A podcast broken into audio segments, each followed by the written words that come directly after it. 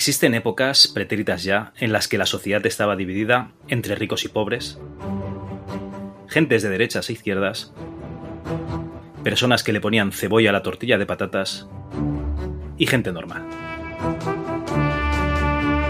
En esas épocas ya pasadas, pero muy semejantes a las actuales, solamente los hombres de ciencia y acción tendían un puente por encima de las castas sociales y taras mentales del personal. Esas buenas gentes son los personajes descritos por Jules Gabriel Verne, que espero que esté bien pronunciado, más conocido como Julio Verne, por los que hablamos la lengua de Cervantes. En el programa de hoy vamos a tratar de hacer un tributo a una de las obras de este escritor francés, que era un referente cultural, antes de los referentes culturales hiciesen música trap. En una época en la que no había internet, pero sí libros que hablaban de ciencia, Julio Verne se dedicó a absorber todo el conocimiento científico de su época y anticipar lo que vendría después. Es por eso que se le considera una de las bases de la novela de ciencia ficción. Y es nuestro amigo y compañero Logarán, Antonio Lozano, quien ha decidido que en esta santa institución, en la Chus, había que aclarar vuestras mentes obtusas acerca de Viaje al centro de la Tierra, una obra magna de la primera época de Verne, de la época en la que era joven y optimista. ¿Es así, Antonio? Pues así es, así es. Eh, hemos decidido una vez más dar un giro de timón en este nuestro programa Río del Criterio. O bueno, no, hemos decidido seguir haciendo lo que hacemos siempre. Y a mí me hacía muchísima ilusión hablar de Julio Verne. Y aunque David, también aquí presente, eh, ha insistido en que, bueno, vamos a hablar también de 20.000 lenguas de viaje submarino. Bueno, vamos a hablar. no, no, no, no. no. Si por mí fuera, podríamos haber hablado de todo Julio Verne, porque a mí es un, autor que me encanta. Pero mm, me ha parecido más coherente, más lógico hablar de una obra. Y bueno, tiempo habrá. Eh, la Chuf va a estar aquí muchísimo tiempo. Rigor y criterio esperemos que dure muchísimos años. Y habrá, habrá novelas de Julio Verne en las que entretenerse, con las que distraerse, con las que disfrutar, con las que viajar y soñar. Pues a mí esta probablemente sea de de mis favoritas. Así que sí, hombre, me hacía muchísima ilusión hablar de Julio Verne, me hacía muchísima ilusión hablar de Viaje al centro de la Tierra. También vamos a poder hablar de uno de mis directores favoritos, pero no quiero adelantarme, del cine español, gracias a, este autor. Así que miel sobre hojuelas, miel sobre hojuelas. Bueno, también se os ha podido, bueno, se ha podido intuir, ¿no? Que hay otra persona. Nos acompaña también David Skywalker, programador, azote de developers franceses, ¿Qué será que por eso? O sea, será porque ellos no tienen ni puta idea y por eso es su azote. Hola David, ¿qué tal? Hombre, por supuesto. y no hay más palabras. sí, sí, no, no, ya. Eh, encantado de, estar con vosotros. La verdad es que eh, Julio Verne tiene tantas cosas que me, que me gustan y que lo leí de pequeño y tal. La verdad es que como no he podido eh, llegar a todo el contenido que vamos a hacer esta noche, pero bueno, entre otras cosas también tengo la sorpresilla de que no sé si eh, si queríais que habláramos también del juego de mesa, pero lo saqué y jugamos. O sea que tengo el juego de mesa también de, de viaje al centro de la Tierra, así que hay un montón de cosas que hablar esta noche. Ah, perfecto, muy bien. Pues bueno, vamos a empezar por lo principal, ¿no? Por su autor, por Julio Verne. Y nada, vamos a hacer una pequeña ronda, empezando por Antonio, que es la persona pues, pues más interesada. Eh, ¿Cuándo y cómo conocisteis a Verne? Pues hombre, has dicho que soy la persona más interesada y creo que vamos a estar todos un poquito de la mano. No sé si estaréis conmigo o recordaréis conmigo el momento en el que Doc Brown, en, viaje, en Regreso al Futuro, declaraba su, admiración por Julio Verne, ¿no? De hecho, sus hijos acabaron llamándose Julio y Verne, ¿no? No, si no recuerdo mal. Yo creo que Julio Verne, para todos los que nos gusta la fantasía, la, eh, la ciencia ficción, eh, la anticipación científica, llámalo como lo quieras llamar, ¿no? Pero yo creo que es un nombre que se nos, se nos queda. Se nos queda por muchas razones, ¿no? Yo, en esos programas de cine, días de cine y tal que había en, nuestro, nuestra juventud, una de las imágenes que, aparecía siempre como en las cabeceras eh, era pues la típica imagen de, de la bala, ¿no? Impactando sobre la, sobre la cara de la luna, ¿no? Esa de, de esas primeras adaptaciones de una novela de Julio Verne. Yo a Julio Verne lo conocí por una colección, la tengo aquí delante, bueno, tengo uno de ellos, el de Viaje al Centro de la Tierra, por cierto, es el número 11 de esa colección, de la editorial Orbis. una editorial a la que he estado tratando de seguirle la pista ¿no? para este programa y creo que está desaparecida. Aunque en el registro mercantil sigue apareciendo como activa, el último registro es del año 2004 y si miras sus últimos movimientos, pues había por ahí una absorción por RBA que también aparece como extinta, en fin. Es curioso porque los últimos libros publicados de Editorial Orbis era otra colección que se llamaba Literatura de Autor o Libros de Autor, eh, y sus últimos libros publicados pues fueron todos los últimos de Stephen King.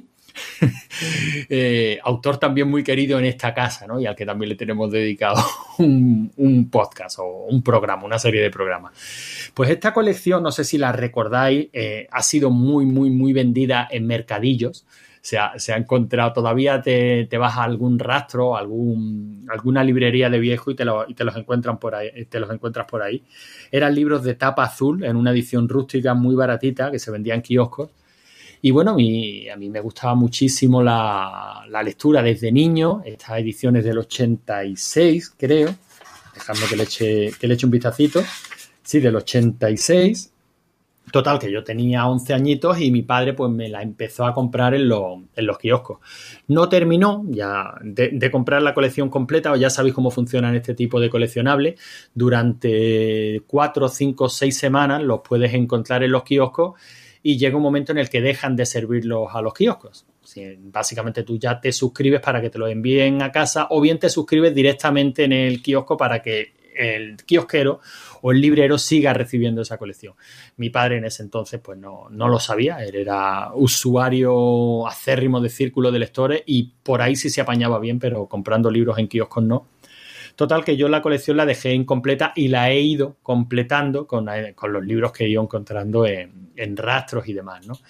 Yo me los leí, bueno, decir que me los leí todos es poco, los devoré todos yo devoré todos los libros de, Julio Verne, los que fui, pillé de esta colección y posteriormente lo he seguido leyendo. Se lo he leído a mi niño porque sigo con la costumbre de alguna, de por las noches leerle ya novelas, como, como creo que he contado en alguna que otra ocasión.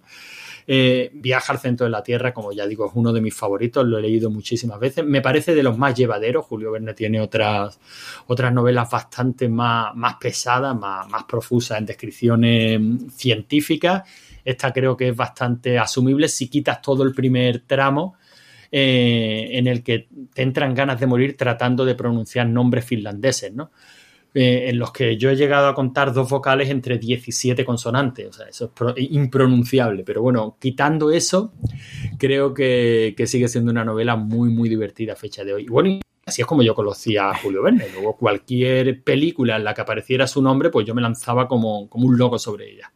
Tú ten en cuenta que para pronunciar esos nombres tienes que tener, pues eso, la garganta llena de mocos, ¿no? Como mínimo, pero de verdad, ¿eh? fuera de tontería. Ya, no hablamos del profesor Lidenbrook o de Sagnussen. No, no, es que es terrible. O sea, eh, esa primera parte de la novela en la que Alex y el profesor Lidenbrook eh, pues van recorriendo esas estepas esos desiertos, ¿no? Y se van encontrando con estas familias que viven tan pobremente en estas casetas, eh, el camino del Sneffels. Eh, se me, hace, se me hace terrible, pero no por la descripción en sí, porque ni siquiera son muchas páginas, se me hace terrible por los nombres. O sea, son impronunciables. No sé si os pasa o si hace mucho que leísteis la novela, pero bueno, no, quiero que nos adelantemos a la novela. Estábamos contando cómo habíamos conocido todos y cada uno a Julio Verne, ¿no? Pues bueno, David, te toca. ¿Hago yo? Yo, eh, los libros, tampoco sé muy bien en qué momento conocí a Julio Verne. Yo creo que fue más bien por unos, por unos dibujos animados. Mi padre solía eh, traer, los, viernes solía traer mm, películas.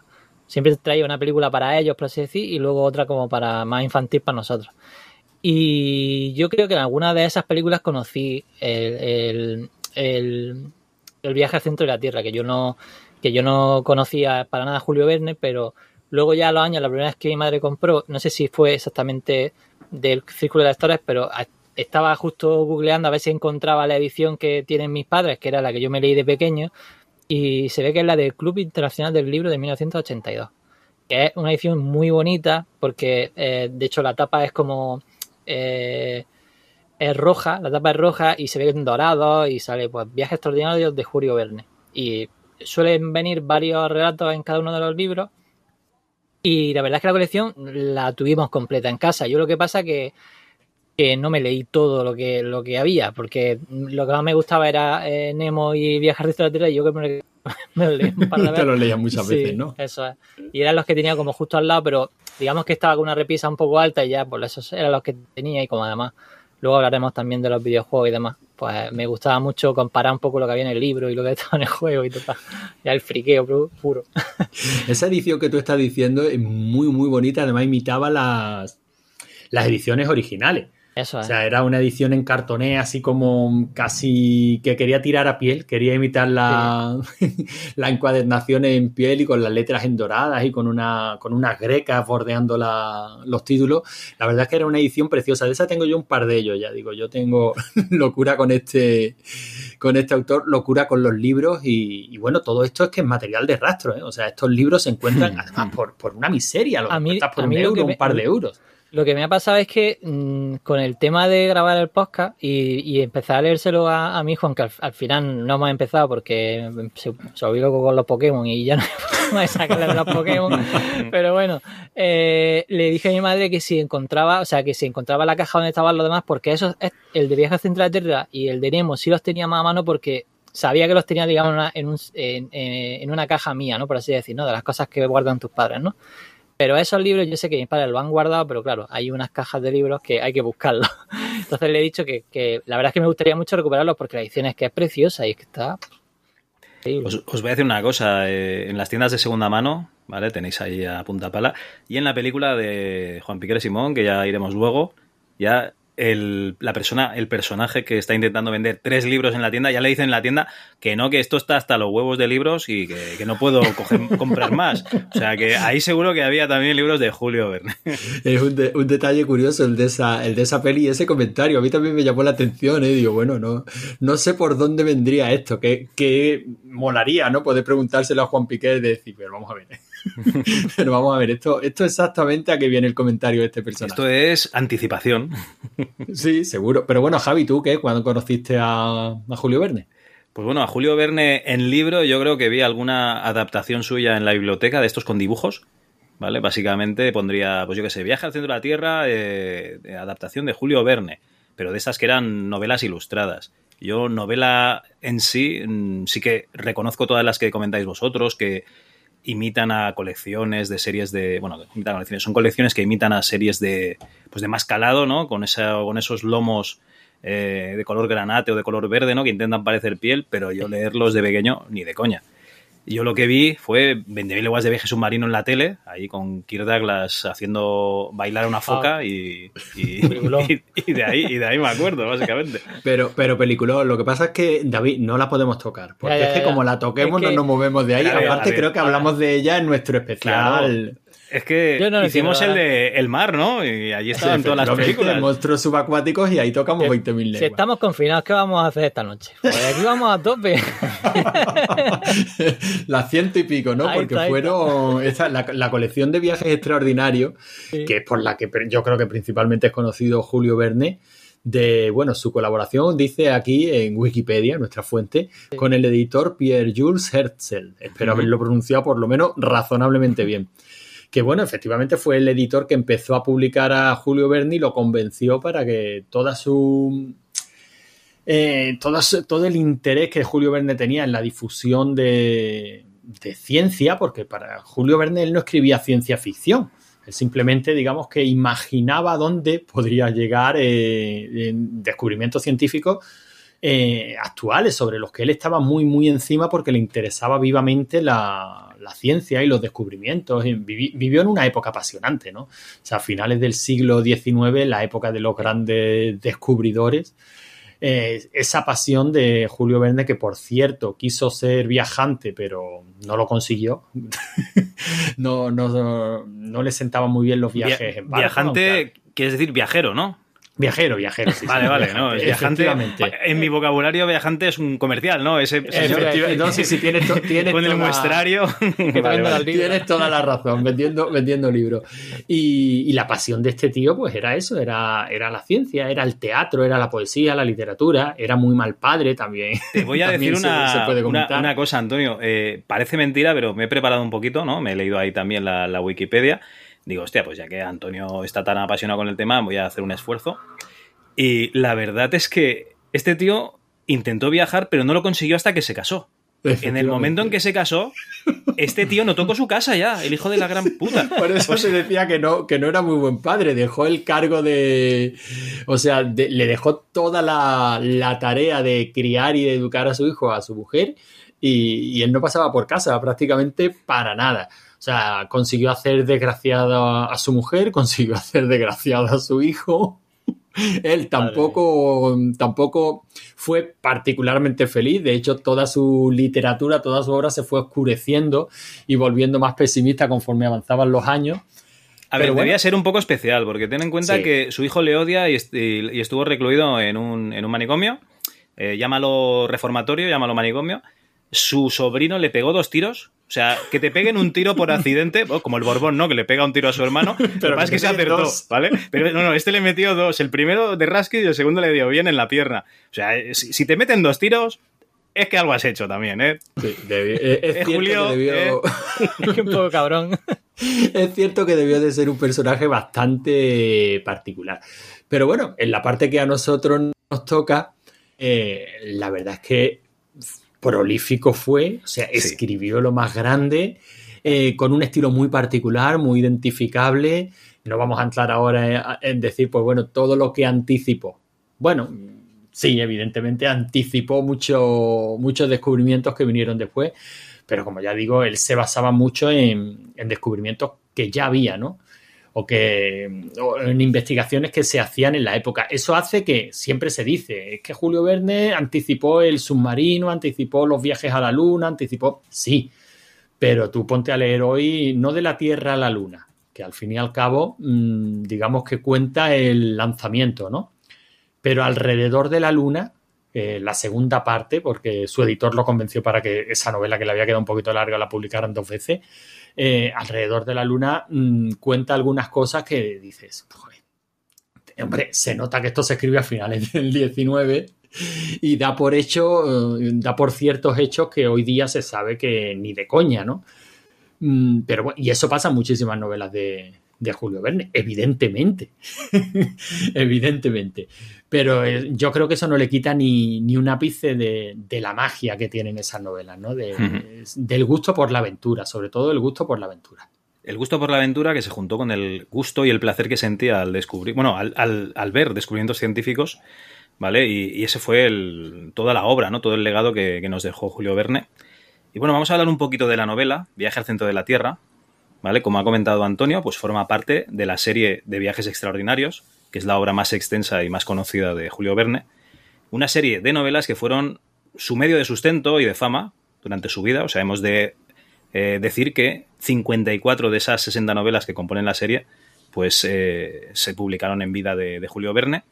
Viaje al centro de la Tierra es la tercera, es de la época más optimista, ¿no? Es eh, donde los personajes son muy blancos, ¿no? Aventureros, muy optimistas, todo lo hacen a favor de la ciencia, un poquito como es como se sentía Julio Verne. Y el medio de publicación de estos viajes extraordinarios no era novela, se publicaba cada 15 días en la revista Magazine de Ilustración y Recreo, que tiene un nombre muy exótico en francés, pero que yo lo destrozaría hábilmente, o sea que no lo voy a pronunciar. Así que básicamente se, se, hacían las novelas cuando se acababa de serializar. Eso nos recuerda mucho pues, al pulp, ¿no? A la novela pulp americana.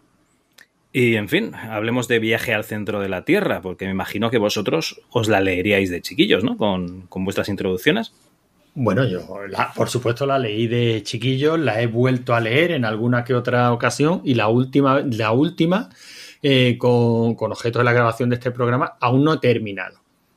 aún no he, no he, terminado de leerla, pero vamos, es una novela que conozco bastante bien, como, como ya digo, ¿no? Yo no soy persona de leer una vez un libro que me guste y este me gusta mucho. lo he leído, lo he leído varias veces. No es mi favorito de Julio Verne. Mi favorito de Julio Verne siempre ha sido Cinco semanas en globo. No me preguntéis por qué. siempre, me ha, siempre me ha gustado muchísimo.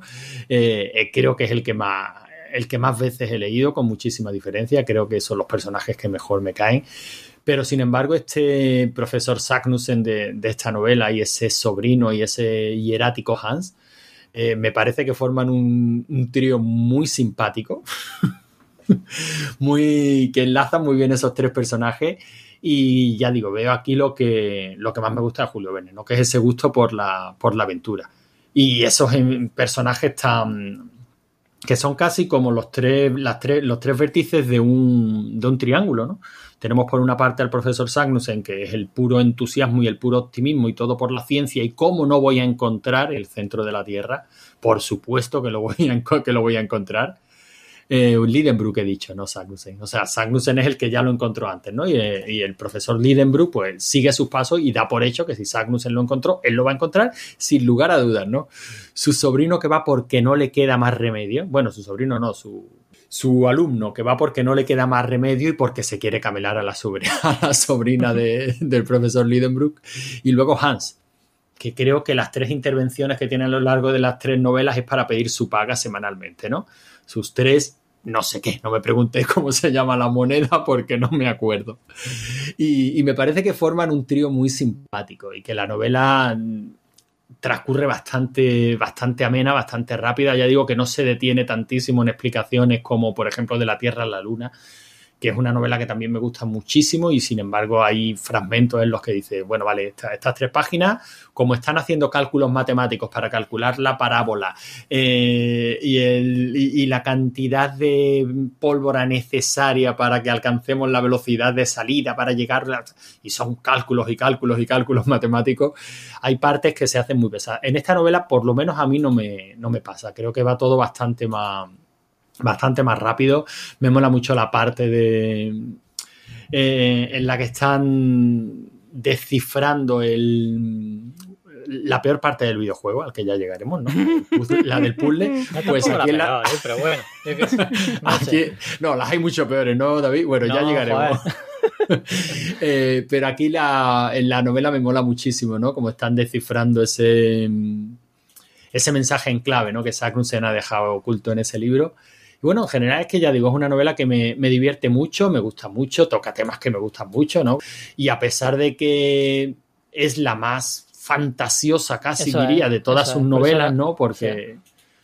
A mí por eso es la que más me gusta, porque... Porque es pura fantasía. Es pura fantasía. De hecho, yo creo que por eso es el libro de Julio Verne que, más me gusta, porque eh, ya, lamentablemente no lo recuerdo, no lo recuerdo, o sea, sí, ojalá lo, lo, hubiera, lo hubiéramos leído esta, eh, este verano, pero bueno, eh, no lo recuerdo tan bien, pero, pero sí que recuerdo por qué la leía. Y era por eso, porque me parecía eh, eh, solo el concepto de, de que sí que entran en, o sea, de, del centro, de cómo llegan al centro de la Tierra, del mensaje, para mí es como una aventura. Igual me, no sé por qué en mi cabeza es como la aventura de estas que son, ¿recordáis esas películas de, de, de que era un tipo Indiana Jones? Pero que no eran de Indiana Jones, que eran de, ¿cómo se llama este? sí, hombre, el de la barba, tío. Sí. Está Chuck Norris y luego estaban las de las minas del rey Salomón. Eso, eso, tío. Con, pues el pájaro espino. O sea, pues, a mí me da la sensación como eso. ¿Cómo se llamaba este actor, hombre? Eso, eso. Hostia.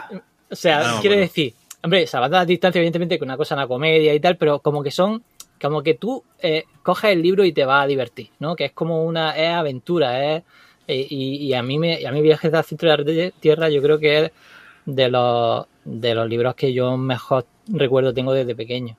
Richard Chamberlain. Eso, tío, Richard Chamberlain, tío. Este, que ha hecho dos cosas buenas en su vida, ¿no? El pájaro espino y Shogun. Y, con eso ya se. no, hace falta hacer nada más, macho. Bueno, no, no, necesita más. Javi, ¿tú has hecho el pájaro espino y Shogun? No, no, por eso te digo. Pero, si no pero ¿hay algún tipo de ironía en lo que digo? Nada, nada, nada, nada. Bueno, Javi, ¿tú qué es? ¿La novela qué tal? La novela me la empecé a leer en el confinamiento de marzo porque este programa se lleva gestando... Bueno, esto es como el parto de la burra, ¿no? Que se dice el programa y luego, pues cuando se puede, se, hace, cuando hay ganas y tal.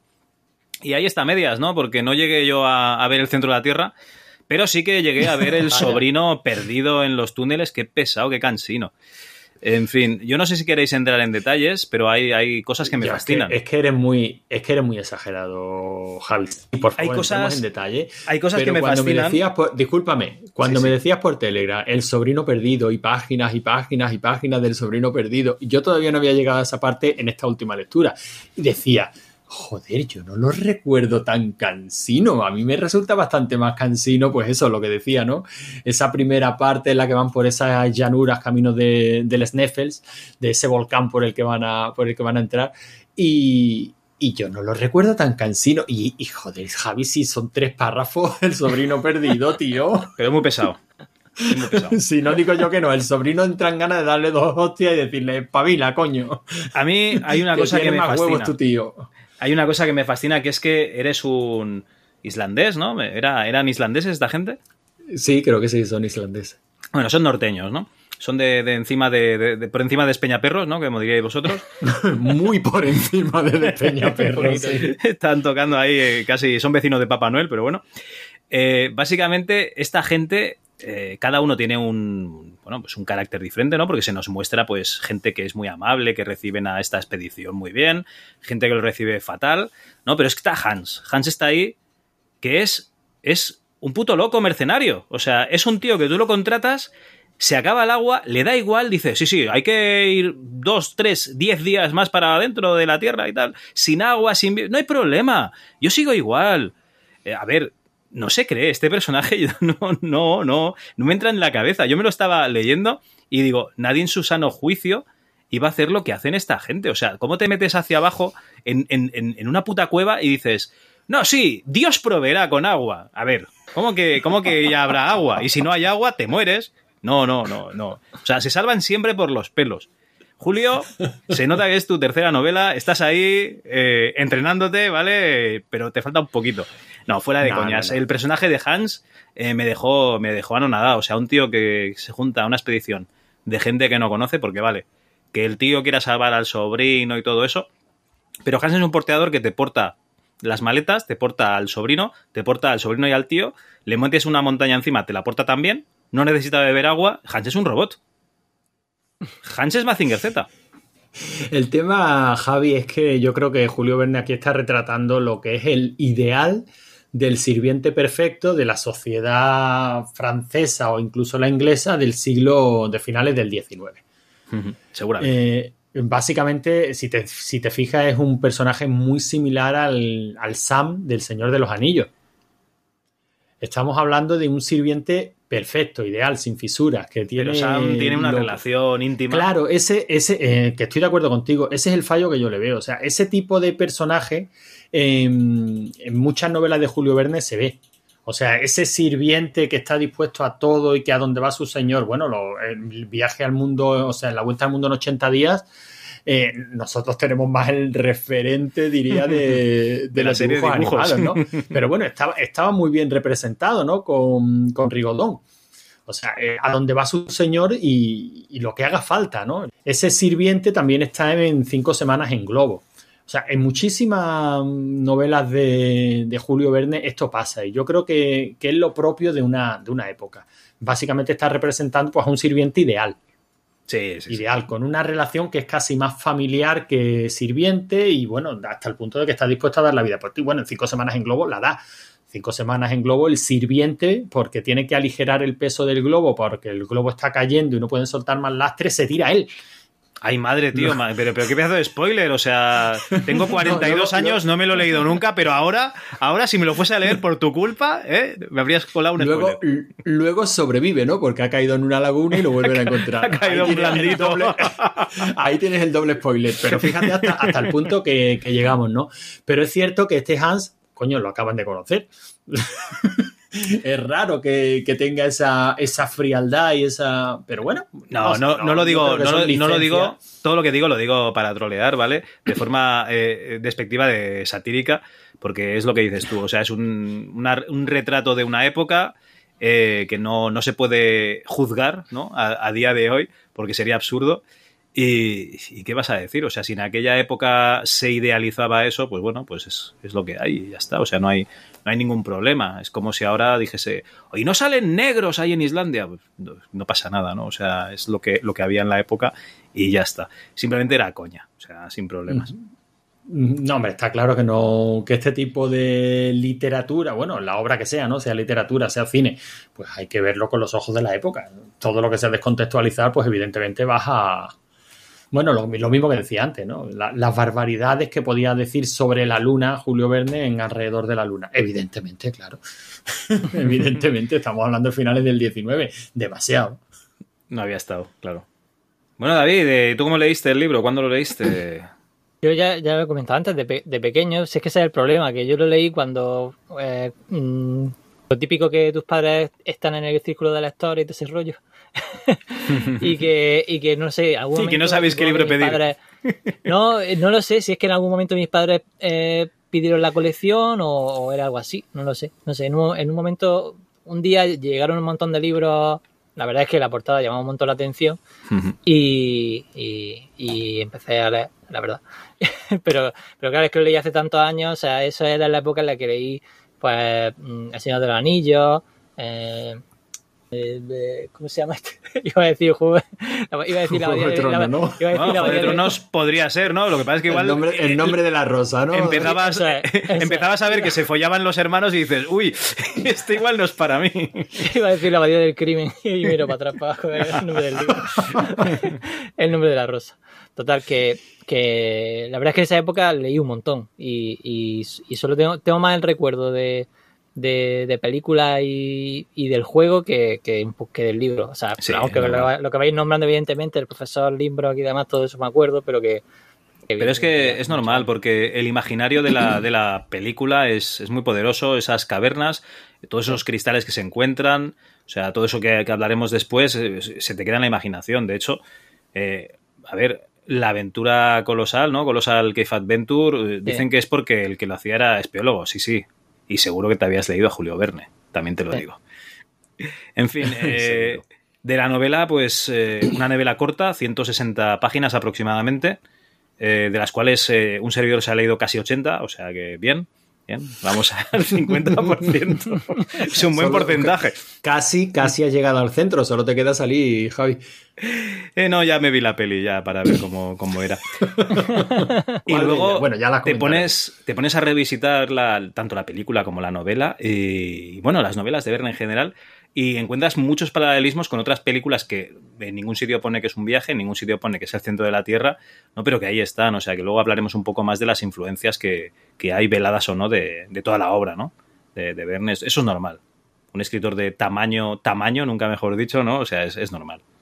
Aunque Bueno, sea un poco cabroncete y su sobrino le pegue dos tiros. También te, te digo que, que- que, a ver, Bueno. algo, algo, algo oscuro tenía este señor. ¿eh? Algo haría, pero nosotros no nos vamos a meter tampoco en su vida personal. A nosotros nos interesa, nos interesa su obra. Vale, vale. Está claro, yo creo que, meridiano, eh, mucho de Julio Verne y mucho también de H.G. Wells está en todo el cine que nosotros hemos mamado de niños.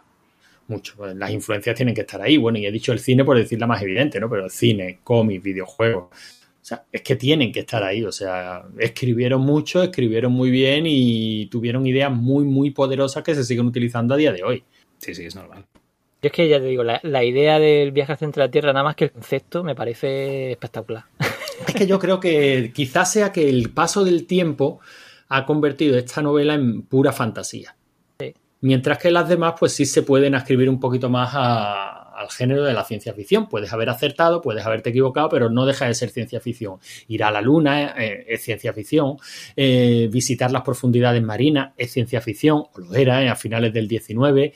Eh, encontrar las fuentes del Nilo, como intentaban hacer, eh, o atravesar África de punta a punta, como en cinco semanas en globo, es ciencia ficción. Pero sin embargo, Julio Verne, y además yo creo que ahí brilla de una manera especial, no sé, es como el rayo verde, no sé si lo habéis leído. No. Pues el rayo verde también es pura fantasía, o sea, el rayo verde es una sobrina caprichosa eh, y sus dos tíos, que son dos, gemelos, que el único familiar que en ricos, el único familiar que tienen en la vida es esta sobrina y esta sobrina les dice que no se piensa casar hasta que vea el rayo verde, porque ha leído en un artículo de una revista científica o pseudocientífica que el último rayo del sol en un atardecer perfecto, tiene que ser un atardecer sobre una costa marina, o sea, sobre un horizonte marino en el que no haya ni una sola nube y a una latitud específica tal, pues ese último rayo antes de que se termine de ocultar el astro solar es verde. Y que el que vea ese rayo verde pues va a tener, va a ser feliz para el resto de su vida. Y eso se lo leyó en una super pop, por lo menos. Bueno, pues básicamente esa, la novela El Rayo Verde, eh, estos sobrinos tratando de llevar a su, a su sobrina a que vea el puñetero Rayo Verde para que acceda a casarse. y, y, un fracaso tras otro, tras otro, tras otro. Bueno, porque se encuentran una tormenta, porque salen volando una serie de gaviotas e impiden que vea el último rayo. Pues, en fin, una y es una novelita muy, muy, muy agradable de leer y es pura fantasía, porque ahí no hay nada de, ciencia ficción.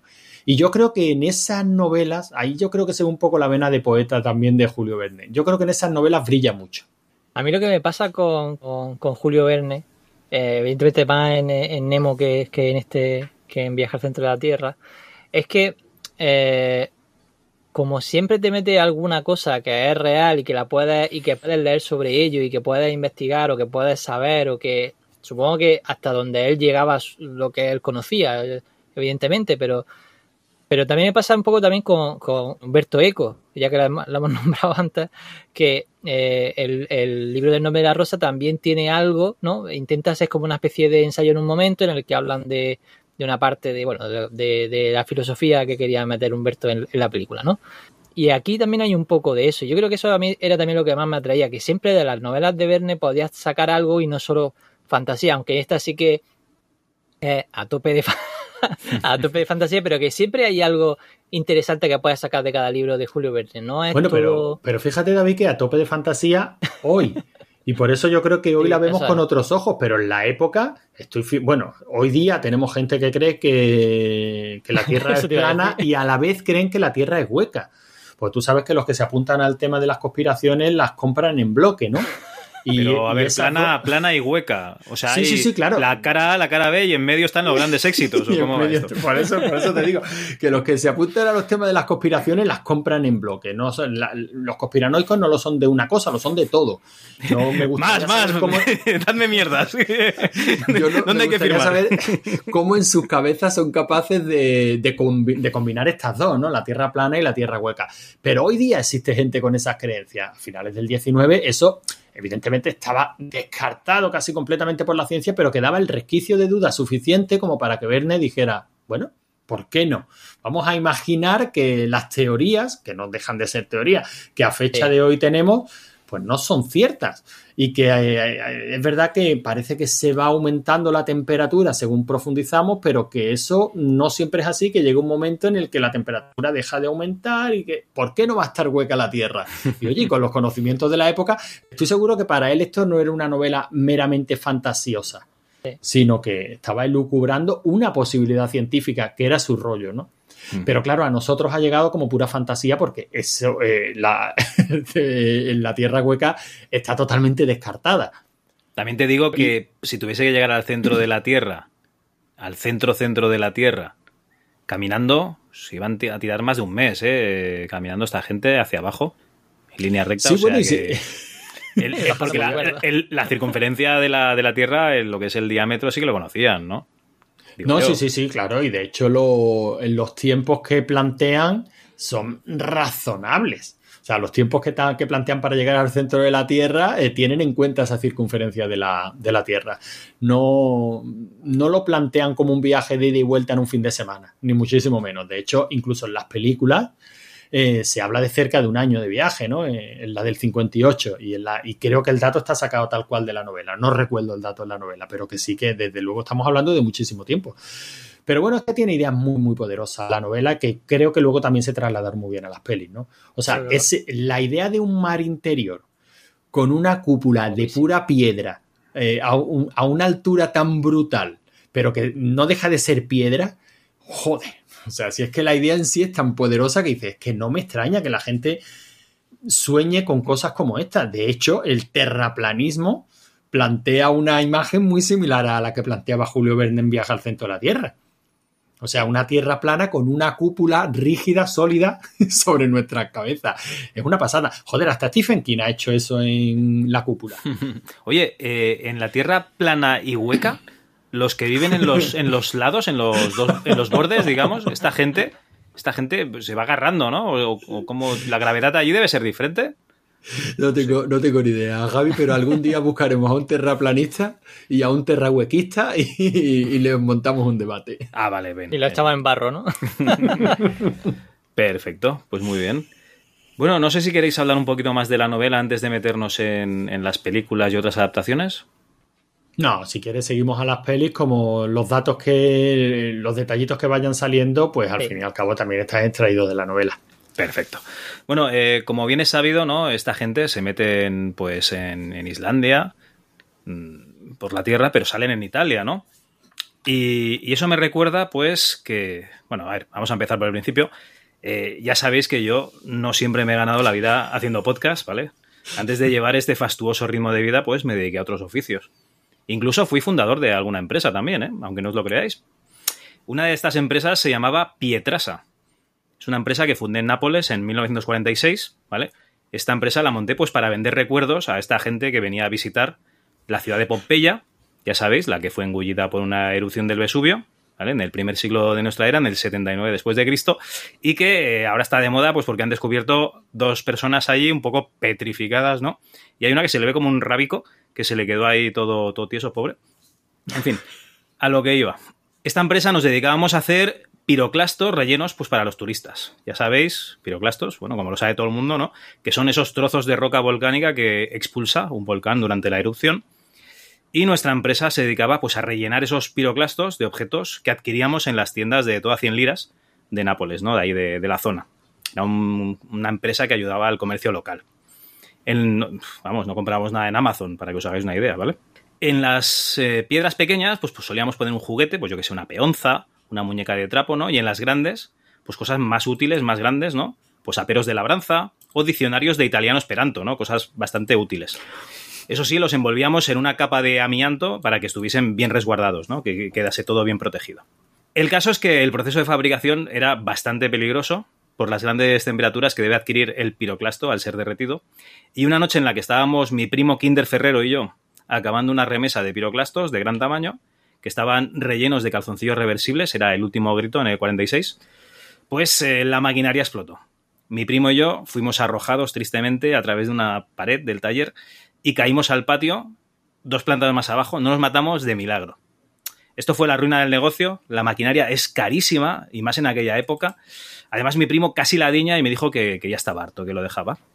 Así que se fue a Piamonte con su novia a montar una empresa de chocolate, el muy tonto. Con lo bien que se vendían los piroclastos, ¿quién narices iba a querer comprar chocolate relleno de cosas? En fin.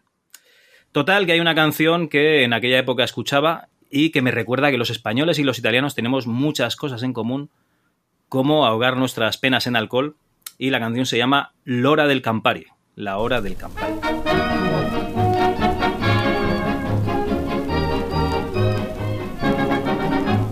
Quando al fine d'un giorno noioso la gaiezza risorge nel cuore, cerca ognuno il perché prodigioso e domanda con grande stupor donde viene questa gioia verace, ogni crisi finita è davver. Forse al mondo ritorna la pace, no credete è un motivo più ver. Se d'affanni e di malanni non si sente più novella, se ciascun sorride lieto e la vita trova bella, se ragione misteriosa a gioir ciascuno appella, questa è l'ora senza pari, questa è l'ora del Campari. Brilli il sole nel cielo in festa, o di pioggia si inondi il terren. A quest'ora nel cuor si ridesta il pensiero che tutto va ben. Poi che la gioia calda e vermiglia che il sol ci rifiuta talor. Campari la chiusa in bottiglia, onde tutti ripetono in cor, se d'affanni e di malanni. Non si sente più novella, se ciascuno sorride lieto e la vita trova bella, se ragione misteriosa a gioir ciascuno appella, questa è l'ora senza pari, questa è l'ora del Campari. Quando gli stranieri in carovana dalle brume di nordico suol ripercorrono la terra italiana nel tepore dell'Italo sol. Ammiran sui colli di Roma nuove glorie d'eterno splendor, ma lasciando dei fiori la Roma, con rimpianto ripeton tra loro, se d'affanni e di malanni non si sente più novella, se ciascuno sorride lieto e la vita trova bella, se ragione misteriosa a gioire ciascuno appella, questa è l'ora senza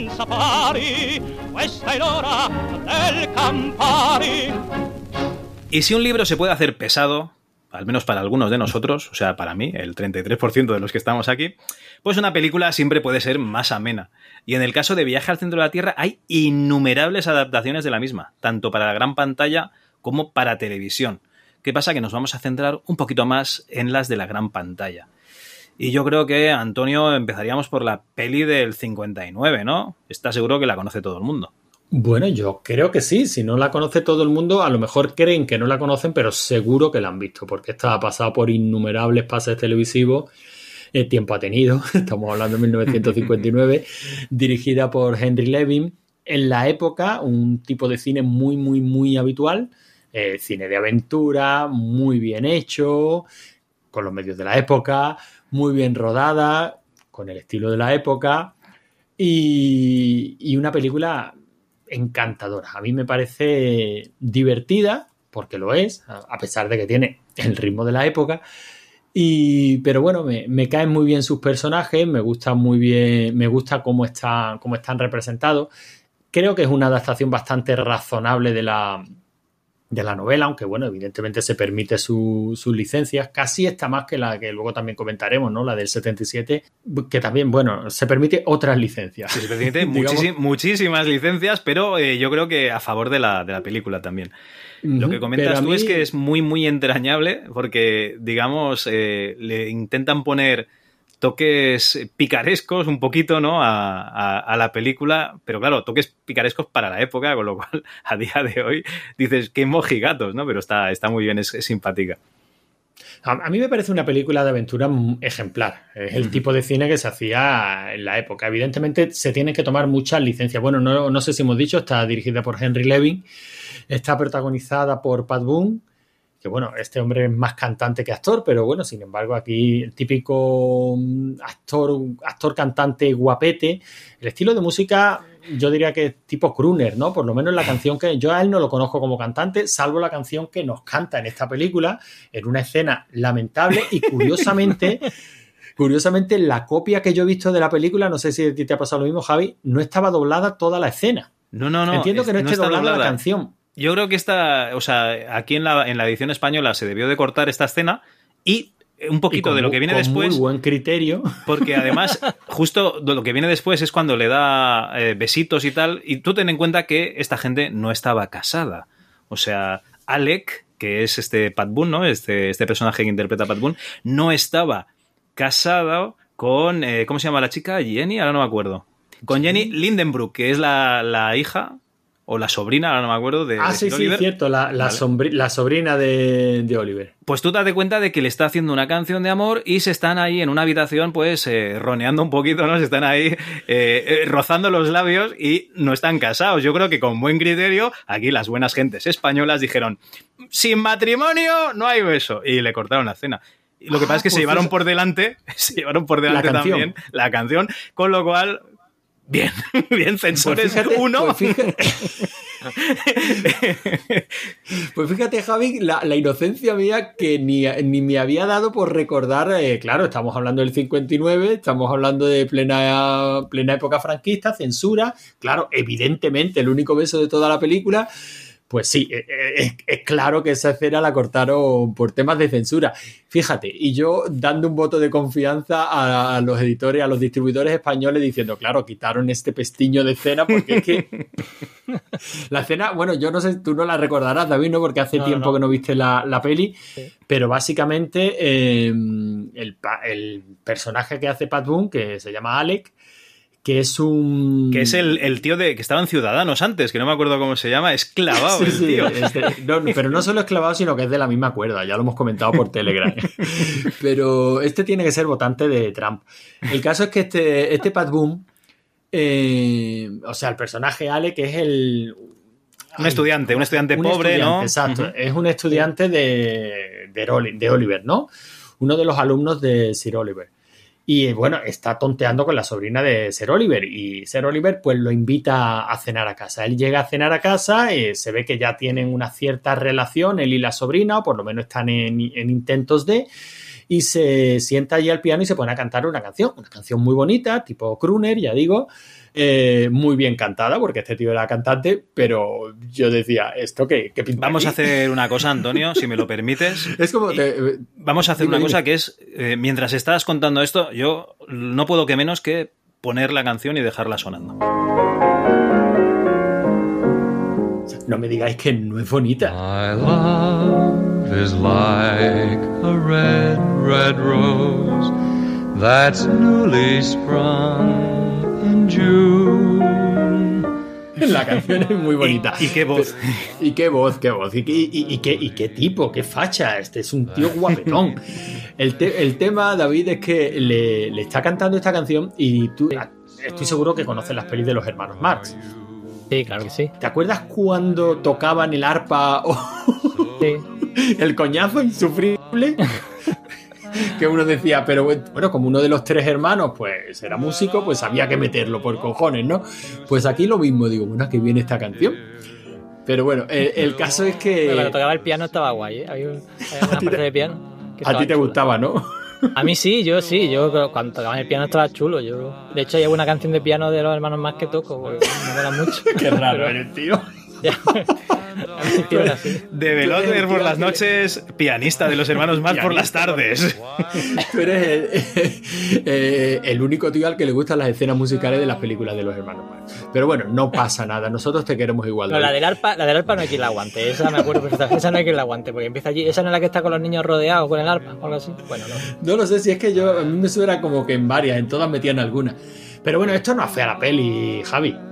No, no, Es no. un, de- un detalle curioso y luego la peli, pues bueno, tenemos la, la, la misma historia de la novela, ¿no? En este caso no Espérate, el mensaje de... Es que quiero, quiero comentar una cosa anterior, ¿vale? Porque resulta que a este Sir Oliver Lindenbrook pues, le acaban de nombrar caballero. Y, y si no me equivoco, esto sucede en, en Escocia o, o bastante al norte porque van todos con falda. Yo quiero imaginar que aquello es, es Escocia. Y hay un momento en que, claro, una facultad escocesa antigua, gente vestida de cuadros y, vestido muy, muy a manera, pues, eh, victoriana, ¿no? Podría decirse, eh, inglesa. eh, esos semicírculos mirando al maestro, ¿no? Y aplaudiéndolo y ovacionándolo. Y les dice, muy bien, chicos, y ahora ya podéis ir al campo a jugar. Y yo digo, ahora sacan las escobas y se ponen a jugar al Quidditch. Porque esto, esto parece Harry Potter, tío. Parecían todos estudiantes de, ¿cómo se llama? De Hogwarts, ¿no? De la... De Howard, sí. Hogwarts. Bueno, hombre, el estilo, el estilo es el mismo, ¿no? Eh, La, la- la típica escuela inglesa de esa, de esa época. También la vimos en. ah, ¿Cómo se llamaba? El secreto de la pirámide. no, el- bueno, también el Club de los Poetas Muertos, en fin, el estilo es el mismo. Pero bueno, en cualquier caso, antes de llegar a ese momento, hemos, hemos observado al señor Lidenbrook, a Sir Oliver Lidenbrook, paseando por las Leyendo calles el de- periódico. sí, sí. de su ciudad, leyendo el periódico y pasando por delante de una librería con probablemente una de las peores transparencias de la historia del cine. Una transparencia que haría llorar a Hitchcock, que era conocido por sus lamentables transparencias. O sea, horrible, pero yo decía, cuando empecé a ver la peli, claro, yo la había visto de niño, hacía tiempo que no la veía, y cuando mm, empecé a ver la peli vi esa transparencia en una escena total y absolutamente baladí. O sea, este señor está andando por la calle y pasa por delante de una librería. Digo, joder, no habrá librerías para grabar esa escena en real. La tenéis que hacer con una transparencia que canta tantísimo. Me temía lo peor. Digo, los efectos especiales de esta película van a ser defectos especiales. Porque si hasta esto lo han hecho tan mal. Pero no, luego la película, pues mantiene el tipo razonablemente bien, teniendo en cuenta que es del 59. Es que efectos especiales solo habrá dos más que serán ya al final de la película.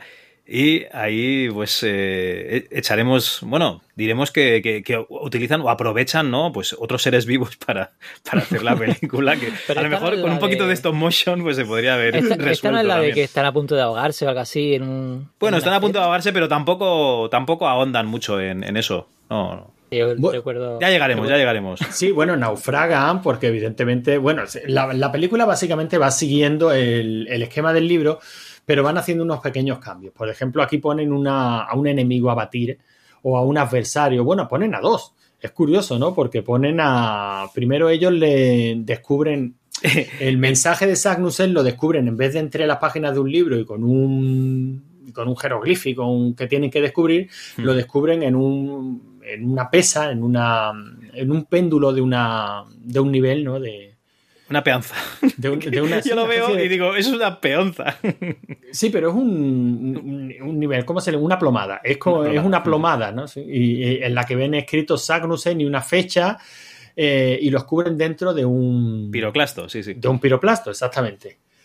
Y, claro, dicen, bueno, pues si esto ha salido del interior de un volcán y está firmado por Sagnussen, es que Sagnussen llegó al centro de la Tierra. Claro, no hay otra explicación. Es lógico, claro. Eh, y lo descubren de esta, de esta manera, ¿no? Y este, este, esta plomada, pues se la envían a otro investigador, que es el mayor especialista, geólogo, tal, tal, que es eh, Gothenburg. Y este Gothenburg les pilla la vuelta. Dice, joder, pues es verdad que Sagnussen encontró el centro de la Tierra, pero en vez de mandarle la información de vuelta a Lidenbrook, Voy yo a mirarlo primero a ver si es verdad y de paso me apunto el punto. Se, monta su propia eh, expedición y se va en busca de, del centro de la Tierra, ¿no? del pico del Sneffels, porque, por el que tienen que bajar. Porque está más cerca. Que, que, Lidenbrook y, Alec, pues dicen, pues, coño, vamos nosotros, que este nos pilla las vueltas. Y efectivamente van eh, a Gothenburg, eh, lo ha matado alguien. Le ha envenenado. Le ha envenenado. Porque encuentran en su barba cianuro potásico. Le ha envenenado, pues, un descendiente. El conde Sagnussen. de Sagnussen. Exactamente, un descendiente del propio Sagnussen que estuvo en el centro de la Tierra. Digamos que en esta versión del 59 lo complican todo bastante más pero a nivel personajes de lo que sucede en la novela. Yo creo que lo mejoran, yo creo que le dan más. Claro, le dan un poquito más de. Evidentemente, tú necesitas un pues un antagonista. Yo me imagino eh, a esta gente, a esta gente de, de, los 60, ¿no? Cuando ya empezaron a ver la película, que se habían leído el libro, pues como esos aficionados del Señor de los Anillos, ¿no? Que se habían leído el libro y, y, gritaban, yo, yo estaba entre ellos, ¿eh? Arwen no sale, pero ¿por qué meten a la elfa esta si no sale en ningún lado, coño? Que, que, siempre tienen que enredarlo todo. Y aquí meten, pues también a un personaje femenino que no estaba en el libro, que es la mujer de ese profesor que les quería pasar por delante, ¿no? Les quería adelantar por la izquierda y por la derecha y por todos los lados, que es Carla Göteborg, y la verdad es que es un personajazo, o sea, una maravilla. Sí, interpretada por Arlene Dahl, que está guapísima, porque es guapísima la, la mujer.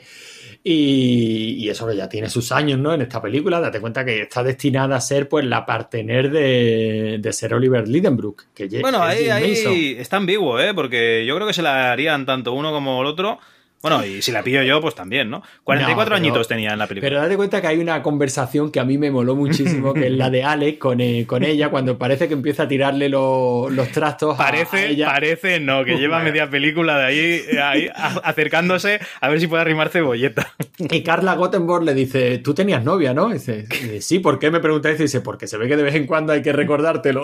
A los jóvenes, a los jóvenes hay que recordarlo. A los jóvenes hay que recordarlo, sí, sí. Está muy bien. Yo creo que las interacciones entre los personaje mola mucho. La química, hay muchísima química entre Carla Gothenburg y Sir Oliver Lidenbrook. O sea, creo que, evidentemente, bueno, no te lo hemos dicho, David, pero está Carla Gothenburg, como su marido ha muerto, pero su marido había comprado todo el material de espeleología necesario para una, para una expedición de esas características. De hecho, había Y- comprado todo el material que había en el pueblo, porque no que había en el pueblo, claro, es un pueblo pequeño. Pues básicamente para que nuestros protagonistas puedan empezar su expedición, Carla les dice, vale, yo os dejo el material de mi marido, que total, él ya no lo va a necesitar por lo que sea, y- pero yo voy con vosotros. A lo cual eh, Oliver, pues Sir Oliver Lidenbrook accede y ya tenemos pues conform- con- conformado pues lo que es eh, la expedición, ¿no? Va Alec, va Carla, va el Sir Oliver Lidenbrook y va eh, eh, Hans. Es- que espera, este espera, espera. ¿Cómo aparece Hans? Porque claro, antes van a este monte, ¿cómo se llama el monte, Antonio? Que no me acuerdo. El, El Snake- Sne- es el Sneffels, ¿no? El Sneffels, vale. Pues van al monte que los lleva pues un personaje, ¿no? Un, un cochero. Los lleva hasta allí, van a examinar y tal. Ahí descubren pues que hay alguien más, ¿no? Que ha estado mirando el monte porque ven unas estacas clavadas. Y cuando les dice que, que vayan al pueblo, a- al, al Alec, le dice, oye, ves a buscar cosas y tal. Y luego Sir Oliver también va para el pueblo. Este cochero los secuestra y los Y encierra encierra con una oca. los encierra en una habitación llena de plumas de, de oca y allí le, una, se están comunicando en Morse con una oca, con lo cual no entienden nada, ¿no? Con el ganso este no, no hay manera de entenderse. Y de repente aparece Hans, que es eh, la buena persona, ha hecho, bueno, eso, una buena persona, pero del copón. O sea, un personaje entrañable que a mí me recuerda al, al hermano guapo del tío que hacía de tiburón en las películas de James Bond. Así grande, Con con, con el diente de oro. con el diente de oro.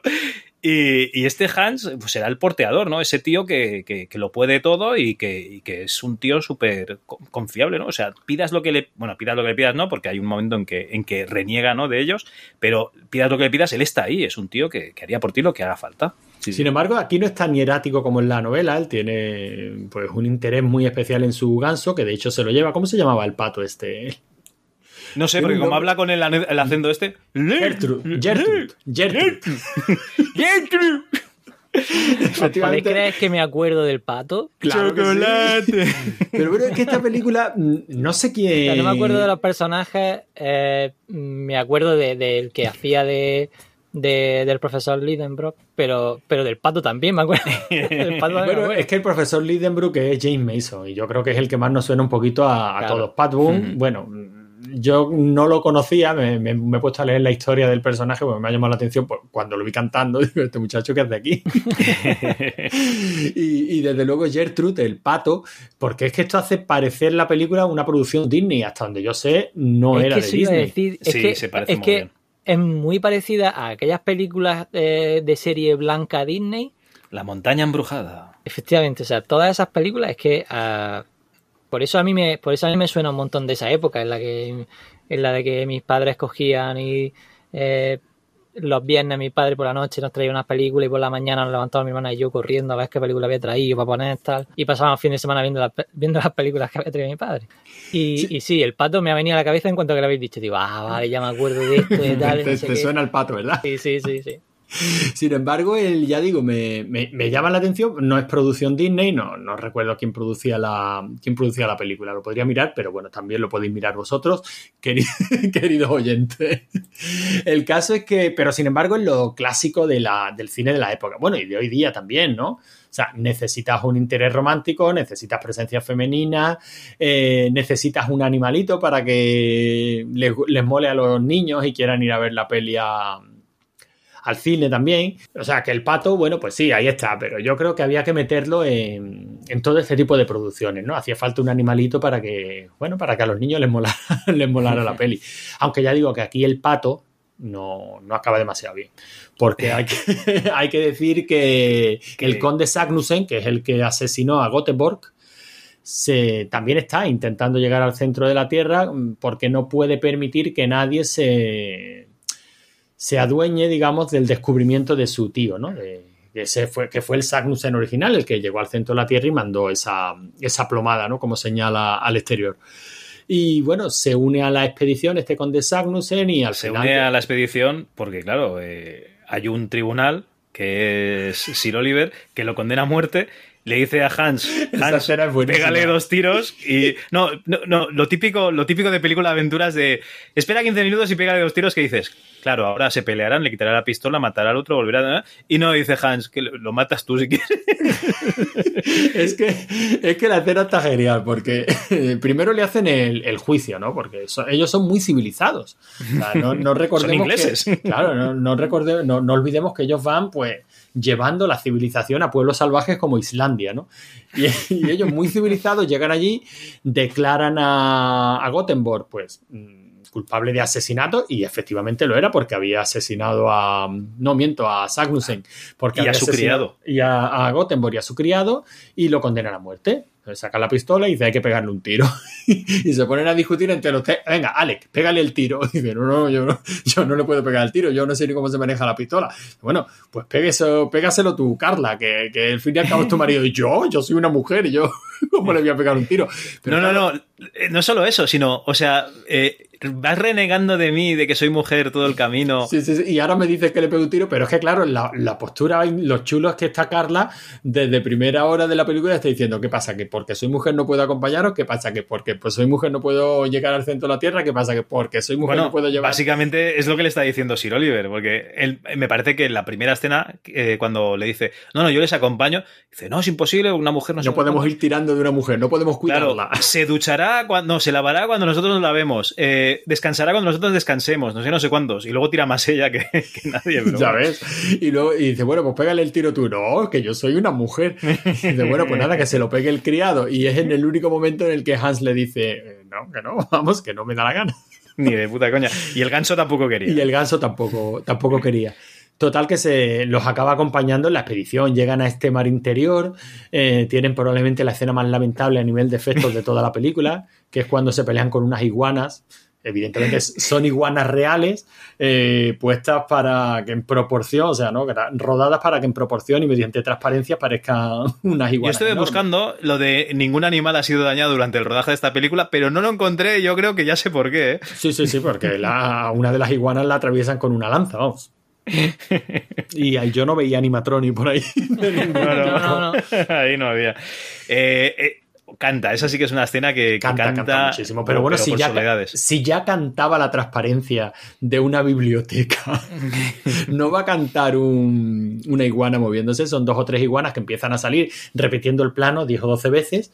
O sea, bueno, unos iguanazos que te vean. Sí, y luego se ponen a correr ahí, que, que vamos, que eso hubiese retumbado la, la- la caverna que te cagas Y se ven hay- a las iguanas saliendo volando. todas Claro, porque hay como una especie de cuevas a diferentes alturas y se ve que obligan a las iguanas a salir a la playa desde esas cuevas, pero claro, hay algunas cuevas que están considerablemente altas y pegan unos iguanazos, David. Pero ojo, que no quiero dar la impresión de que esto es cine Z o cine barato, no, no, no, simplemente son las limitaciones de la época, esto era una gran producción. Ojo, O sea, que eran iguanas caníbales, ¿eh? También. sí. Porque la solución para eh, poder pasar entre tanta iguana, vamos, entre ese ramado de iguanas, ¿no? Eh, es matan una iguana y las otras se lanzan. se, se lanzan a comérsela, sí, sí, sí. El caso es que consiguen atravesar esa playa que plagada de iguanas y bueno, ya habían construido previamente una balsa, se montan en la balsa y tienen la escena en ese mar interior, ¿no? Ya- Esa escena no puede faltar en ninguna adaptación, creo yo, Sí. porque yo creo que Es una icónica. balsa que han hecho con troncos de, hechos de, de setas gigantes, ¿vale? Justo después de haber visto pues, un montón de, una especie de minerales preciosos, ¿no? Y tal, o sea, todo ese trocito de las, de las setas y tal está, está muy, muy chulo. Está muy chulo porque yo creo que también es donde más mm, lucen pues eh, el tipo de efectos que lucían en estas pelis, ¿no? Que eran los escenarios. Los escenarios, los mate painting, la, La fantasía, porque todas esas setas gigantes y tal, yo creo que lo habremos visto representado mil veces Mm. en, en- en otros escenarios de, de fantasía. Y mola, mola muchísimo. Eh, las escenas en el mar también están bastante bien. Eh, como deducen que han llegado al centro de la Tierra porque por un porque empiezan a volar los objetos porque empiezan a metálicos. volar los objetos metálicos. Fíjate que en la novela no es así. En la novela, mm, básicamente, ese, ese gran, esa gran atracción magnética que sufre y tal no tiene nada que ver con el centro de la Tierra, sino con un- una explosión eléctrica, que es la que produce esa, esa atracción magnética que le vuelve loco la, la brújula. Sin embargo, aquí ya ves, eso, y, y además lo explica. Me hace mucha gracia porque el diente de oro de Hans sale volando y yo ya, y yo ya en plan inteligente, ¿no? Yo decía, no, por favor, eh, los imanes no atraen el oro. Y automáticamente dice Sir Oliver Lidenbrook, un campo magnético que atrae incluso el oro. Y digo, vale, me has callado. Yo lo que no sé es, adelantado tiempo. ya ves, yo lo que no sé es si este, este diente de oro que llevaba Hans de mentirijilla, si es que le faltaba el piño de verdad o se lo hicieron quitar a posta para el papel. Puede Es ser, lo que- es la duda este que tengo, ¿eh? Como este tío estaba tan entregado, igual le dicen que se quite un diente y se lo quita. La historia de este tío también es entrañable, te la habrás leído, ¿no? No, Este tío, pues es un tío que, que era un corredor de estos que hacen ultra trails en, en Noruega o por un país de aquellos, o en Islandia, no sé, por allí. Por, por donde nieva y hace frío. Y, y nada, un día se encontró con otro corredor americano que le explicó pues que él lo hacía en América y tal, y se, y se mudó a América. Y el tío pues empezó a hacer carreras de ultra trails. A ver, el tío está fuerte, ¿eh? O sea, te, meta, te mete un, un piño, te mete una colleja y, te dobla, vamos, te. El chaval este, eh, pues eso, se puso a hacer ultra trails por allí y da la casualidad de que estaban haciendo el casting para la película y se, y se enroló y dijo, pues venga, va, vamos allí. Porque necesitaban un tío que hablase islandés, que fuera así grandullón y tal, y les encajaba perfectamente. ¿Qué es lo que pasa? Que el tío se hizo tan famoso, claro, un estreno de la época, y famoso me imagino que a nivel local, o sea, que le paraban por la calle para hacerse selfies, ¿no? Porque no había móviles, pero bueno, para pedirle autógrafos y tal, que dijo que no, que esto no le molaba y se dedicó a lo suyo y no, no volvió a, a participar en una película. De hecho, solo está eh, acreditado en esta. Sí, sí, solo tiene un crédito. Eso he visto mientras lo estaba, lo estabas contando.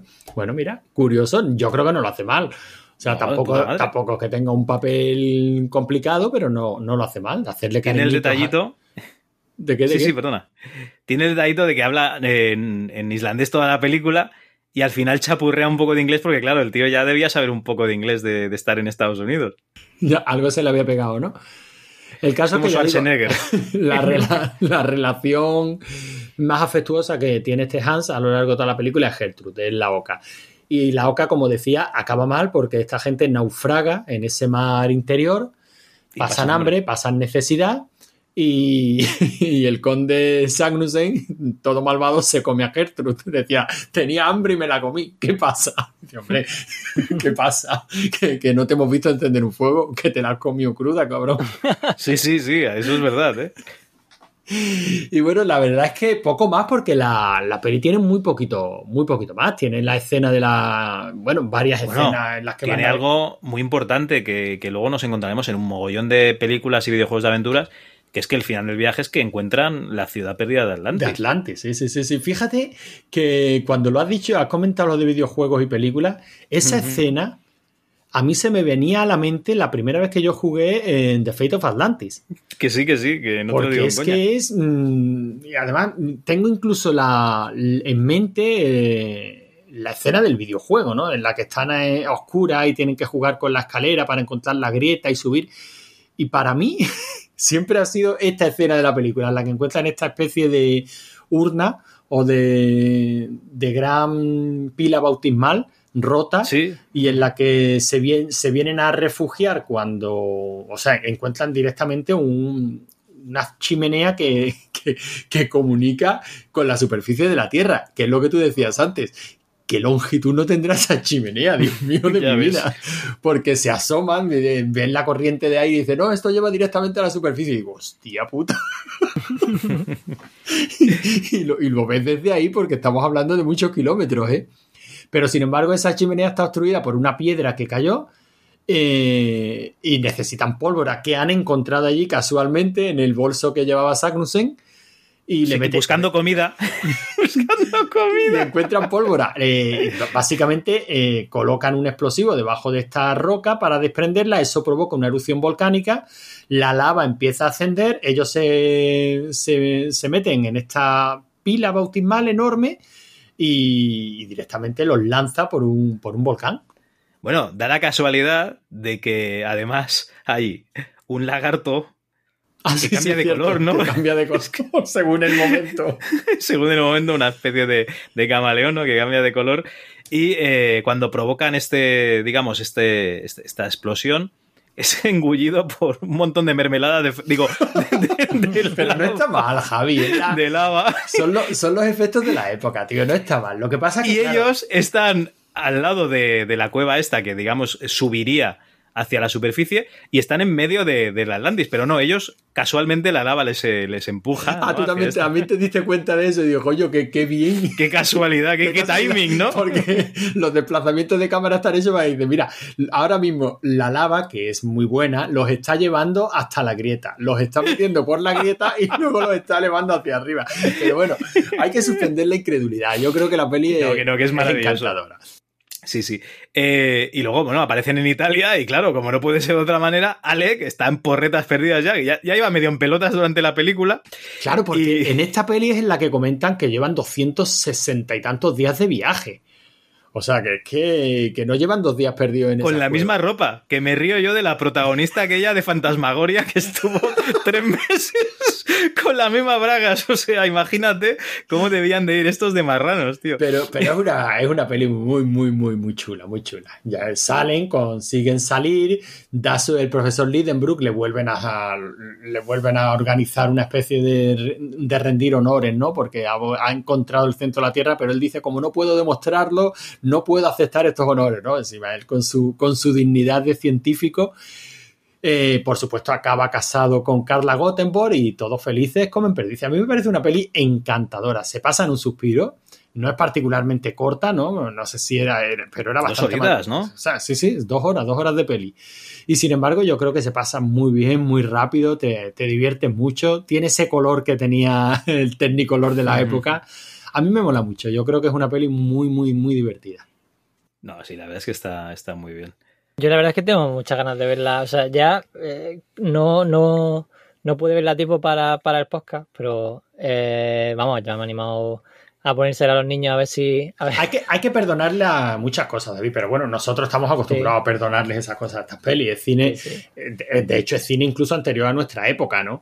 O sea, es cine que acabas viendo porque, bueno, porque te gusta el cine, porque te gusta el cine de aventuras y porque por curiosidad acabas viendo todo este tipo de... Claro, esta película es vieja ya cuando nosotros éramos jóvenes. Claro, claro, eso. Pero además es que ahí tiene escenas que, que yo las, o sea, conforme la ibais contando lo de Claro, la iguana, es de me acordado perfectamente. O sea, Claro, esto me acordado perfectamente. O sea, digo, coño, la iguana es verdad que caí y otra vez la misma. pero es que, Claro, pero, pero tú cuando por- la ves dices, otra vez la iguana. tal". Tío, pero a mí me, me- me hace una gracia los iguanazos, de verdad. Digo, claro, yo me imagino al técnico empujándole Bueno, para mí eran dinosaurios, ¿vale? Yo, yo era muy pequeño, ¿no? Para mí eran dinosaurios. Yo, para mí siempre ha sido un dinosaurio. Sí, claro, pero Pero bueno. porque la ves ahora y te tienes que te tienes que reír de los trucos de la época, ¿no? Pero yo creo que Hombre, mm, recomendarla para verla con los niños, pues no lo sé. Si los tienes acostumbrados, yo sé que yo esta la puedo ver con mis niños y aunque no sea por los motivos correctos, seguro que echan un buen rato. Yo creo que le pongo esta película a los críos y me dicen, papá, pon el Mandalorian y déjate Ah, de pero, mierda". pero mi niño es muy cabroncete y yo le pongo estas películas y dice, ah, esto es historia del cine y tal, tal, tal, y, y se ríe y dice, papá, de Te lo verdad. ganas, ¿no? Te lo ganas. Y dice, papá, papá, papá, de verdad te gustan unas cosas. Hombre, hay que recordar que aquí Antonio, el crack, les puso el Ete y el Otto a sus hijos. O sea que de ahí para arriba siempre. Sí, sí, sí, sí. Por eso que hemos sentado unas bases sólidas y firmes sobre la que cualquier ponzoña les va a parecer bien. Pero Papá, esto, ¿salen los Calatrava? No, pues vale. Entonces vale. ponla. pero esto no es ponzoña. De hecho, es una peli muy bien valorada, recordada con cariño. No te Coño, acordabas, ¿eh, David? No, no, no me acordaba, ¿no? Tiene un 7 en la IMDB, o sea que, Hay que ser. que ese cabrón, ¿no? Bueno, venga, vaya, vaya. pasemos a la siguiente, Javi. Bueno, Viaje al centro de la Tierra también, 1977. A los mandos, Juan Piquer Simón, con los intérpretes Kenneth Moore como Otto Lindenbrook, Pep Muné como Axel y mm, Frank Braña como Hans Belker. Yo no sé si decirte ir diciendo de nombres porque como esta película hace muchos años que no la veo, yo sí que te voy diciendo. Yo creo que bajaba una chica, pero no sé si, si era Glauben o era Marza. Ahora no, no estoy seguro. No, la chica que bajaba yo creo que era Glauben. Glauben. Vale, pues Yvonne Sentis como Glauben. Bueno, esta película, tú nos has dicho que es entrañable. Yo, de ver algún trozo, la estoy recordando, pero la tengo que volver a ver porque, porque claro, esta película es española, es el origen del germen de un videojuego que hablaremos después y esto, esto es historia. Historia del cine Mm, español. Mira, esta peli, eh, tú sabes que yo, porque me habrás escuchado comentarlo en más, más pocas que hemos compartido, le tengo un cariño muy especial a Juan Piquer Simón. A mí cualquier tío que intente hacer cine de género en España, en épocas en las que era objetivamente muy difícil, me tiene que caer bien. Y este tío hizo pelis que yo disfruté mucho de niño. La primera que yo vi de Juan Piquer Simón no fue, no fue este viaje al centro de la Tierra, sino que fue la, el misterio en la isla de los monstruos. También basada en, una, en una de Julio Verne. Una maravilla. No, Y- no, y, no lo digo, y no lo digo en coña, o sea, de, peque- de pequeño me Me encantaba. encantaba. Yo me lo pasaba bomba con esa, con esa Me suena un película. montón, ¿eh? No sé, seguro. Eh, te en un barco y piensa- bueno, es, que es como una película de Godzilla, de aquellas que había bastantes No, monstruos. David, te voy a decir un detalle que lo vas a recordar seguro. La ametralladora de plátanos. La máquina, la máquina de disparar plátanos. no me acuerdo. No, pues entonces es que no has visto la película, porque vale, no vale. se te podría haber olvidado. Vale, vale, vale. Pero es maravillosa. Y esta Viajar Centro de la Tierra, para mucha gente, es incluso mejor adaptación que, que la del 59. Yo creo que es una peli muy digna. En vez de contarla entera otra vez, pues vamos a, si os parece, os cuento lo- las diferencias, ¿vale? Porque realmente es una adaptación que sigue también muy, muy de la mano la novela de Julio Verne y, por supuesto, la adaptación del 59. En este caso, más fieles a la novela, no encuentran el, no encuentran el mensaje de Sagnussen en una plomada, sino que lo encuentran en un libro viejo que, se, que compran de una biblioteca. Una, una librería de viejo en la que llega un personaje extraño vendiendo tre- tres libros. Uno de, uno de Cervantes, no lo, no lo y uno de o sea, Cervantes decía, ese tío, ah, ese tío, ¿pa- ¿para qué? ¿no? También lo desprecian. El, el librero desprecia a Cervantes. Y finalmente el librero no quiere comprarle esos tres libros viejos, se lo compra el propio Otto Lidenbrook. Le dice, ¿cuánto pide usted por los libros? Y se los lleva y en uno de ellos pues descubre el mensaje de, de Sartre. Espera, espera, espera. Esto no es un poco así, ¿eh? Esto es. ¿Sabéis el típico tío que está, yo qué sé, en un cash converters y ve uno que aparece con un Spectrum en caja y el de el de el cash converter dice, esto es muy viejo, esto yo te doy 3 euros. Pero ¿cómo me vas a dar 3 euros? No sé qué. Yo quiero 25. Y, y, y eso que no llegan a un trato y estás tú ahí y dices, va, hombre, va. Va, hombre, qué hijos de puta estos del cash converters. Ya te doy yo a ti 25 euros por el Spectrum con caja. y tú pensando, mañana en Wallapop 200 pavos. Pues eso, eh, el tío ve un libro de Sagnussen y el tío es geólogo y sabe quién es Sagnussen perfectamente. O sea, él, es, él está comprando algo que sabe que tiene más valor de lo que está pidiendo este señor. Es un poco aprovechado, ¿eh? Bueno, venga, vale, es un aprovechado, pero como descubriremos al final de la peli, este vagabundo que está vendiendo los libros tiene intenciones ocultas. Hombre, no ha ido a esa librería por, por nada. no o ha sea, ido porque está casualmente, este sino señor. que iba buscando a Otto Lidenbrook. Total, el caso es que tanto él como Axel pues se ponen a investigar, por supuesto la pista para descubrir eh, la clave, pues se las da Glauben y Una, ma- una maravilla, una maravilla. Porque explica un poco, explica un poco cómo lo desencriptan. bueno, básicamente lo desencriptan utilizando un proyector de diapositivas, ponen las imágenes y por casualidad, cuando se están volviendo locos, no son, in- no son, in- son incapaces de descubrir qué pone ahí. Casualmente, eh, se da la vuelta para mirarse en el espejo, para colocarse la corbata o tal, y, y ve reflejado el mensaje en un espejo y se da cuenta de que estaba escrito al revés.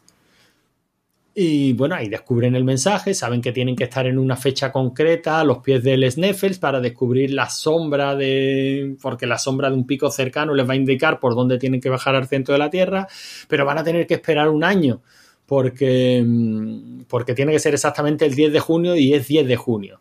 Sin embargo, el personaje de Axel, con una prepotencia y una soberbia que marca este, que marca este personaje en esta película, dice que no porque por las diferencias de calendario, que ya se está utilizando el calendario gregoriano y ese libro se escribió en la época del calendario, no, no sé si era juliano. El caso es que Qué listo, qué listo, el Alex.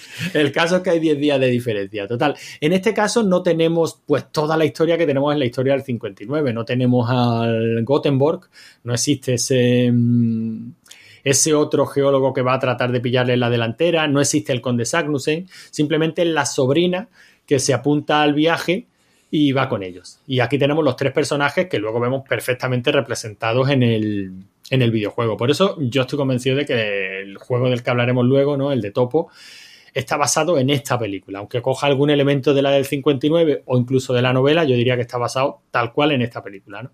Porque la representación gráfica de los personajes, pues son el profesor Lidenbrook, Axel y, y Glauben. Sí, sí, sí, no, no, tal cual, ¿eh? O sea, Aquí el personaje de Hans está interpretado por Frank Braña, con, con- la cara de este actor, con la fuerza de este actor, con- o sea, yo creo que es probablemente el mejor papel de toda la película, que es pastor, que ha perdido todas sus ovejas porque les cayó un rayo y mató a todos sus rebaños, así que le pagan en ovejas. Cada semana que pase con ellos viajando al centro de la Tierra, pues eh, no sé si son dos o tres ovejas. En un momento determinado de la película le preguntan a Fran Braña, bueno, ¿qué hacemos? ¿Continuamos o nos volvemos? Y Fran Braña dice, continuar, es ovejas, continuamos. Y, bueno, tiene, tenemos unas escenas muy similares, se van desarrollando la, prácticamente las mismas escenas, salvo por la aparición de un personaje que está interpretado por José María Cafarel, que es el profesor Friedelson. Y bueno, yo creo que aquí es donde se le va la pinza a esta película. Totalmente. La película va siguiendo la novela eh, prácticamente punto por punto, ¿no? Eh, tenemos la pérdida de Axel, eh, que se pierde en las cuevas, tenemos que se da el golpe en la cabeza, tenemos que llegamos a ese mar interior. Aquí sí, aquí nos volvemos locos con los con los animales prehistóricos. Los animales prehistóricos están hechos con marionetas de mano, de goma, eh, de dinosaurios peleándose en una simulación de mar, tal cual. Pero eso sí, muchos animales prehistóricos. Esa lucha, o sea, esa lucha entre dos animales prehistóricos en el mar interior está extraída directamente de la novela. Eh, tenemos las tortugas gigantes que parece que tienen que huir entre ellas para que no, para que no les aplesten. No sé si, si os suena. Y sin embargo, tenemos aquí al personaje de José María Cafarel, que es un personaje enigmático que se pasea por la película con una caja metálica. Bueno, este, este personaje, el profesor Friedelson, salva a Glauben de morir en unas arenas movedizas. Y luego aparece y durante toda la novela, durante toda la película, se produce una especie de enfrentamiento entre el personaje de- del profesor, de este profesor Friedelson y Otto Lidenbrook. Otto Lidenbrook eh, no está conforme con los métodos de José María Cafarel y José María Cafarel se tira toda la película eh, mirándole por encima del hombro y diciendo hay cosas para las que usted no está preparado, eh, hay cosas que usted no puede conocer, hay cosas para las que su mente no llega, o sea, se- en ese nivel de sobradismo, ¿no? Y jugando con su cajita, una cajita metálica. Y llegamos a la escena más delirante de toda la, de toda la película, ¿no? En esa escena, Axel y Glauben se pierden en una cueva o tienen que huir de, un animal prehistórico y se ocultan en una cueva y allí aparece el profesor Friedelson.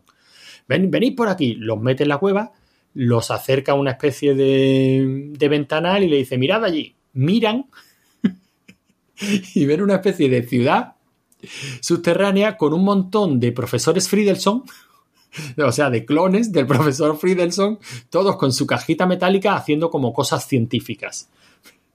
Y Soy muy importante, mira, sí, hago sí. cosas científicas. haciendo, haciendo como cosas científicas con sus cajitas metálicas. Eh, Glauben y Axel se miran así como diciendo, ¿y esto qué es? Le dicen al profesor mm, Friedelson. Bueno, ¿y esto qué es? Y dice, pues la mente todavía no está preparada para eso. Y se van de la cueva, fuese y no hubo nada. Ya está. O sea, ese hilo argumental muere ahí. Ahí queda. Y dice, pero bueno, ¿qué me estás contando? ¿Qué ida de olla es esta? Vuelven a encontrarse con, con Otto Lidenbrock.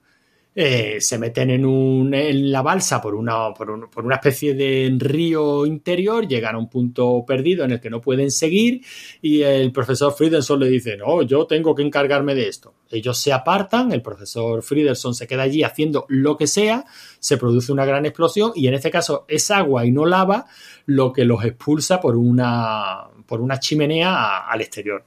Y ya está.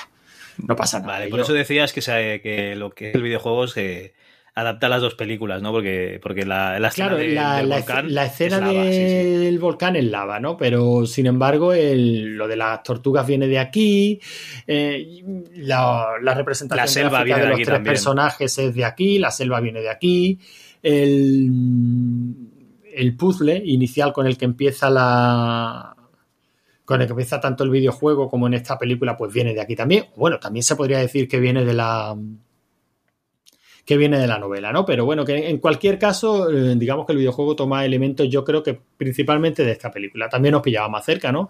Esta peli es de producción española. Pues fíjate, Logarán, que no me suena nada de, de, de, de la película. Y... Pues esta película la han pasado muchísimo, ¿eh? Muchísimo ¿Sí? también por televisión. Nada, tío, nada. Yo esta peli la he visto por televisión seguro, pero de, de crío, o sea, y no la he vuelto a ver. Y luego la, la sobrada, o sea, de, o sea, la escena está tan loca de un montón de clones del profesor Friedelson allí haciendo algo y que eso no vaya a ninguna parte, que no se dé ninguna explicación, que no se hable sobre ello en la película, que ni siquiera argumentalmente esté justificado que vayan a esa cueva. Eso es una maravilla, ¿no? O sea, porque es que... mm, Esto es el- muy, muy David Lynch, ¿no? Claro, el ya te lo explicaré en otra película. dice, si no, no, venid por aquí. Los lleva a la cueva, se asoman a la ventana y se van. dice, pero vamos a ver, ¿para qué habéis venido aquí? O sea, ¿sin venir a qué? Pero, eh, sin embargo, es curioso porque eso le da un epílogo, un epílogo curioso a la película, ¿no? Luego la película termina con el profesor Lidenbrook en la librería, llega a la librería, pues, a, a- pues, en fin, eh, se ve que es su sitio habitual de esparcimiento, a comprar libros, lo que sea, y el librero le dice, pues ha venido un señor y ha dejado esto para usted. Y dice, para mí, aquí en la librería, abre el paquetito y es la caja metálica eh, con la ciencia, está Bienvenido, avanzadísima. bienvenido al club. Exactamente, que el profesor Friedelson llevó durante toda la película y luego se, el último Oye, plano de la película es una Todos imagen estos de- tíos, espera, espera, espera, todos estos tíos con la caja metálica, ¿no serán todos estos tuiteros y youtubers y tal que les han llegado la PS5 esta semana, ¿no? Pues y están ahí como locos haciendo fotos de la PS5 y el lote de, de donuts que les han llegado y croissantitos. Pudiera, pudiera ser, yo no, no descarto nada. Digo, el último Vale, vale. plano de esta película, pues es la, la mirada, o sea, un plano que se acerca a los ojos del profesor Friedelson, que ya digo, José María Cafarel, que si algo tiene este tío es una mirada impresionante, ¿no? O sea, unos ojos azules, una mirada penetrante, espectacular, y ahí termina la peli. Ya digo, yo la recuerdo con mucho cariño. Objetivamente, creo que es peor película de, que la del 59 Mm, no tiene la, la, la riqueza de personajes que tiene la del 59, no tiene los medios que tenía la del 59, aunque estos sean 20 años después, pues se nota que hay muchísimo, muchísimo dinero menos. O sea, la del 59, por ejemplo, no intentaron hacer la lucha entre dos dinosaurios, ¿no? Por, por lo que sea, pero no intentaron hacerla. Dijeron, o no tenemos medios, o no va a quedar bien, o aquí no, aquí hay desvergüenza de sobra como para poner dos calcetines de goma con dientes peleándose uno con otro y... A ver, tío, que este señor hizo Super Sonic Man. Ya, ya, ya, una excavadora de, de- de- cartón. de cartón. Por eso digo que aquí hay desvergüenza de sobra. Sin embargo, y yo no la descartaría. O sea, me parece una peli muy divertida. Tampoco paran de pasar cosas con- eh, continuamente. Eh, tiene escenas muy, muy locas, es verdad, pero tiene otras que funcionan muy bien. Y bueno, me sigue pareciendo una peli muy divertida. Yo le tengo muchísimo cariño porque, bueno, yo es que tengo cierta locura con este tío. Yo le perdono hasta Super Sonic Man, o sea que. Yo lo que te iba a decir es que eh, visto así como fotografías del rodaje que estaba justo viendo mientras que estabas comentando, por eso te decía que no me sonaba nada.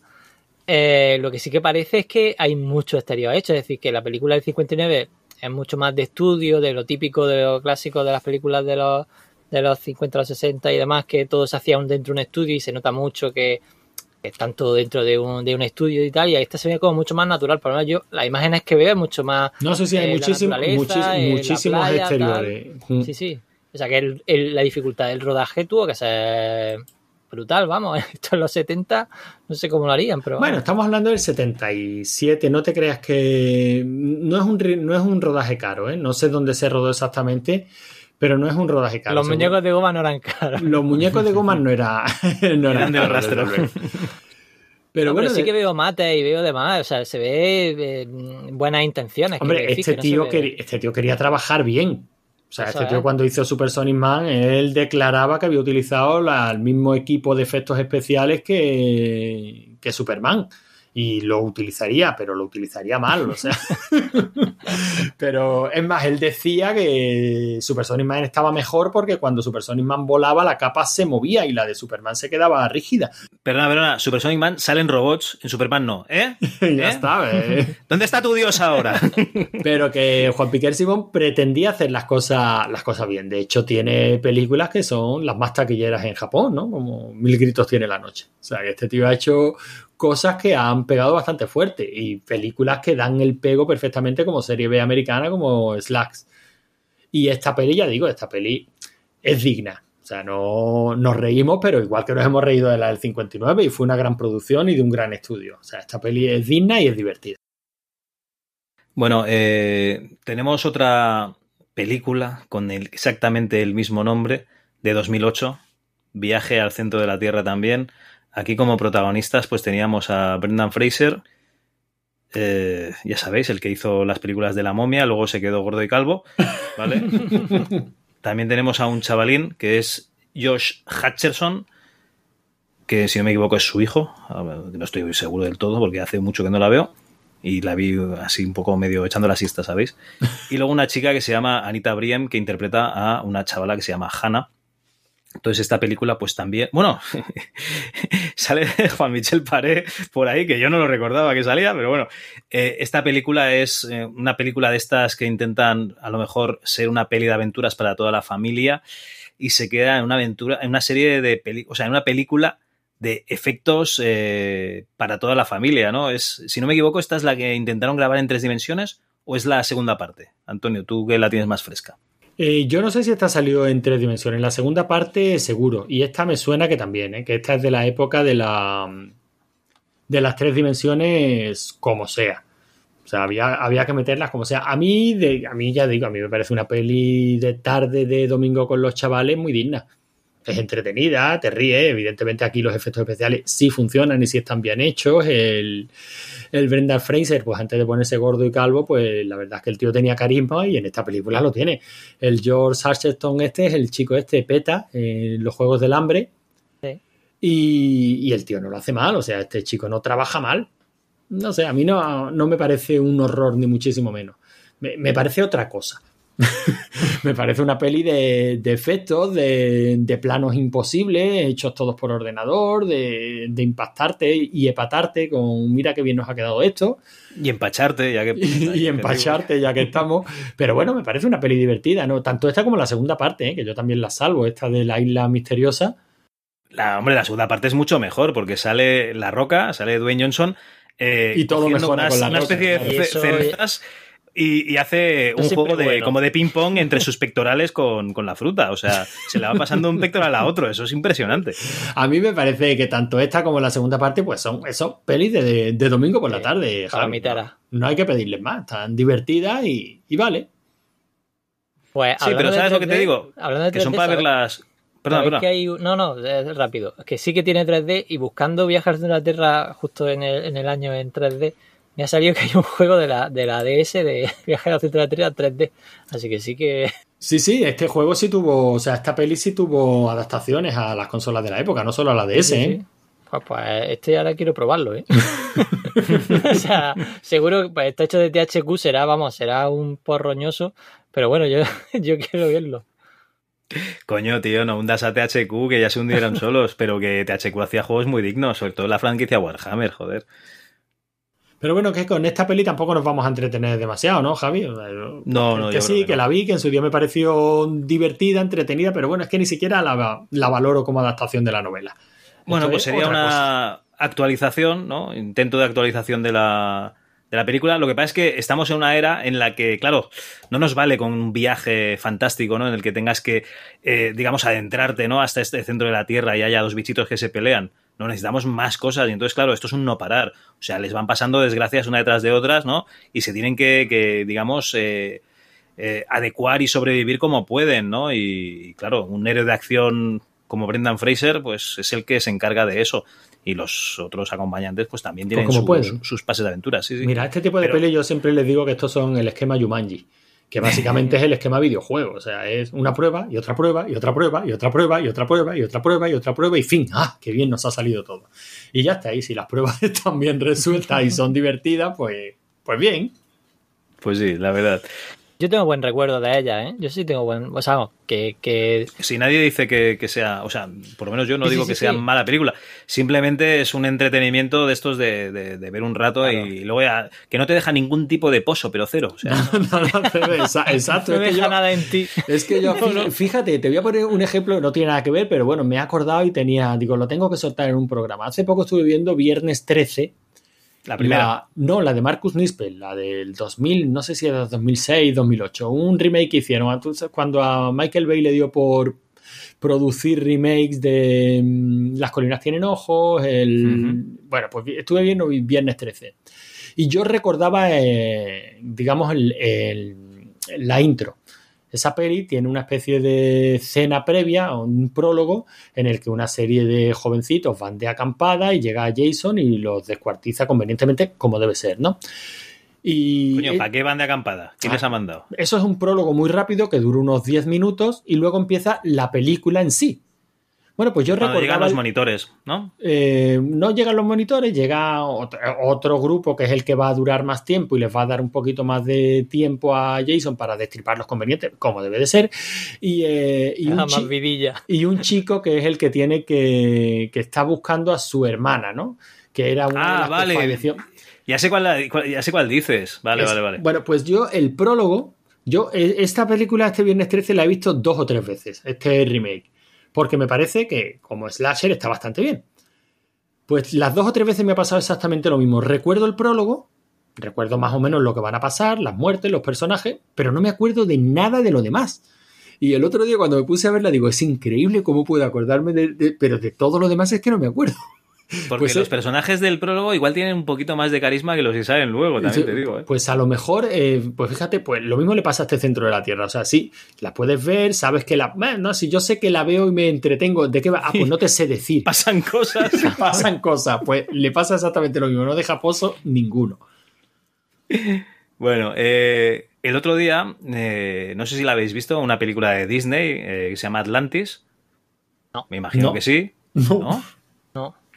¿Ninguno de los dos? no, no, no, no. no, no, que va, que va, Yo. Atlantis dejé, o sea, Atlantis. Pero la dejé de, ver películas animados clásicas. El dice. planeta del tesoro. No, clásica del 2000 y algo. Claro, clásica. 2000 y poco. Ah, bueno, pues, clásica. Atlantis. Vale. Pues eh, sí, además también tiene adaptación a videojuegos. Eh, lo que es la. Además es de animación, sí, estilo clásico. Vale, pues eh, esa película la fui a ver en cine una matinal porque eh, salía con la que es ahora mi mujer y, tenía sobrinos y pues nada, pues tocaba ir a ver una película con los sobrinos y escogimos Atlantis y a mí me encantó, es una película que me gusta mucho, es eh, una película en la que un explorador, que su abuelo era explorador, ¿vale? Eh, consigue una financiación por un tío que eh, tiene casualmente todo el equipo necesario para ir a, a explorar la Atlántida, ¿vale? Cuando en su universidad y tal no le hacían ni, ni puñetero caso. Y eh, se encuentran pues que tienen que cavar túneles, hay explosiones, llegan al Atlantis y al final tienen que huir por un foso de un volcán que llega hasta, hasta eh, digamos, la superficie, pero que está bloqueado por una piedra. No sé si os suena, ¿no? El, el esquema. vale. Y eh, claro, eh, yo no la tenía en mente la el viaje al centro de la Tierra cuando vi Atlantis. Yo Atlantis dije, pues esto es algo original de, que hicieron para, para Atlantis. Pero si la veis vosotros, después de haber visto Viajando la Tierra, haber leído la novela, etcétera, y tenerlo fresco en la memoria, aquí identificaréis claramente que, claro, en Viaje al centro de la Tierra, ¿qué es lo que hacen? Hacen un viaje para descubrir casualmente la Atlántida. Casualmente. Aquí no, aquí hacen un viaje por el centro de la Tierra para descubrir la Atlántida sabiendo que van a, a la Atlántida, ¿no? Sabiendo el destino.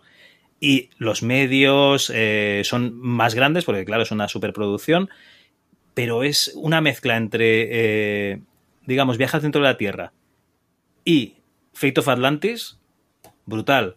Porque esta organización eh, son unos. eh, bueno, no os voy a hacer spoilers, pero son unos. No, no, porque me están Eh, entrando ganas de verla. No, no, no, ¿Por es- la película está muy bien. Eh, son una, una organización que tienen para que les ayuden soldados, ¿no? O sea, no van ellos solos. Y esos soldados tienen una pinta de nazis que no te puede. O sea, que, que echan de espaldas. Y dices, claro, nazis, submarinos, eh, Atlántida. Este tío, el que, el que hizo el guion de esto, mm, ha jugado al Fate of Atlantis, sí o también. Y eso, eh, Atlantis de, de Disney, bueno, si queréis busco el año, 2001. Vale, de 2001. Es una película bastante encantadora. A ver, no es Titanae, o sea, no es un de este estilo tan, tan espectacular, pero siendo un dibujo clásico está muy, muy, muy bien y, y es muy entretenida de ver. Eh, El otro día la, la estuve volviendo a ver y, y muy, Pero el muy estilo chula. de dibujo es parecido a, a Titanae. De hecho, justo estaba diciendo eso, que, que se parece mucho a ese. Por los brillos, ese- pero sí. Titanae yo la recuerdo más eh, parecido a gráficos hechos por ordenador que, Sí, eso sí, o, verdad. o con más Tiene efectos, digamos, sí, que aquí. Aquí es más, más estilo clásico. Pues nada, eh, eh, Atlantis, otra película que bebe directamente de, de Viaje al Centro de la Tierra. Supongo que tendréis más, bueno, alguna más por ahí que, que decís. Esto seguro que, que- que se parece, ¿no? Por algún lado. Pues hombre, la verdad es que no me, no me he apuntado a ninguna más, Javi. Podríamos hacer un esfuerzo de memoria, pero para que yo creo que hemos dado una buena, una buena selección. Yo por de pronto Bueno. esta, esta Atlantis me la apunto, ¿eh? Sí, yo también. No, no, vedla y Yo- vedla yo con los chicos dos, yo que, está bien. Yo tengo dos. Y digo esto rapidito y, y lo dejo. Hay otro viaje haciendo la Tierra que se llama El Núcleo. No sé si os acordáis. Hostia, pero eso no tiene nada Madre que ver, tío, mía, eso es un tío. horror. Pero ¿por qué no haces este sufrimiento? que se está ¿Por qué acabando no la vida se está acabando la vida en la tierra y tienen que coger ese, ese metro no ese, ese tren hacia el interior de la tierra para, para conseguir reactivarlo el núcleo y, y eso sí que es el viaje al centro de la tierra de verdad Esa es un horror. No hay por dónde cogerla. Si hay cine malo, si hay cine malo de catástrofe, esa es ese es de las malas malas sí, malas, sí. malas, sí. no te creas sé que hacen cada mojón a mi mujer le encantan las de catástrofes y hay cada mierda que no te lo creerías A ver, David, ¿cuáles son las dos que tú tenías? ¿Cómo? ¿Que yo tengo qué? Tú no has dicho que tú has tenías dicho dos? tengo dos apuntadas No, no, no, no, que ya tengo dos apuntadas. Que, Ah, para ver, La de, ah. Claro, la de Atlantis y la de. Y la de... perdona te dejábamos paso porque habíamos entendido que Sí, sí, tenías dos te- películas más tenías dos apuntadas. pelis más. que va, que va. Y Pues después, nada, del núcleo, después del núcleo, ¿qué puedo decir? Nada, nada. Pues yo creo que dejándolo en todo lo alto, Javi. Sí, sí. Sí, sí, eh, no hay, no hay Bueno, que menos en que, que aprovechar en todo lo bajo. En todo el centro, en todo el centro, dejémoslo ahí. Bueno, hay que aprovechar que está David aquí, ¿no? Y David, oye, ha- haremos un interludio musical, un pequeño interludio musical entre las películas y los videojuegos de Viaje de la Tierra. Y ya que estás aquí, échate un piedras en el camino ahí chulo.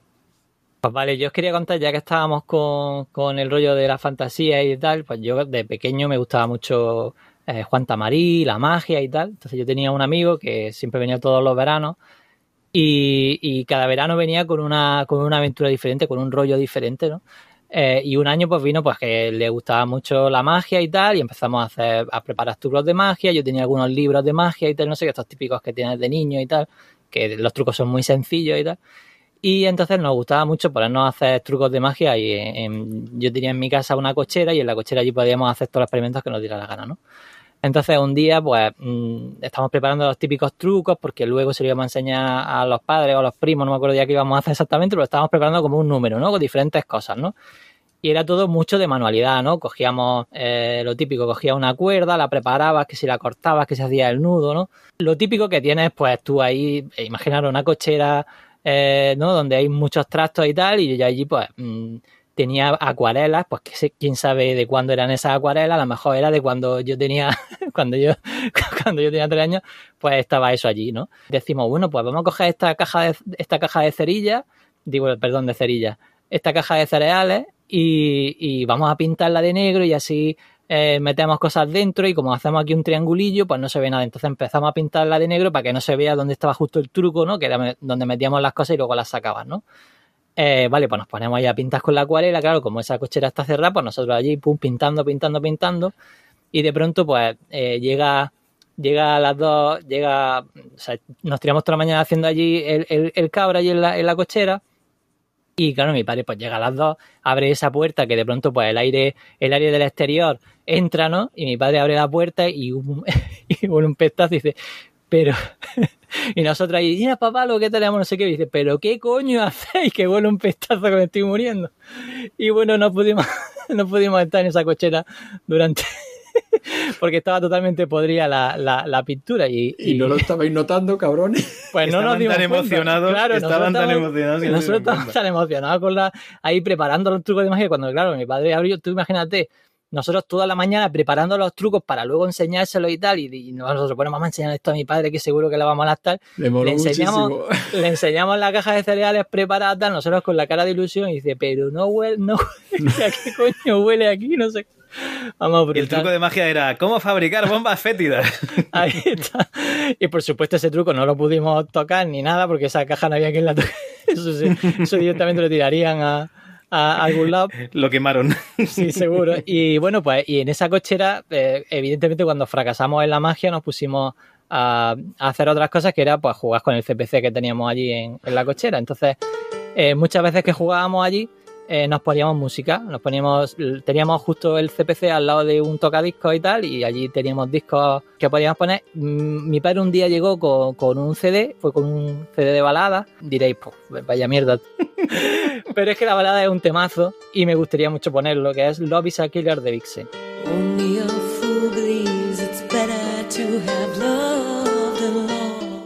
Pues nada, adelante.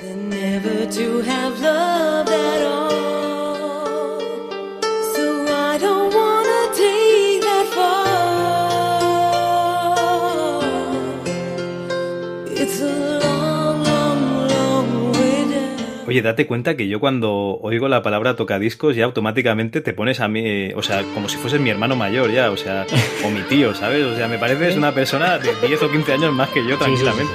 El tocadiscos es viejo. I'm hurt.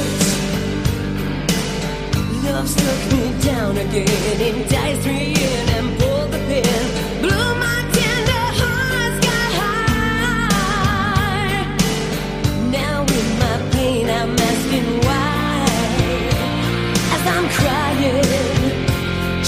I keep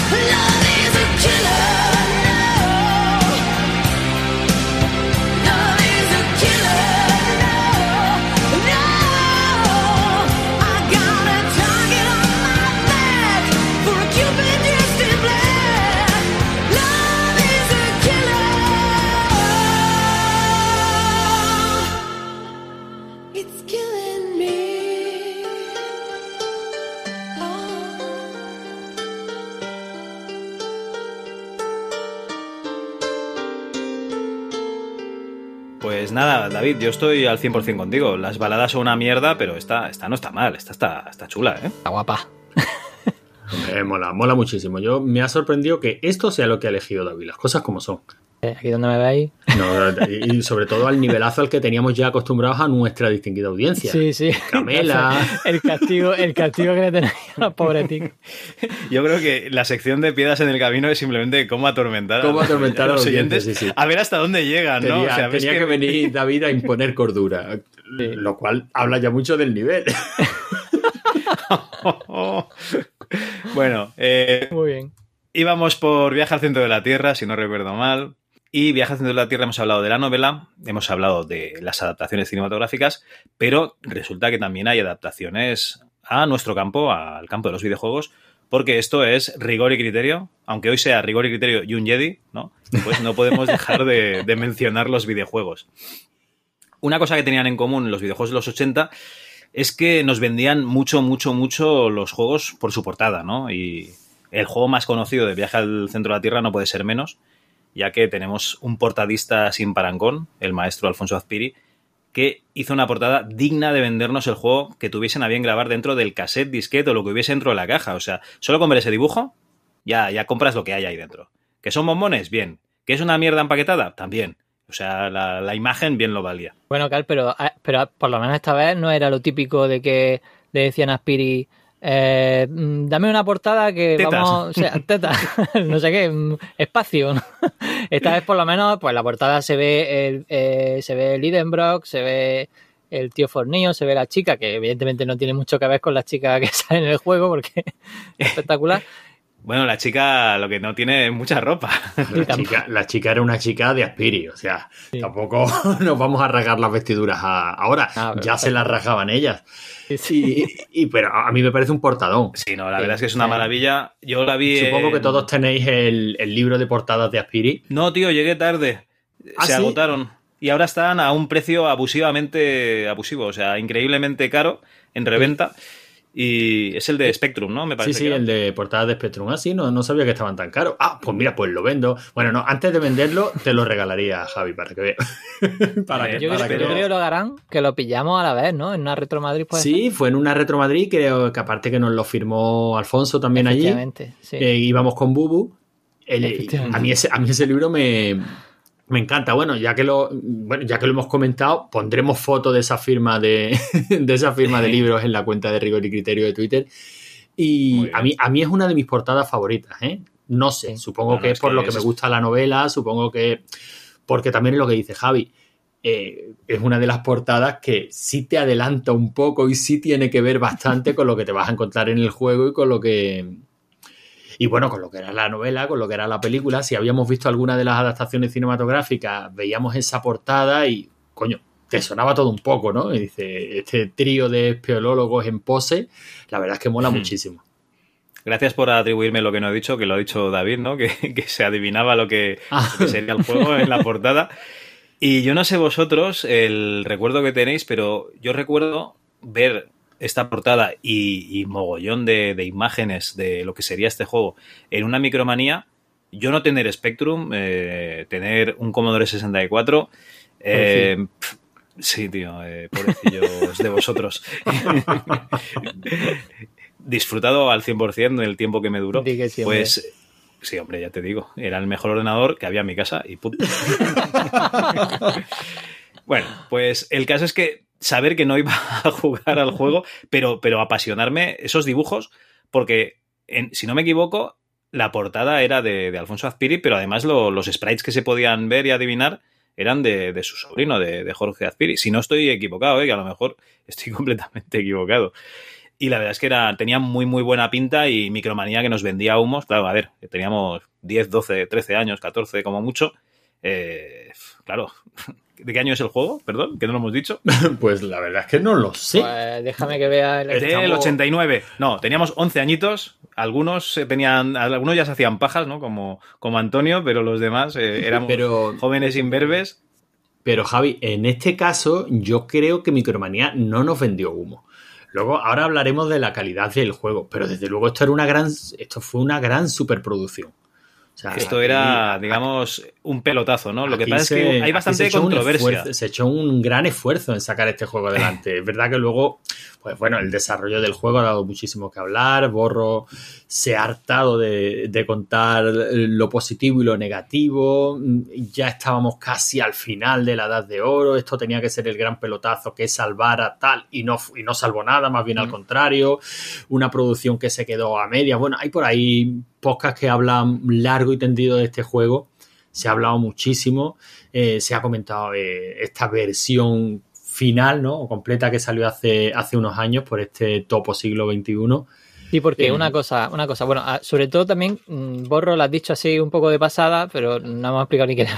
Ah, no, bueno, perdón. Menos, menos mal que estás tú aquí, David. Es verdad que nosotros tenemos la costumbre. Pasa lo mismo, fíjate, que en el rincón del developer. Igual que decía que agradezco mucho tus intervenciones en ese, en ese otro programa de la Chut.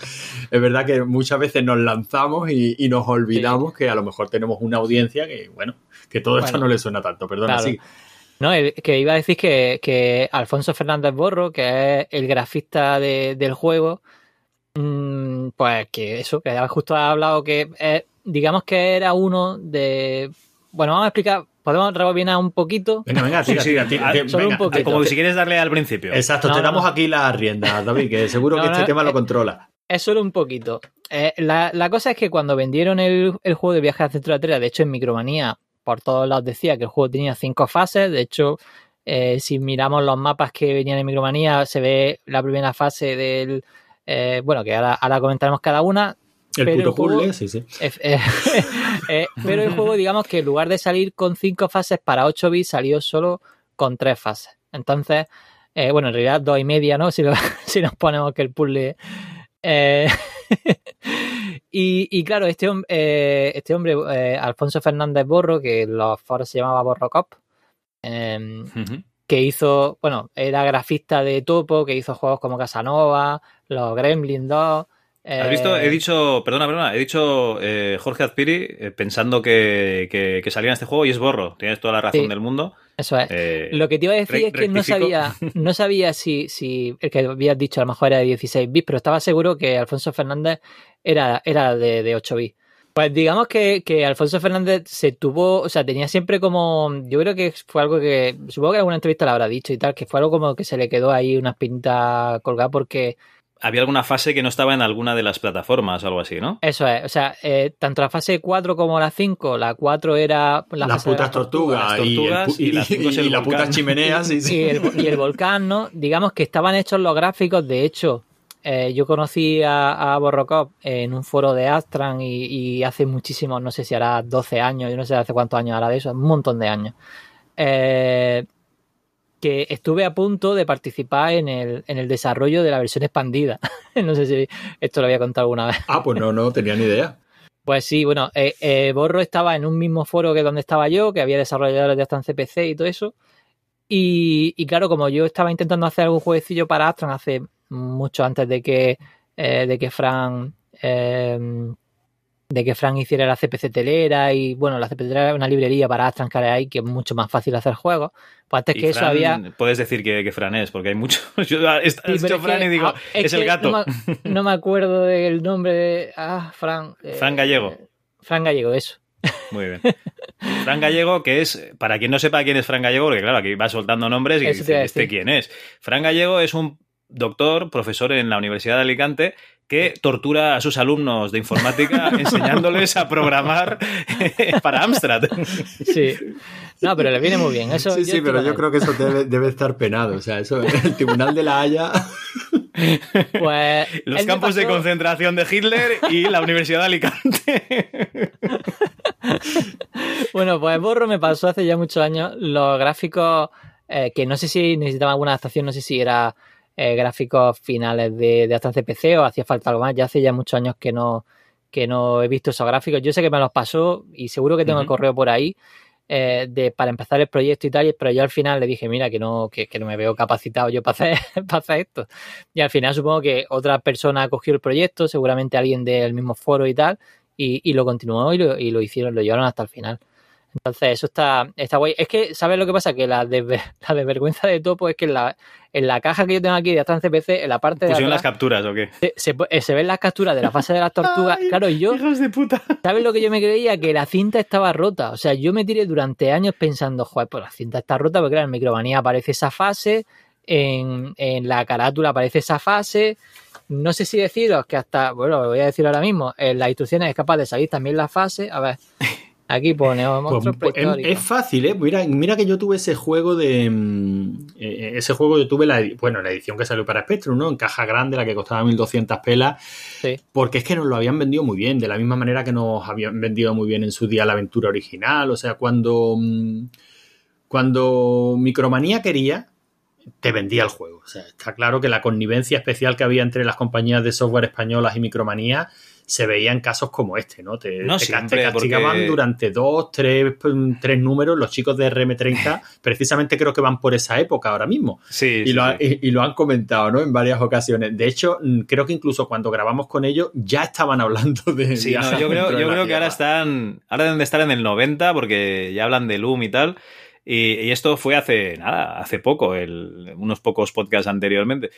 Pero tú date cuenta que también te iba a decir, eh, no, no, eso es mentira porque me acuerdo de un número que salían los escenarios del, del Monkey Island 2, ahí espectaculares, ¿no? Eh, Que te mostraban todos los artes originales y tal.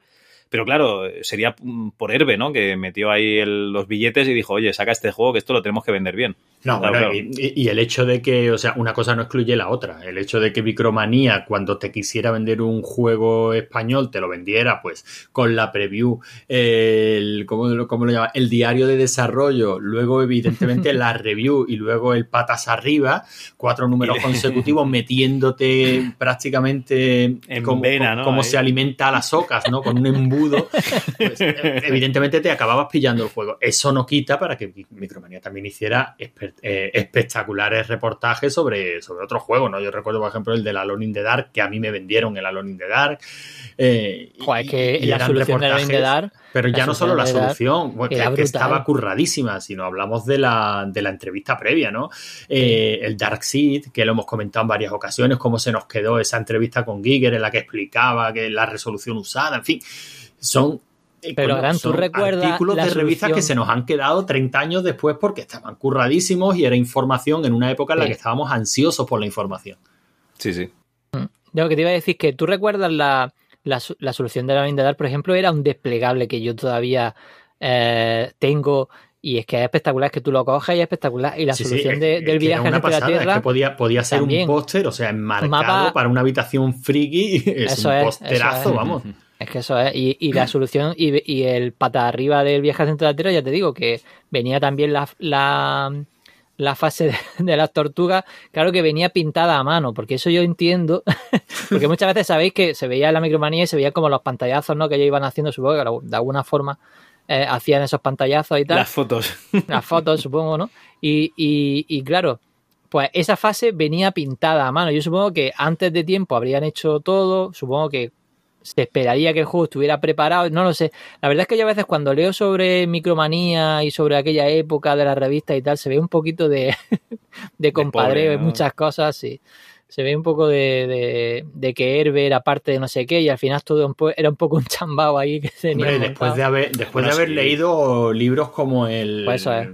Como el Ocho Quilates, después es. de haber escuchado mil entrevistas, después de haber compartido foros y conversaciones y tal con los protagonistas de la época, evidentemente ahora lees Micromanía de otra manera, pero eso mola Sí. también, porque ahora sí adivinas todo lo que se estaba cociendo entre bambalinas, ¿no?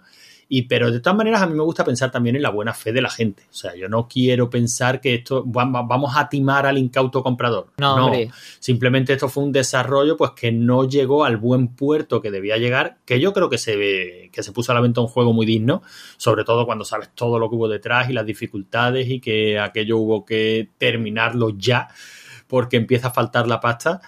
Pero, pero yo creo que la realidad es que se entregó un juego muy digno, divertido, con una, un- bueno, con una fase central que para mí es el juego y luego una serie de añadidos que, bueno, que aportaban un poquito más, un poquito más al juego. Incluso esas dos fases que nos escamotearon en los 8 bits de la época, eh, realmente no dejan de ser pues pequeñas fases de bonus. O sea, ¿Pero realmente. eso solo estaban en escamoteadas, en Amstrad o en todas las versiones de 8 Yo creo que en todas las versiones de 8 bits. en hasta donde 8 yo sé, sí. esas dos fases solo salieron en Amiga y, eh, y en PC. Claro, ten en en cuenta que, que la versión de Spectrum la compartía el MSX. Y, Vale. y- Sí, eh, eh, por desgracia sí era. Sí, sí. Y la, y la versión de Atan sí que está mucho más cuidada. De hecho, es que muchos los juegos de topo, eh, no sé quién programaba, no sé quién era el programador de, de esta. Ah, Rafael, vale, Rafael Gómez. Eh, mm, cuidaba un montón el Astran. ¿eh? O sea, el juego tiene. Si queréis, podemos ir ya. mm, ¿Hablamos de cada Espérate, una de las espérate, fases? o- espérate un segundo. claro, Yo ¿no? es que me- sí, sí, ahora, ahora empezaremos. Yo me quiero Vale. imaginar a esos usuarios de MSX, ¿no? Que ponen, yo qué sé, eh, un No hagas cartucho, ¿no? sangre, Javi, no hagas sangre. No, no, no, ponen el Penguin Adventure, me da igual, el Arctic Adventure, como se llame, eh, cualquier juego de Konami. el de mirarle el culo al igual. pingüino, sí. El de mirarle el culo al pingüino. Y, y dice, hostia, qué, qué colorido, ¿no? Qué espectacular. Y, luego pone una cinta de topo de Dynamic Y y dicen, ¿y dónde están los colores de mi ordenador? ¿Y por qué esto va tan lento? Y decir, pero qué puta mierda es esto. Claro, si no ves, si no puedes comparar, dices, bueno, pues es como un Spectrum. pues, pues es lo es, que es hay, el primo retrasado del Spectrum, pero, Ah, sí. pero claro, a la que Por- ves un por cartucho dices, sí era. joder. Pero eso no quita Bueno, que sí. en la época muchos usuarios de MSX, incluso conociendo lo que había, disfrutaran Ujú. de algunas versiones de, de Spectrum. ¿eh? En Gaby mismo Sí. nos ha comentado que para él la- el Robocop de MSX pues es un juego digno y divertido. eh, le falta un, puntito de velocidad con respecto a la versión de No, Spectrum. no, no, pero sigue es más fácil, ¿no? divertido. Esquivas mejor las balas. En cualquier caso, mm, es que es muy difícil hacer mal el Robocop.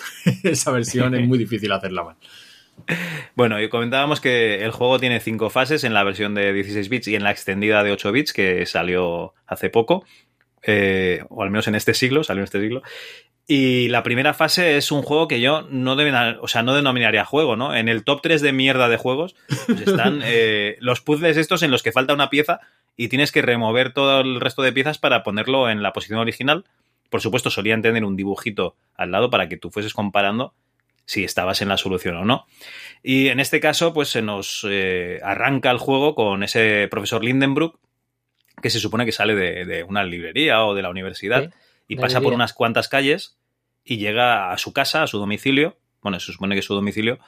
Y cada una de las versiones de 8 bits es diferente, o sea, de 8 bits y 16 bits es diferente los gráficos, eso, eso es bastante gracioso. Y la verdad es que son unos gráficos muy grandes, coloridos y bueno, está muy bien, es bastante, bastante chula la animación. Y se le ve en un sofá, ¿no? En un diván, reposando, ¿no? Que coge ese diario eh, del, de Sagnussen, ¿no? Y encuentra la hoja. Y esa hoja, pues, resulta que es un, mapa con unas instrucciones que tú tienes que, pues lo dicho, resolverlo en forma de puzzle que se mueve y tienes que colocarlo en la posición original. Tienes un reloj, ese reloj es el tiempo que tienes para hacer la solución. Y si fallas en la versión de 16 bits, pues no pasa nada porque carga de disco y en un volado lo vuelves a hacer. Pero aquí hay usuarios de 8 bits y yo creo que Antonio estaba bastante enfadado con este timo de, fase, ¿no? No, pero fíjate, ni siquiera por la multicarga, porque hasta donde yo. Hace muchísimo tiempo que no lo juego en, en, un Spectrum real, ¿no? Lo juego siempre emulado. Entonces, cuando hay que repetir la, la prueba, porque no has conseguido resolver el puzzle en el tiempo del que dispones, eh, hasta donde yo sé, no había que volver a cargar. Sí, no, no había. O sea que Ah, vale, tampoco, vale. tampoco eso era tan mosqueante. A mí me parece mosqueante ni siquiera la fase en sí. Que bueno, es un puzzle de estos de muy sencillote que tienes que ir desplazando una pieza. Está técnicamente muy bien resuelto. Como tú dices, está precedido de una animación cojonuda. No estábamos acostumbrados a ver ese tipo de Vale. despliegue en un Spectrum. En un ordenador de 8 bits en general, diría yo. Salvo quizás eh, en los MSX. Pero siempre y cuando hablemos de versiones de cartuchos, ¿no? No, está muy bien mm, vestida esa, esa fase. pero esa fase, eh, como tú dices, está muy bien vestida, es muy gratificante. Si has leído la novela, si has visto las películas poco, poco antes, dices, joder, es que estoy viendo la película. Y es así. O sea, ese sofá grande ahí sentado, ese puzzle que ahora tienes que resolver.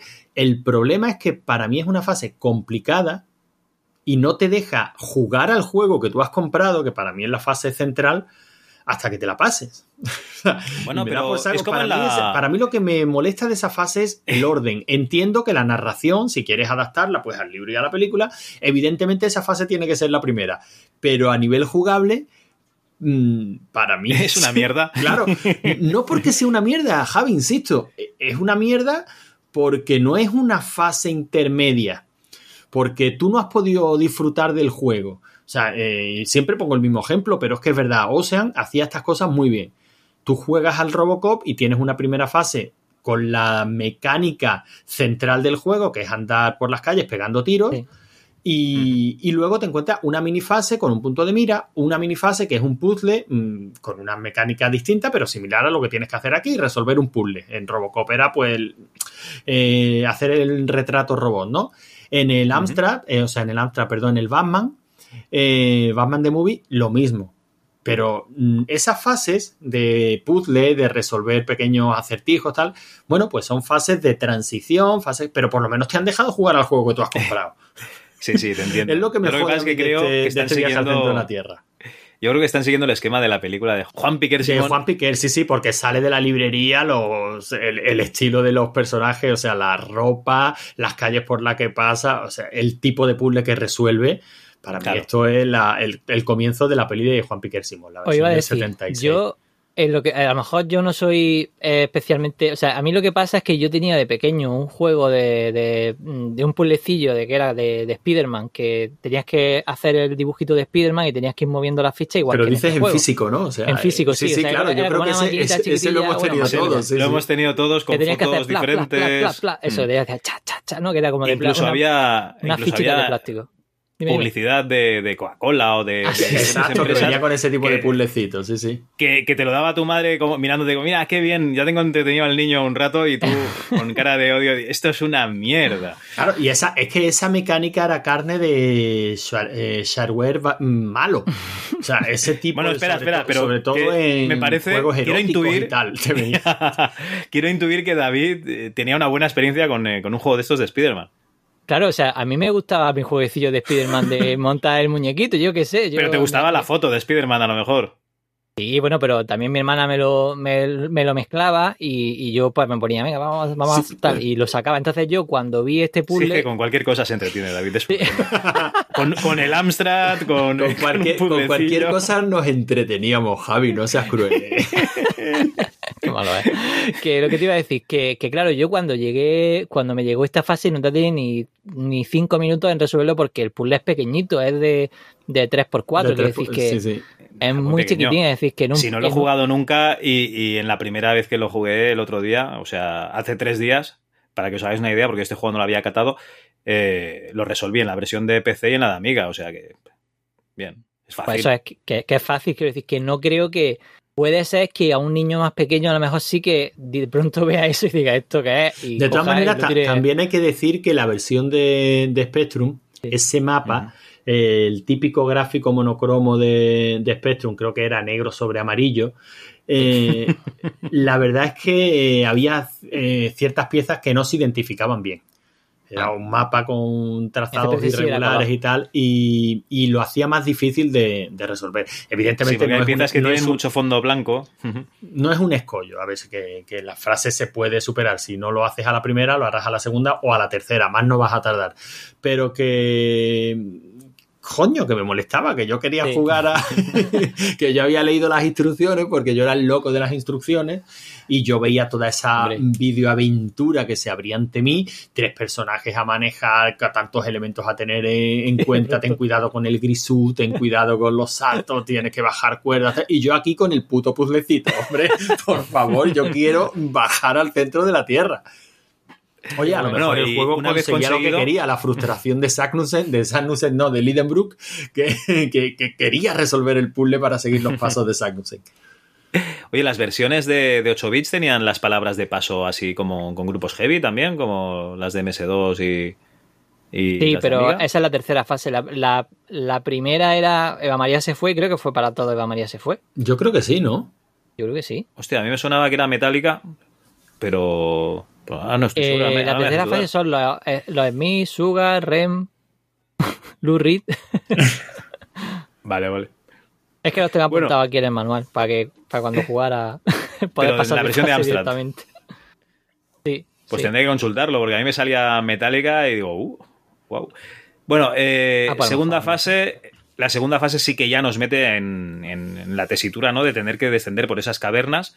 Y esta es una fase de, de del todo, ¿no? Es una fase en la que saltas, bajas por lianas, te enfrentas a algún enemigo, manejas los tres personajes que, que decías, Antonio, y eh, tienes que encontrar el camino ¿no? que te lleve hasta, hasta la siguiente fase, porque no todos los caminos, bueno, hay, hay caminos que son cul-de-sac, ¿no? que no, no tienen salida. Y además hay una cosa que, que- que a mí me llama mucho la atención, que eso lo veríamos en el Art of Fighting, ¿no? Más adelante, por ejemplo, o en el Doom, que es que los personajes cuando van perdiendo salud, pues se les va... Por ejemplo, la chica se despeina. O sea, a la que le tosen un poco encima, ¿no? La, la chica se despeina y se van quedando cada vez más esqueléticos estos, estos personajes. Eso será en 16 bits, ¿no? Será en 16 bits, que son las versiones que yo jugaba. En, en Amstrad no, entiendo. En Astrans tiene una barrita de vida que se va, que se va, que va bajando. Sí, creo que en Spectrum Vale, me he quedado callado porque sinceramente no lo, no lo recuerdo. Yo creo que en Spectrum era, era igual. Eh, esta fase, ya digo, prometía muchísimo. muchísimo. Luego no era tanto, pero sin embargo el hecho de poder mover- manejar tres personajes diferentes, creo que por lo menos estaba mejor resuelto que Comando 4. eh, por, por- por coger otro juego más o menos de la época en la que eso de cambiar de personaje era una puta locura. Aquí Pero es que tenía es una un locura. cierto- Yo, yo casi prefiero Capitán Trueno. O sea, en el momento... Bueno, en- o o sea, pero, perdón. pero es que Capitán Tru- Trueno casi si- digamos que sería el ejemplo Simultáneo, perfecto de cómo hacerlo en, en 8 bits. Te Tenía llevas los personajes en sentido, la a- mochila. Claro, y aportaba, aportaba la jugabilidad, tenía sentido. Aquí, bueno, quiere recuperar esa mecánica un poco, pero realmente al final lo que, lo que te pasa es que tienes que pasarte el juego tres veces. Tres sea, veces. no- Eso es una, una pena, porque Y claro, es un eh, poco puede ser coñazo. interesante la primera vez, la segunda vez es repetitivo y la tercera vez dice la que tercera lo pase estás hasta otro. los huevos ya. Claro, lo que- que lo pase A otro. ver, lo que pasa que lo normal era que cuando te la pasabas de una forma, por ejemplo, yo tenía el, la primera vez creo que me lo pasé y me lo pasé con la, me parece que fue con la chica. Eh, pues me apunté el power de la chica y la próxima vez pues intentar a ver si aguanta un poco más. De hecho, la estrategia un poco es no tanto que te lo tengas que pasar tres veces, sino que vas como un poco avanzando con todo hacia adelante, porque claro, como la chica es la que puede recuperar la vida de cada uno de los personajes, y, y luego los personajes masculinos, por así decir, son los que tienen el arma, pues no puedes avanzar mucho solo con la chica ni solo con los otros personajes, porque si dejas a los personajes eh, perdidos, mm, al final mueren porque mm, si no te ataca un murciélago, es una nube de esas extrañas que, te- que de pronto te corta la luz. Eso está gas. chulo. pues, eh, en Astran, por ejemplo, cambian, o sea, mm, gráficamente en Astran es espectacular porque, eh, y además está hecho, o sea, se nota que está hecho a posta para Astran, no es un port directo de Spectrum, sino que está aprovechando cositas del Astran. Por ejemplo, la parte del juego, digamos, que está con la versión esta de Astran, ¿no? El modo gráfico este de Astran, que tiene muchos colores, aunque se vea los graficotes, ¿no? Los típicos Los pixelazos píxeles gordos ladrillo. eso de- del, del CPC. Y el marcador, sin embargo, está hecho en, en modo gráfico que, aunque tiene menos colores, pues tiene más resolución. Entonces, por eso se ve, digamos que el marcador es como si fuera la, versión de Spectrum, pero la parte de, del juego sí que sí que aprovechando más el Astran. Así que es que el juego está súper cuidado.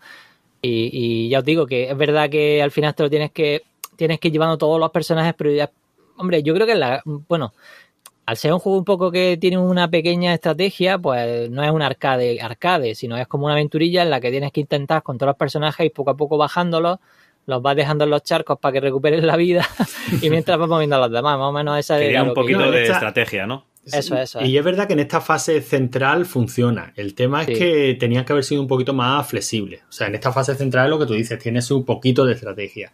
Aparte mola, tener tres personajes con características diferentes.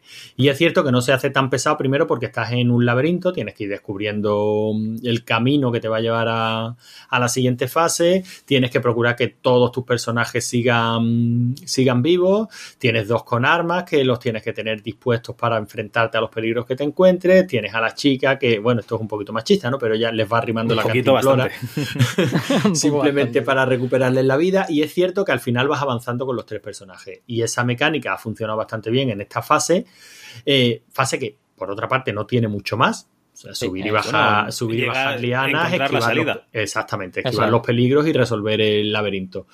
Eh, el caso es que mantienen esta, mm, esta dinámica en una fase en la que ya no tiene ningún sentido, ¿no? Como es la siguiente, la, la de la selva. Eh, dice, ¿dónde vas? Aquí sí que es verdad que vas con el personaje fuerte al principio, matas a los, a los dinosaurios y luego te la vuelves a pasar con los otros dos que van dándose un paseo y se encuentran allá el dinosaurio muerto. Y dices, ¿de verdad era necesario? Pues elige al personaje, pájate- pásate la, fase y evítale al jugador pues el hecho de tener que darle a la tecla derecha y a la tira para adelante. Bueno, en la versión de 16 bits eh, hay más enemigos, aparte de los dinosaurios. eh, hay una especie de, de- de- No sé si son lobos, tigres, un- una Tigres. forma así. En otras Vale. parecen tigres. Vale, y esos también te van saliendo, o sea, de vez en cuando te va saliendo alguno. Eh, lo que sí que quiero decir es, vosotros sabéis lo típico que ponéis un juego de, de cualquier sistema y entonces llega un usuario de Amiga y dice, sí, yo lo recuerdo de jugar a una Amiga que es la mejor versión. Vale, pues siempre os ha pasado, ¿no? O sea, a mí, a mí me pasa siempre que pongo un juego, en el, en el MS2 Club siempre hay un usuario que dice, eh, yo juego la versión de Amiga que es la mejor. Que es la Yo mejor. digo- bueno, eh, Y yo digo, vale, nadie, nadie ha puesto. ¿eh? No, no, no, nadie ha puesto en duda que esa versión sea mejor. Pues ¿sabes lo que me ha pasado jugando la versión de MS2 y la de Amiga? Que la de Amiga es la mejor. No solo tiene la mejor, no solo tiene la mejor música, sino que los gráficos, sobre todo el dinosaurio, es espectacular comparado con el, con el cocodrilo de pie que te sale en la versión de MS2. La verdad es que, que están muy, muy, muy chulos los gráficos. Y lo que sí que echo de menos, que a lo mejor en la fase de- del laberinto tiene más sentido, que es que sea a pantallazos, ¿vale? Que sea clásico 8 bits de pantallazos, es que aquí, aquí esto se merecía un scroll. O sea, esta, esta fase se, necesitaba un scroll. Que además no tienes niveles hacia arriba, hacia abajo, solo tienes que ir de izquierda a derecha, derecha a izquierda. Tío, métele un scroll, métele un. Vale, no te digo que le metas un parallax, ¿no? Con siete, siete scrolls a la vez, pero métele un scroll con dos árboles, uno por delante y otro por detrás. Algo. Dame, dame, dame jugo, ¿no? Dame, dame algo visualmente atractivo que no sea cosas verdes y amarillas de fondo fijas. Yo creo que es- ahí sí que hay un. es- eso es un pequeño fallo, porque la fase es tan repetitiva que si le quitas esa belleza, la belleza de, de los gráficos en movimiento, pues tienes una, un estilo, tienes una, un screenshot, ¿no? De una- un pantallazo. Eso me sabe, me sabe mal porque ahí le podían haber sacado mucho jugo. En el CPC, bueno, también lo que le pasa tanto a esta fase, bueno, a todas las fases en realidad, menos el menú, es que no hay música. O sea, si en 16 bits hay música, eh, vamos, aquí solo tiene música en el menú. Y lo que sí que tiene mérito esta última fase, bueno, en realidad todas las fases, es que mm, desechan todos los gráficos que han, porque aquí perfectamente podían haber aprovechado los gráficos de la fase anterior para hacerla aquí. No, pues los personajes son totalmente nuevos, que mm, no, Sí, tiene sí, mu- sí, es no sé qué sentido tiene, pero, pero supongo que serán de diferentes artistas o diferentes momentos. Desarrollos paralelos, a lo mejor, para acelerar el, Claro, el claro. desarrollo. Yo Aunque que no tiene, no tiene sentido de nada, porque realmente los movimientos también son parecidos. Claro, claro. Es que eso es, o sea, perfectamente podía haber aprovechado lo que había hecho en la fase anterior, pa- porque en realidad los marcadores son muy parecidos. O sea, aquí tienen a los tres personajes, digamos, los tres personajes que te han sobrevivido de la, de anterior. si se te ha muerto alguno, pues no aparece. Eh, tienen los tres personajes con su vida y hay como una especie de barra de progreso que en la, en la fase anterior lo que tiene es que el mapa, conforme va avanzando en la gruta, vas pintando un poco los caminos para que sepas, bueno, por allí he tirado y no voy a volver a tirar por allí. Entonces, digamos que eso no se resetea cada vez que mueres, sino que vas como avanzando y así al final llegas a algún lado, digo yo. Y ya con los que llegues a, la- a esta tercera fase, pues yo creo que podía haber aprovechado perfectamente el, el- todo. De hecho, vamos, Bueno, quizá- todo. Quizá aquí corren más, pero bueno, yo qué sé, es que el arte se podía haber modificado un poquito, pero sí, sí, eh, son completamente nuevos. Aquí igual llevan menos ropa que, que en la fase anterior, puede ser. Pero yo creo que eso nos habla más bien de lo caótico Sí, que fue el desarrollo que de una decisión consciente de decir vamos a hacerlo así por hacer el juego más, más rico. No, simplemente es- tu- tuvo que haber cambios de equipo, eh, los equipos que se iban, eh, porque además se iban, se iban de la compañía y no, y no terminaban el trabajo por mosqueos internos y tal, pues a lo mejor se llevaron sus gráficos y hubo que rehacer lo que había, o el que entraba nuevo decía, mira, yo no sé por dónde continuar con, con esto y lo hago completamente nuevo y tal. O sea, eso habla más bien un poquito, pues, de, lo complicado que fue el desarrollo de este juego, ¿no? Por eso digo que es bastante meritorio que al final, pues, quedara una cosa digna y jugable. Ah, Para mí esta tercera fase era la peor. Mm, A, mí el puzzle me gustaba porque, claro, me gustaban los puzzlecillos estos y tal, pues no me parecía mal. Eh, la, eh, la fase de, de bajar, como también me, me recordaba también mucho al rescate Atlántida libro, ¿no? y tal, estas estas videoaventuras y como me gustaba mucho ese rollillo de medio estrategia y tal, pues me, vamos, me, o sea, que era una fase que disfrutabas, porque al final como cuando te mataban, eh, volvías con los tres personajes y pues, o sea, al fin y al cabo te la hacías de alguna forma u otra, ¿no? Y esta sí que era mucho más frustrante, porque como si no te salía un bicho del aire que te comía directamente, es que, o sea, no sé para qué tiene una barra de vida, porque cualquier bicho te mataba, o sea, Te mataban, sí, sí, el dinosaurio te cortaba la cabeza, el otro te, te- no sé, o sea, el león te comía, o sea, no sé, y ya cuando, Oye, y ya lo eh, peor que tiene la fase es que cuando terminaba, que no me acuerdo qué pasaba, pues no pasaba nada más, no sé, no sería la No, siguiente Claro, fase. no, no, no, salía la has siguiente llegado. fase, era el drama. En la versión- Coitus interruptus, vamos. En la versión de 16 bits ponía, ya has llegado al claro del bosque o algo así y tenías que llegar con los personajes que tenías vivos, con lo cual ese se quedaba ahí ya. Eh, una cosa que os iba a comentar, ¿no le veis más sentido a lo mejor en la segunda fase haber metido eh, trampas estilo eh, Rick Dangerous, ¿no? Rocas que caigan y cosas así, que no, para no hacerlo tan lineal? Por, por supuesto, si es que la segunda fase daba mucho más de sí. Sí. Si es que a lo mejor se tenían que haber centrado en una mm, en mantener esa mecánica durante, durante más tiempo, quizás quizás un par de fases, eh, obviar esta de la mm, De la jungla. de la selva que no va que no va a ninguna parte, no, no sirve absolutamente para nada, y incluso la de las tortugas te la podías haber ahorrado. Y Bueno, pero la de las tortugas es, final es muy para- fácil de hacer. Es muy fácil de para hacer porque es, es vista Sí, es cenital, solo tienes que hacer el sprite de de, una tortuga en movimiento y un fondo. Y básicamente es un, un socoban al revés, que se mueve todo y tienes que ir esquivando las, las tortugas. sí, sí. Pero bueno, esa no es, no es aburrida, o sea, es entretenida de jugar. Y la última, a mí me gusta. A mí es una fase que me recuerda, pues, estos, estos juegos de Android que hay hoy día, como los llaman de Los Infinite Runners estos. eh, Infinite Runners. No deja de ser algo similar, esa, esa- ese scroll vertical que se va acelerando cada vez más. Y, y bueno, una vez que le pillas el puntito. Eh, sí es un poquito triste que no sea de, de generación, ¿cómo lo llaman? Procedural, ¿no? O sea que Sí, que siempre sea igual. que siempre sea igual, porque es verdad que una vez que le pillas el punto, te la pasas en un, en un momento. Mientras que es una fase que hubiera sido muy rejugable y muy sencillo de, De de hacer programar. así, ¿no? A mí me hace mucha gracia que tienes el, el minimapa ¿no? de- del volcán y vas por el punto por el punto que vas y de bueno y vas subiendo tranquilamente y de repente eso se pone a, a 200 por hora y dices me cago en la puta Hombre, esta No, pero está- ilusión está volcánica. Esa está chula, Sí. está, está divertida. Aparte, gráficamente, pues mola. Vuelve a llevarte a la, a la peli, en este caso a la del 59, ¿no? Con esos correcto. personajes encima de esa mm, pila, pila bautismal me parece que que, lo que la, llamaste que la hemos llamado, sí. Y, y la verdad es que mola. Yo creo que quedó un juego bastante redondo en el sentido de que, bueno, es jugable.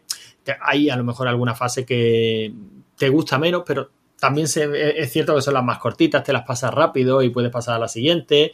Y yo sigo pensando que quedó una cosa bastante digna, me hizo mucha ilusión que esa versión final que pudimos disfrutar hace, hace unos años, porque es cierto que poco, con pocos juegos recuerdo yo esa sensación de mi antimado. Oye pero además verdad, ¿eh? fue esto fue completamente altruista no has comentado antes David o sea esto fue Borro que dijo no no esto es una esta que esta tengo espinita me clavada la tengo yo que quitar, sí. y la puso a disposición del público no Sí, sí, o sea, mm, la, la, la- o sea, salió en, en formato físico, pero el juego se, se distribuyó directamente, a, o sea, se puso público directamente. O sea, salió en formato físico, de hecho, lo tengo, lo tengo aquí, justo estaba mirando justo a ver para ver en qué año salió, pero creo que no lo pone. Ah, enero de 2018, 2008. 2008. O sea, 12 2008, años. ostras, 12 años ya, tío.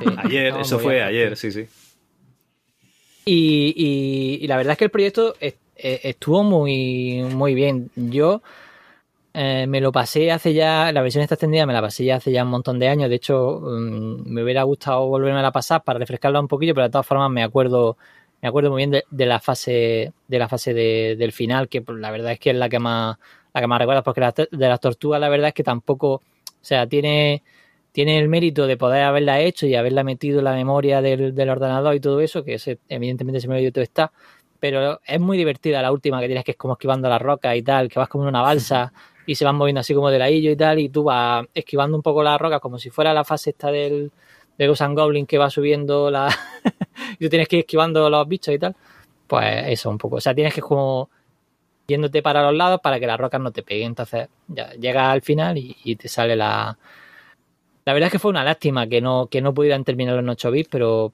pero para mí también es un juego que, que tengo buen recuerdo, aunque, aunque pensara durante muchísimos años que tenía mi cinta estaba rota. Que, no, que nos habían timado, ya digo, se lo decía Javi. ¿eh? Yo creo que es la única vez en un juego de 8 bits que yo tuve la sensación de me han timado. Y mira que yo me compré el Uchimata, ¿eh?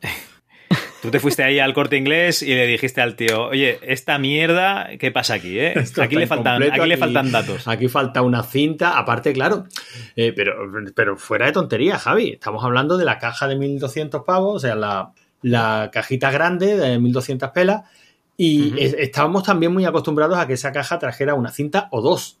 Y yo llegué Bueno, a pensar, a digo, a lo mejor falta la segunda. O sea, es que no es normal. A ver, a ver, que si tienes esa cinta ahora te puedes resarcir vendiéndola y ya está, no pasa nada. No, eso yo se lo regalé todo a un primo mío hace veintitantos años o treinta años. todo lo que Bueno. tenía de Spectrum. La versión de 8 bits comentáis que está, está muy bien. Y yo, a mí me pasa una cosa con todas estas versiones de, de 8 bits pasadas a 16 bits, que es que no, no, no son juegos de, de 16 bits. No te llenan como un juego de 16 bits. Eh, La jugabilidad es, es de 8 bits y, y no, o sea, yo para mí estos juegos, lo siento mucho, pero se disfrutan más en 8 bits que, que, que en un MS2 o que, o que en una Amiga. O sea, estos juegos en los que tienes tan poquitas opciones, por ejemplo, vas con lanza, ¿no? Coño, Sí. déjate atacar con la lanza en varias posiciones, ¿no? Ya que la tienes.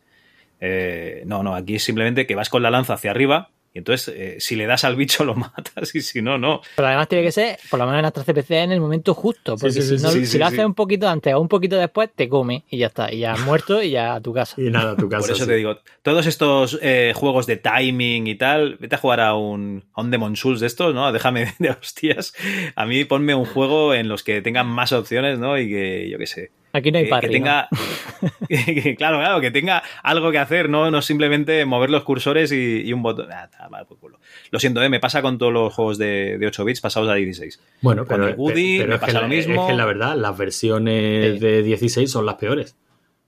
sí y eso que ya os digo que la de Amiga tiene unos gráficos eh, resultones el problema que tiene es este que que Que todo lo demás es de 8 bits.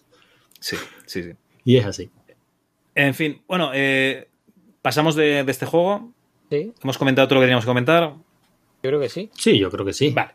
Un año antes de este viaje al centro de la Tierra, teníamos eh, Journey to the Center of the Earth, ¿vale? Eh, viaje al centro de la Tierra también, sacado por la productora Chip, ¿vale? En 1988 para Amiga, Amstrad CPC, Atari ST, Commodore 64 y MS2. Y este juego es eh, una versión de, bueno, una adaptación de la película de Viaje al centro de la Tierra en la que continúan la historia. Digamos que es la secuela. Vosotros sabéis que mm, cuando se acaba la película, Lo estamos buscando ahora mismo. ya, ya, ya, no paro de oír teclados, pero bueno. Vosotros sabéis que cuando se acaba la película, el profesor Lindenbrook dice: No tenéis que decirme que he hecho un gran logro porque no lo he podido demostrar. Y si no se puede demostrar, no hay logro.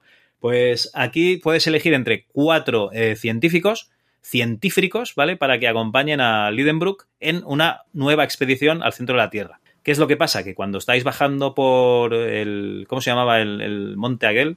El es, es- Sniffles, Sniffles, ¿no? Sniffles, me acuerdo solo por snifar, Sniffles, vale. Pues cuando estás bajando por allí eh, hay un derrumbamiento y te separas del, del grupo en el que ibas.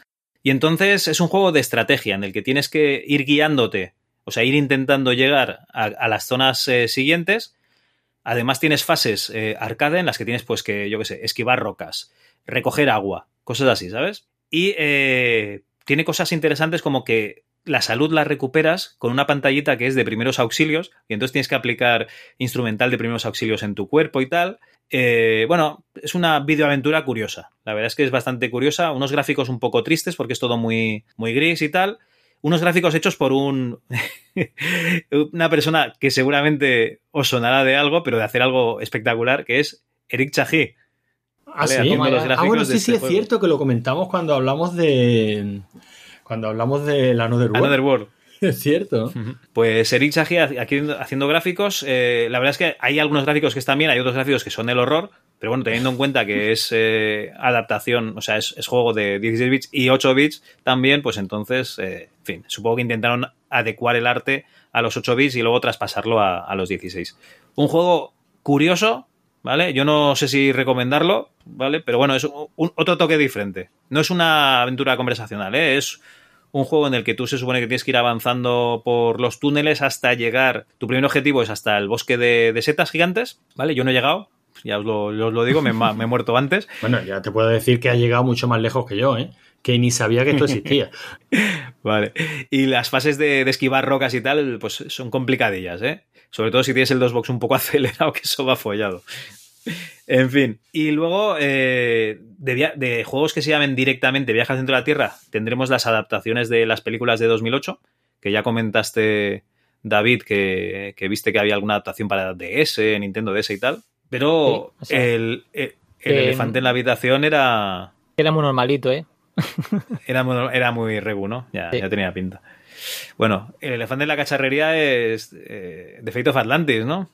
Pues hombre, mm, desde luego comentar algo habría que comentar, porque la inspiración Sí. está ahí. Pero bueno, la inspiración está ahí porque tenemos un elemento común también muy poderoso, que es el mito de la Atlántida, ¿no? Y es cierto que en determinados momentos puede recordar a la, a la novela de Verne. Yo creo que cuando hablamos de las pelis ya lo, lo comentaba, ¿no? Sobre todo ese momento de eh, por fin entrar en, en los túneles, ¿no? Que te van a llevar a la Atlántida, ese juego con la escalera, esa grieta, ese juego con las luces también. A mí me recordaba muchísimo la precisamente el momento en el que en la película, la adaptación del 58 está, mm, o 59, nunca recuerdo el año, está, 59, 59. descubren ya realmente la Atlántida, ¿no?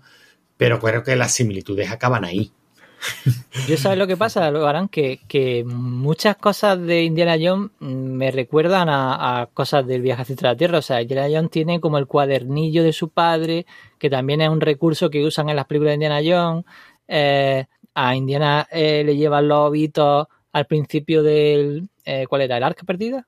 Los hobitos al principio del arca perdida, sí. del arca perdida a, a esa parte con la roca que le persigue, no sé, no sé cuánto.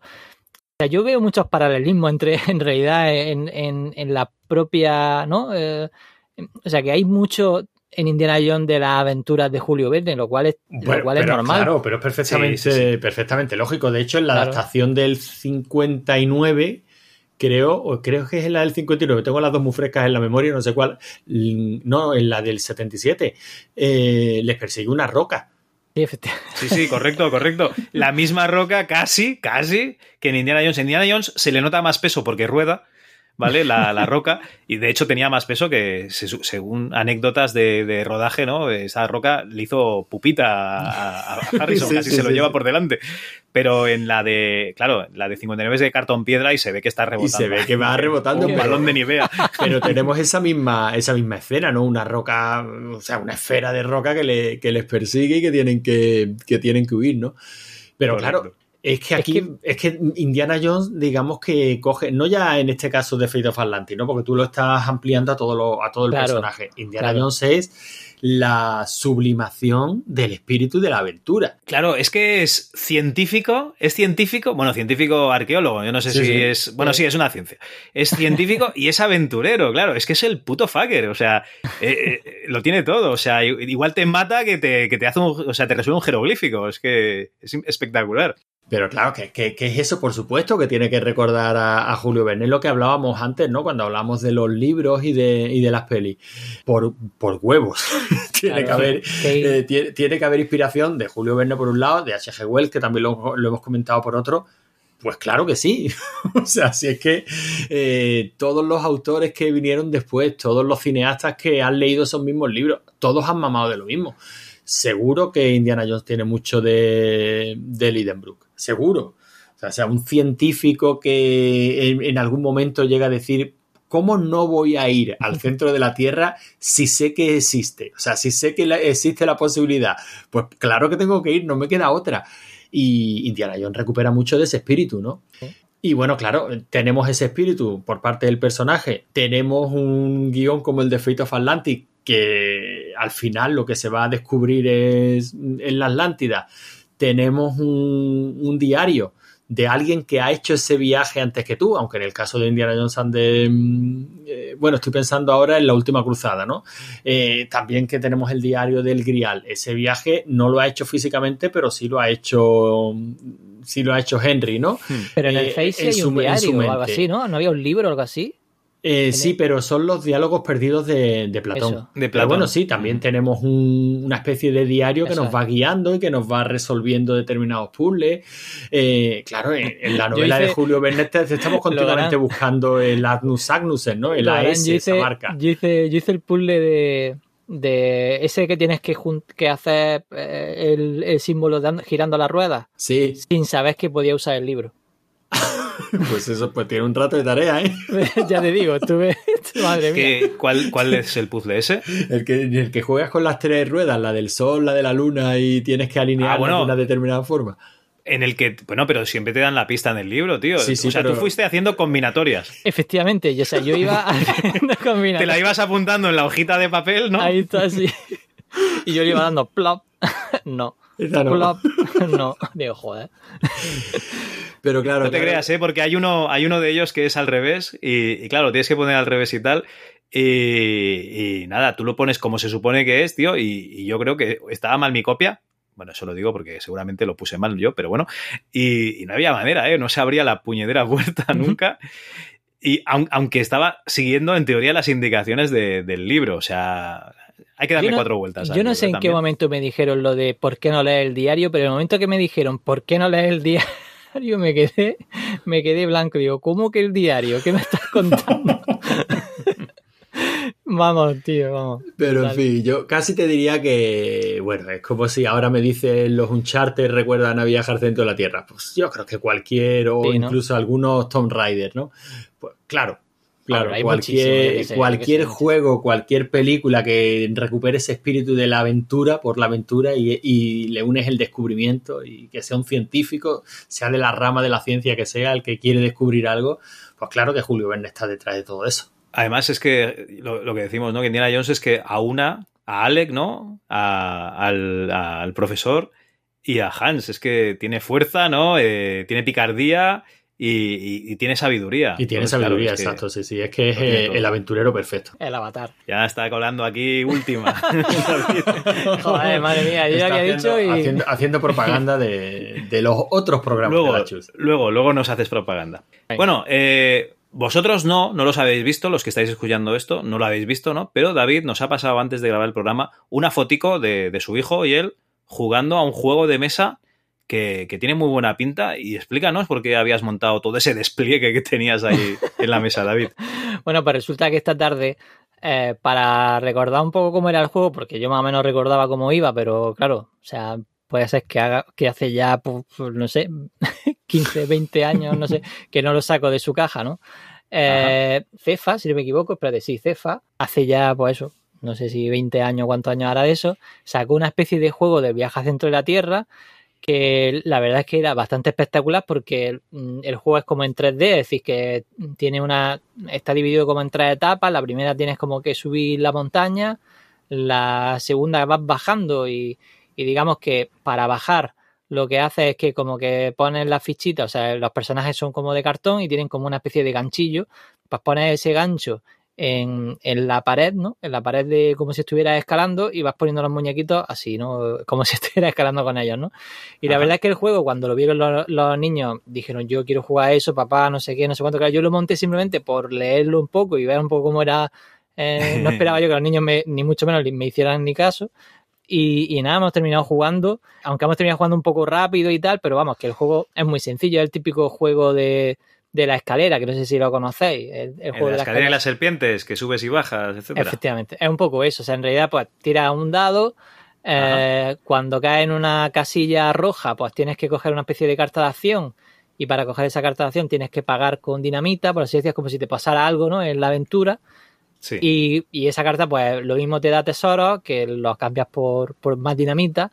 O, o lo mismo, pues te pierdes el turno. Y, ya- y esa es un poco la mecánica. Cuando pasas por un de esos rojos, pues eh, tienes que pagar dinamita. Y si no tienes dinamita, pues digamos que tienes que esperarte ahí hasta que te salga una carta que te dé dinamita. Es muy, es muy o sencillo. sea, el es un juego. de azar, directamente. Totalmente. Y luego lo que tiene Vale. también, que sí la verdad es un poquito más especial y sí que está guay, es que hay ciertas casillas, por ejemplo, eh, hay una casilla que son la eh, que son la parte de las setas, o sea, hay una casilla especial de las setas, otra casilla especial de eh, la cueva de, de cristales, y entonces, por ejemplo, la cueva de cristales te puedes perder si entras allí y para salir, pues como si fuera pues el típico que tienes que sacar un número en el dado, si no, no sé si era el 1 La el uno y el 3, efectivamente, tienes que sacar el 1, 3 o 5 o algo así para salir.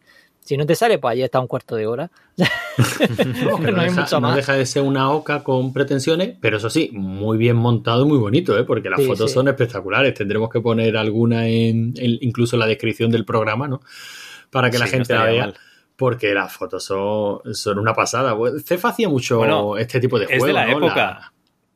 Es de la época, entonces esto será de cuando Pepe Pineda estaba haciendo los juegos, que lo que hacía eran dioramas montables, ¿no? Claro, eso te pintados decía de. por, por nuestro conocido Isidre Monés, que lo que no sé, David, si te llevaste a Retro Zaragoza este juego para que te lo firmase Isidre aprovechando el viaje.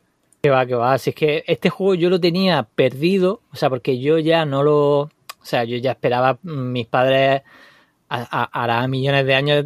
Pensabas que estaba en la juegos- basura. Claro, o sea, todos mis juegos se los regalaron a primos, no sé qué, yo no tenía nada, pero de pronto un día me encontré eh, este juego con el eh, con los estos de Alfanova y ese tipo de, ese tipo de juegos. O sea, estaba Alfanova, no sé qué, Viajes dentro de la Tierra y uno de carreras de, ciclismo, de ciclismo, que ya ves tú, yo ciclismo ni idea, vamos, no sé ni por qué tengo eso. Pero bueno, total, que, que, que este juego me lo traje, por supuesto, el de ciclismo no, porque no vino un a- día tu tía, vino un día tu tía y dijo, esto del chiquillo, ¿no? Y le dejó ahí juegos random y ya está. Y, y me lo llevé, pero claro, no lo había, no lo había, todavía no se lo había enseñado. Tampoco, la verdad, no tenía mucha esperanza de que les gustara, porque como están ya acostumbrados a juegos un poquito más. De bueno, verdad. claro, el juego de ya la OCA no me piden jugar, ni al parchís, ya me piden Claro, claro. juegos más. Con más chichilla, ¿no? Sí, que tengan más chichilla.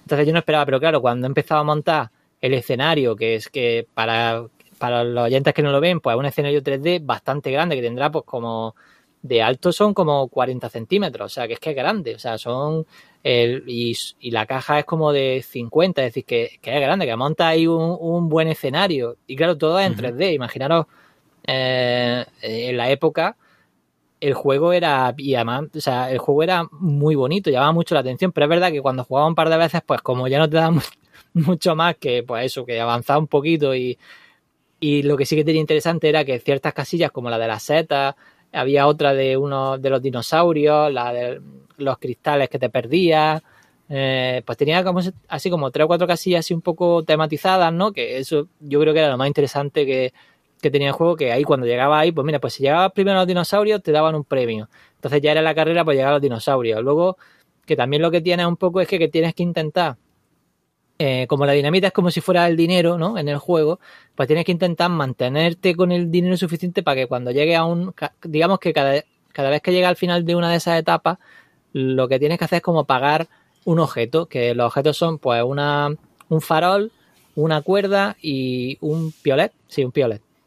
Son los Eh, pertrechos que necesitas, digamos. ¿no? Efectivamente. Entonces, si quieres llegar al final, el primero que llegue al final con los tres objetos es el que gana, ¿no? Por así decir. Y cada una de esas etapas tienes que intentar tener suficiente dinamita, que es como el dinero, para. Porque si no tienes suficiente dinero, como que vuelves para atrás y tienes que otra vez volver a intentar hacer la. O sea que vamos, básicamente has perdido si te ha pasado eso. Fíjate cómo en esto, en todos estos juegos de cefa de la época, como decía Javi, cómo se permean la- las mecánicas de unos a otros. ¿eh? Me estás hablando de tres objetos con lo que tienes que llegar al final y si no lo consigues en ese enfrentamiento vuelvo a empezar desde el principio y se me viene a la mente el Imperio Cobra, que, que es otro juego que tiene unas mecánicas muy sencillitas, muy bonito de ver, pero es verdad que hechas dos partidas, a mí los niños no me han vuelto a decir, papá, vamos a jugar Imperio Cobra.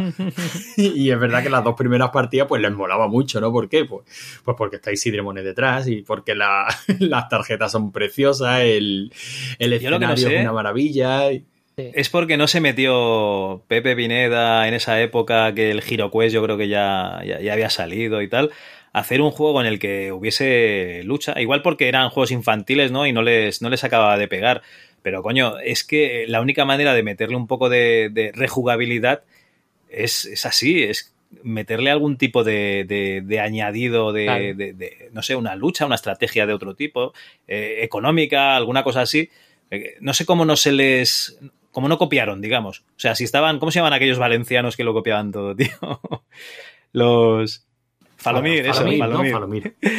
si estaban Falomir que copiaban Cefa a diestro y siniestro, coño, tío, tú cópiate a los de MB, ¿no? Y, y saca alguna cosa parecida. Ah, Falomir, es que cuando nos dice David hace un par de días, pues también hay un juego de mesa de viajar al centro de la Tierra. Ah, sí, está chulo, no, es como una escalera. Y automáticamente mi mente dibujó un juego de Falomir. Una caja de, de aquellos cartón, cutres una caja de con tres piezas de cartón. baratera, con un cartón doblado en el centro, con una escalera dibujada, pero eso sí, dibujada al estilo viaja al centro de la Tierra y un dado y dos fichitas de parchís. Y eso es lo que mi mente dibujó. Y cuando nos ha pasado hoy las fotos de esa maravilla, porque es que el juego es bonito, coño. Es muy bonito, es muy bonito. La lástima, ya te digo, la lástima es que no le hubieran dedicado un poquito más al desarrollo, porque eh, tú ves. Bueno, o sea, hace los dibujos- David, si eso se los vende dibujos solo. son- sí, los dibujos son preciosos. O sea, tú ves. Mira, el- aquí Pepe se dedicaba a no, no a, a diseñar el juego para jugarlo, o sea, lo que se dedicaba es a diseñar el- la espectacularidad de, para del juego, venderlo. para venderlo.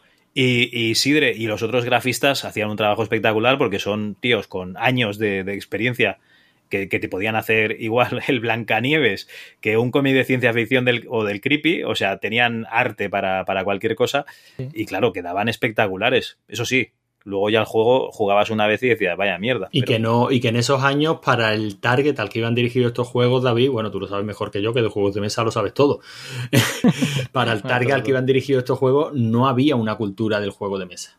O sea, na- nadie hablaba, nadie comentaba, pues es que las mecánicas de este juego. No, el juego es bonito o no es bonito, no sale el tan temido cartelito de más de 5.000 pesetas cuando lo están anunciando para Reyes y poco más. Eso- O sea, eso es Son importante, las cuatro ¿eh? cosas que mirábamos.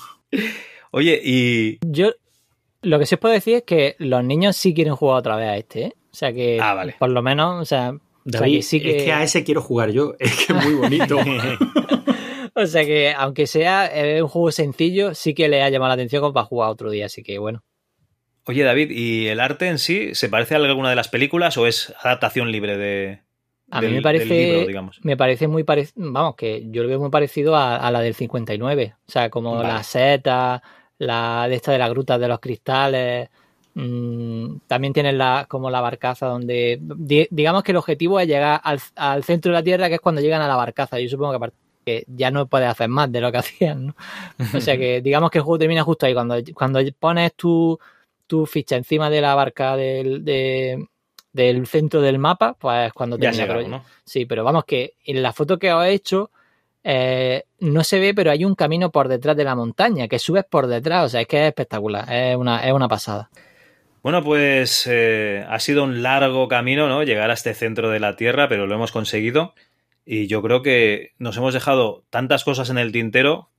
Bueno, en otra ocasión o en otras conversaciones ya irán saliendo. De momento, lo que teníamos que hablar ya lo hemos dicho. ¿Tenéis alguna cosita más que decir de, de este viaje de la Tierra? Hombre, a mí me gustaría, aunque lo he dicho varias veces a lo largo del programa, volver a recomendar la novela. Que la gente recupere, bueno, recupere, no se puede recuperar a Julio Verne porque Julio Verne siempre ha estado ahí y yo creo que ya es eterno, ¿no? Siempre va a estar ahí. Pero es verdad que las novelas pueden asustar un poquito a determinado tipo de gente porque, bueno, tienen unos poquitos años, otra forma de escribir, otros ritmos, otro lenguaje pero yo creo que siguen siendo muy, muy, muy divertidas, que el, el espíritu de la aventura tal y como nos gusta está, está ahí. Así que yo voy a volver a recomendar que vuelvan a leer esta, esta novela y todas las de Julio Verne. Te voy a decir una cosa. Tú dices que Julio Verne siempre será un referente porque está ahí. No, Julio Verne era un referente hasta más o menos nuestra época porque estaba ahí, o sea, los grandes clásicos, ahí estaba Julio Verne.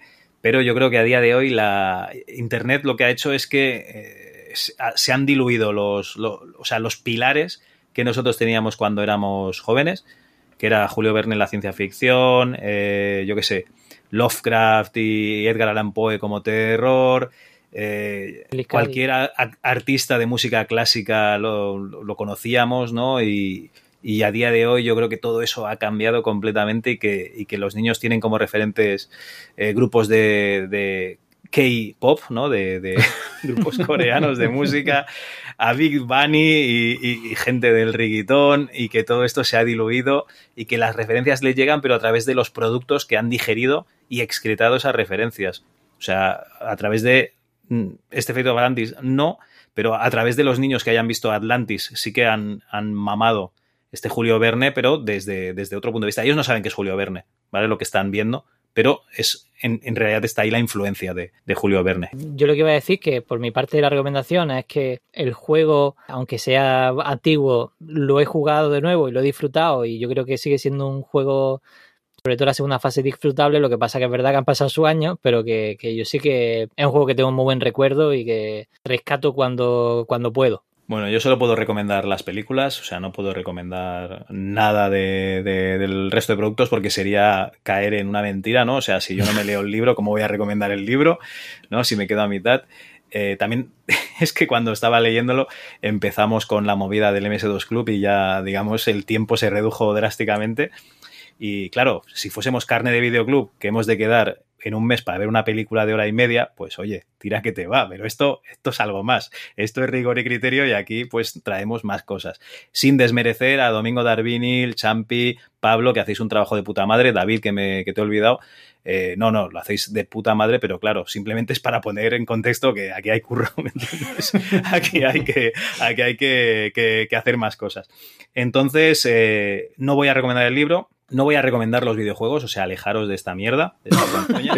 Eh, por favor, del Fate, of, del Fate of Atlantis, ¿no? Eso sí que es una maravilla, eso, jugadlo cuando queráis, ¿no? Hombre, Eh, sea ahora o de aquí 100 años, lo podéis, lo podéis jugar sin problemas. Y lo que sí que voy a recomendar son las películas porque son encantadoras, son eh, típica representación victoriana, además una de ellas es española, con lo cual me refiero a la del 59, la del 77. No veáis el centro de la Tierra del 2008, que es un truño. Está En fin. bien, hombre. Si ha recomendado el núcleo. eso te iba a decir. No he recomendado el núcleo, solo he dicho que es el único, la única película de ciencia ficción que llegan al centro de la Tierra. Es diferente. en fin, yo creo que las películas, tanto la de 59 como la de 77, están muy bien. ¿vale? Le dais un tiento y además la podéis ver en familia, con lo cual siempre es bueno que os digan. Papá, quita esta mierda y pon algo moderno. Y, y así te sientes como, como yo qué Y sé. ponme a la roca, ¿no? espe- Y ponme a la especial. roca. a la roca. Que ese sí que mola. Que mueve una cereza entre teta y teta. Eso sí. Bueno, y, y hasta aquí, hasta aquí viaje centro de la Tierra. Eva María se fue buscando el sol en la playa. Con su maleta de piel y su bikini de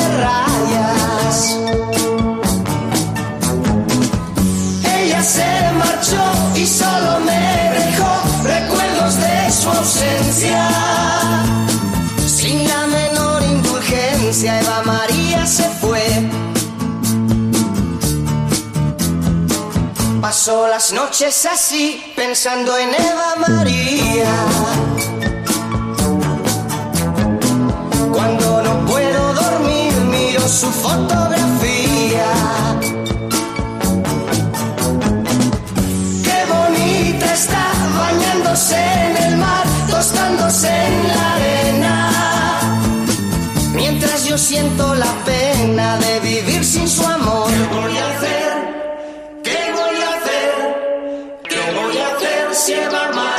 ¿Qué voy a hacer? ¿Qué voy a hacer? ¿Qué voy a hacer si Eva María se fue? Apenas puedo vivir pensando si ella me quiere. Si necesita de mí y si es amor lo que siente. Ella se marchó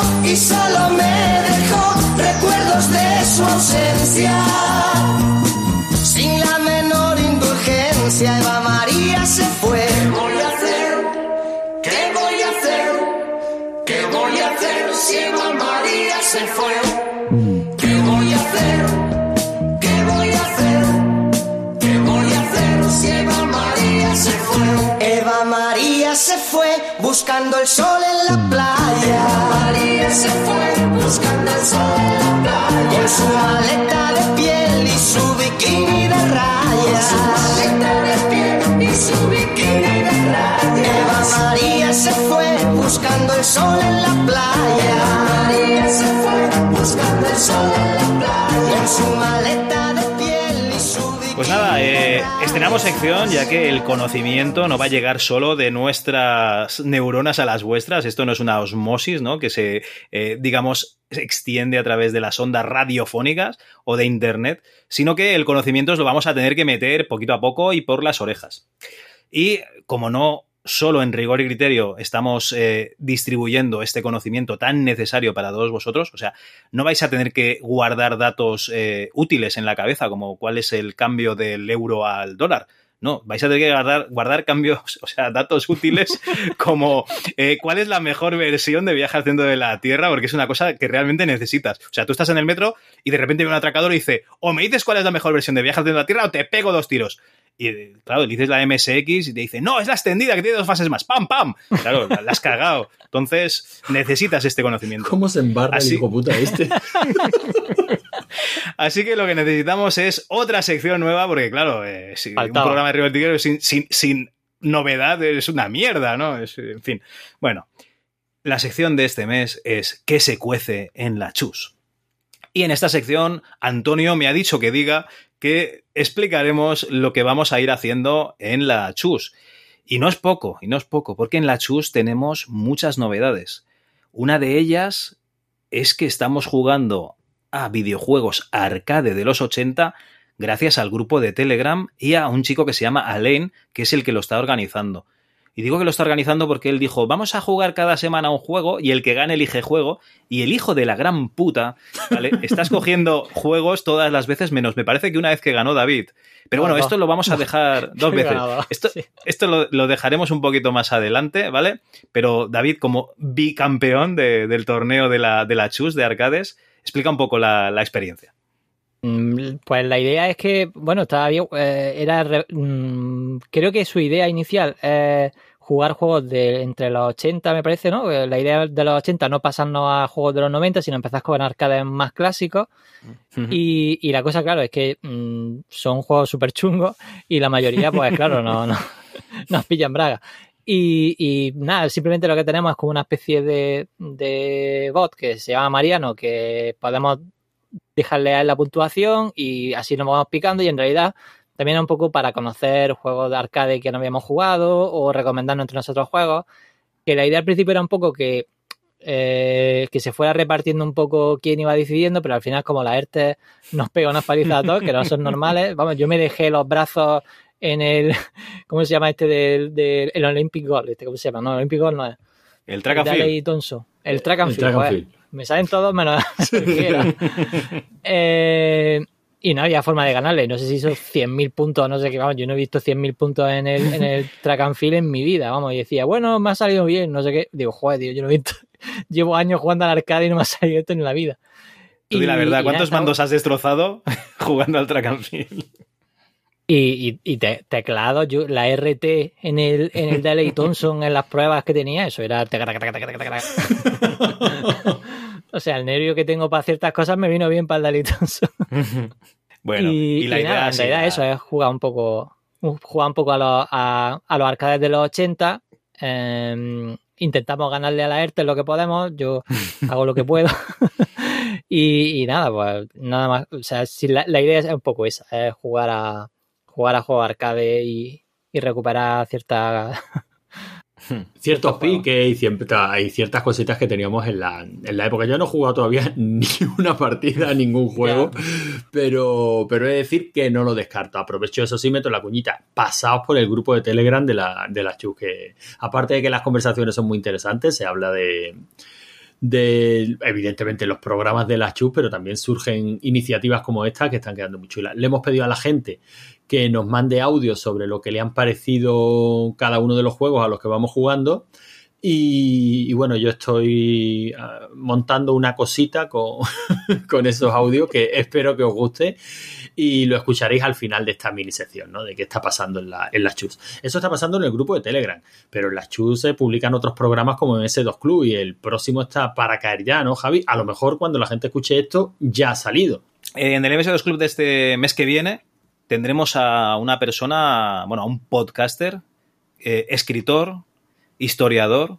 Algunos lo conoceréis como el contemplador Utu Earth, otros por Francisco Ausín, Y este chico nos va a, venir a hacer lo que suele venir la gente al MS2 Club, que es eh, quitarme a mi trabajo, ¿vale? O sea, básicamente eh, es un chaval que sabe, bueno, controla bastante de juegos de mesa y vamos a hacer una sección en la que hablaremos de los cuatro juegos de Games Workshop, adaptaciones del universo Warhammer y Warhammer 40.000 de Games Workshop a MS2, que son Hero Quest, eh, Cruzada Estelar, Space Hulk y Blood Bowl.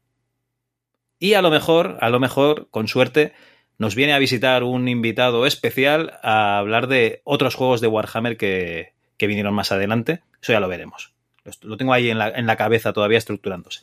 Y luego, eh, pues tenemos para el diciembre, para enero, eh, hemos contactado con el autor de Las tres ca- calaveras de los toltecas. No sé si os suena esta aventura gráfica. Sí. Sí, claro. Con Hernán Castillo, que nos va a hablar pues, de, de cómo empezó en Figurat, eh, hacer un par de juegos de, de 8 bits, y luego cómo siguió con esta, esta serie de, de juegos de Las tres calaveras de los toltecas, ¿no? De, ¿Cómo era? Fe- Fenimore, Fillmore o algo así.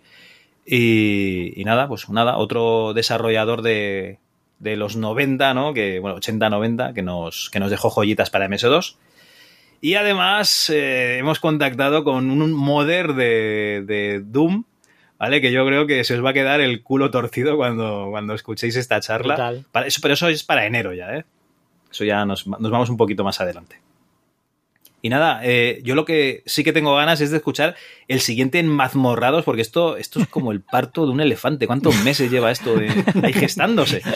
Pues mira que íbamos a hacer un capítulo, la idea era hacer un capítulo corto eh, sin liarnos demasiado para mientras estamos jugando, ahora estamos jugando al Dungeon Master y como Ajá. evidentemente no es un juego pequeño como eran los últimos o los anteriores que hemos jugado, pues claro, mm, la idea era hacer eh, pe- pequeños capítulos, mm, en realidad sacar uno cada mes, pero al final nos hemos liado con una historia que se me ocurrió el día de antes, básicamente.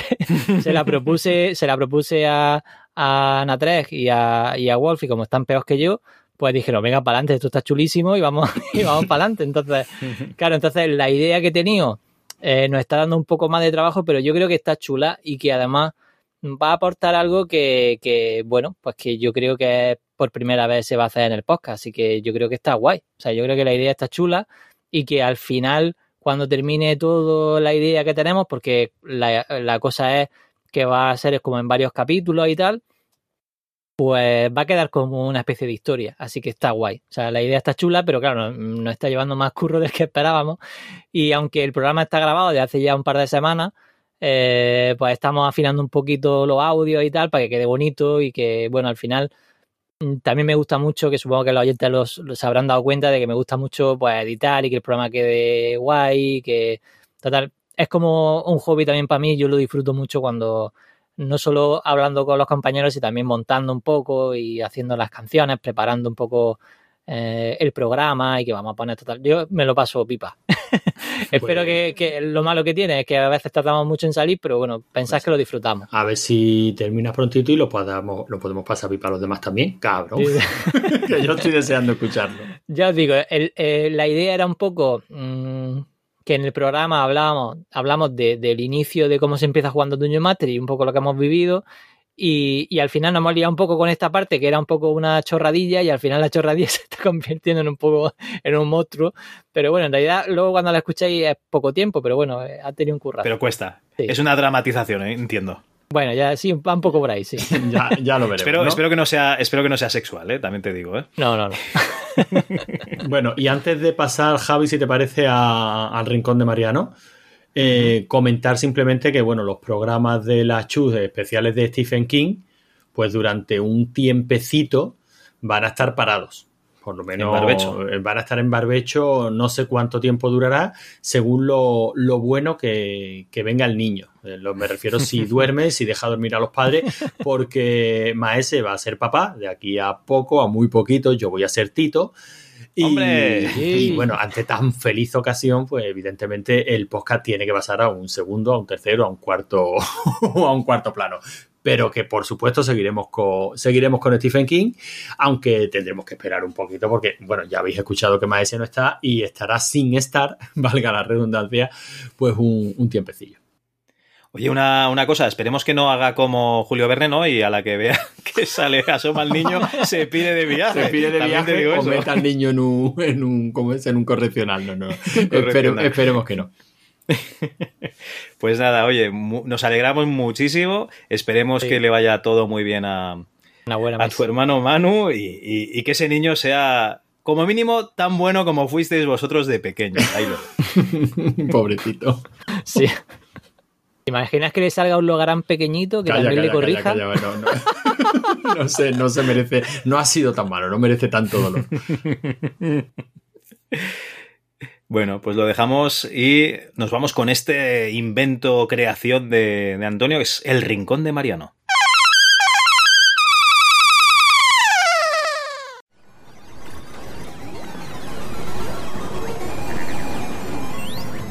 Bueno, pues lo primero que me gusta mucho la iniciativa de, de Saloncillo, bueno, de, de para no jugar a juegos arcade. las cosas como sean. A mí me viene bien que digan un juego a la semana porque si tengo 5 o 10 minutos al día, te, te sientas delante de lo que vayas a gastar. Una Raspi, un PC, el mini PC que tienes conectado en la tele, incluso la recreativa. Y te vas directamente a ese juego, no te pones a pensar que me apetece esto, me apetece lo otro, te vas directamente a eso y lo disfrutas. Enhorabuena, Starfighter. Has sido seleccionado por la Liga de las Estrellas para defender la frontera frente a Xur y la Armada de Codain. Prepárate.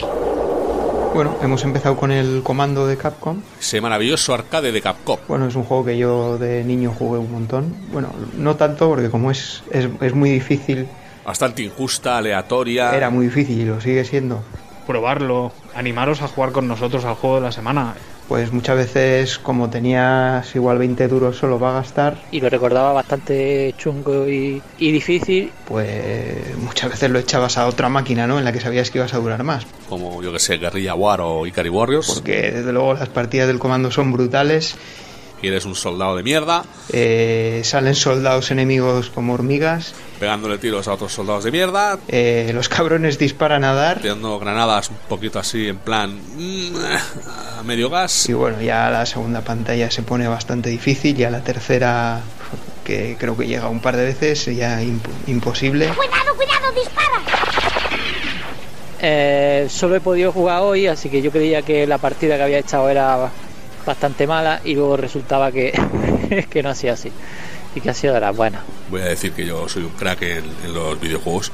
Jugablemente, pues el juego es un juego vertical. Es un juegazo. Tate. La- lo- los juegos Tate hace un par de años que he descubierto el placer de jugarlos en, en CRT en, en una pantalla en vertical. Es una puta flipada. Y este, pues bueno, te vas a poner el brazo como Popeye, eh, los nervios los vas a tener como la patiño. Y si llegas a la tercera pantalla, pues sobre tus huevos, eres un crack. Y ya está. Y bueno, eh, yo creo que es un juego muy divertido. Eh, la única versión buena de este juego es la alemana, que te cambia a todos los putos soldados por robots menos el tuyo. Y te vas por las junglas a pegarle tiros a, a robots. Eh, nunca sabes los bichos, bueno, los bichos, los Putos soldados, Eh, no tienes ni un segundo de descanso. un poquito así en plan... mm, eh, muy bueno para los reflejos. Y, y bueno, tengo que decir que no he ganado, me han machacado como era de esperar. Habrá gente más o menos manga en el grupo. Yo me considero de los, de los más mancos tirando a- al más manco. Al final hemos hecho unos 60 y pico mil puntos, Voy a decir que yo soy un crack en, en los videojuegos. más o menos. Soy un crack, Así que bueno, yo estoy contento para solo haber podido jugar hoy. soy un crack.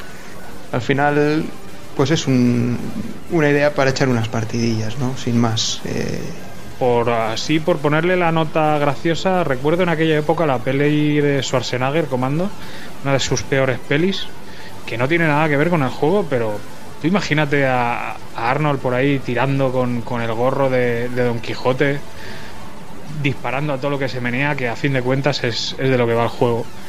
así que nada, suerte a todos para la semana que viene. El ganador a la mejor partida de un solo crédito y la mejor puntuación es elegir la próxima mierda que van a jugar. Y he propuesto como nuevo juego el Warner. Creo que casi ninguno lo conoce, Voy a decir que yo soy un crack en, en los videojuegos. eh, pero yo nunca llegué a jugar mucho. Yo quizá haya echado un par de partidas. Sí es un juego difícil, así que no sé hasta dónde llegaremos. ¿Quieres seguir? Yo tengo que ir. Claro.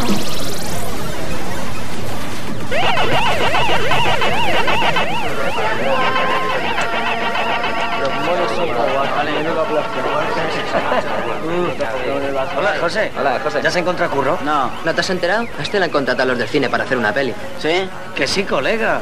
Me han dicho que es una película sobre la delincuencia juvenil. Pues ya sabes, sin El segundo juego de- del torneo de arcades de la Chus, eh, segunda semana ya. Eh, y en esta ocasión el, el juego es el Warner. Ya, el nombre suena mal, pues el juego es peor. Yo no lo conocía, o al menos no lo recuerdo. Es posible que, bueno, como estamos hablando ya de juegos que tienen ma- 30 años, no o más, pues es posible que, que lo haya jugado, pero no me acuerdo, ¿no? Yo creo que no, no lo conocía.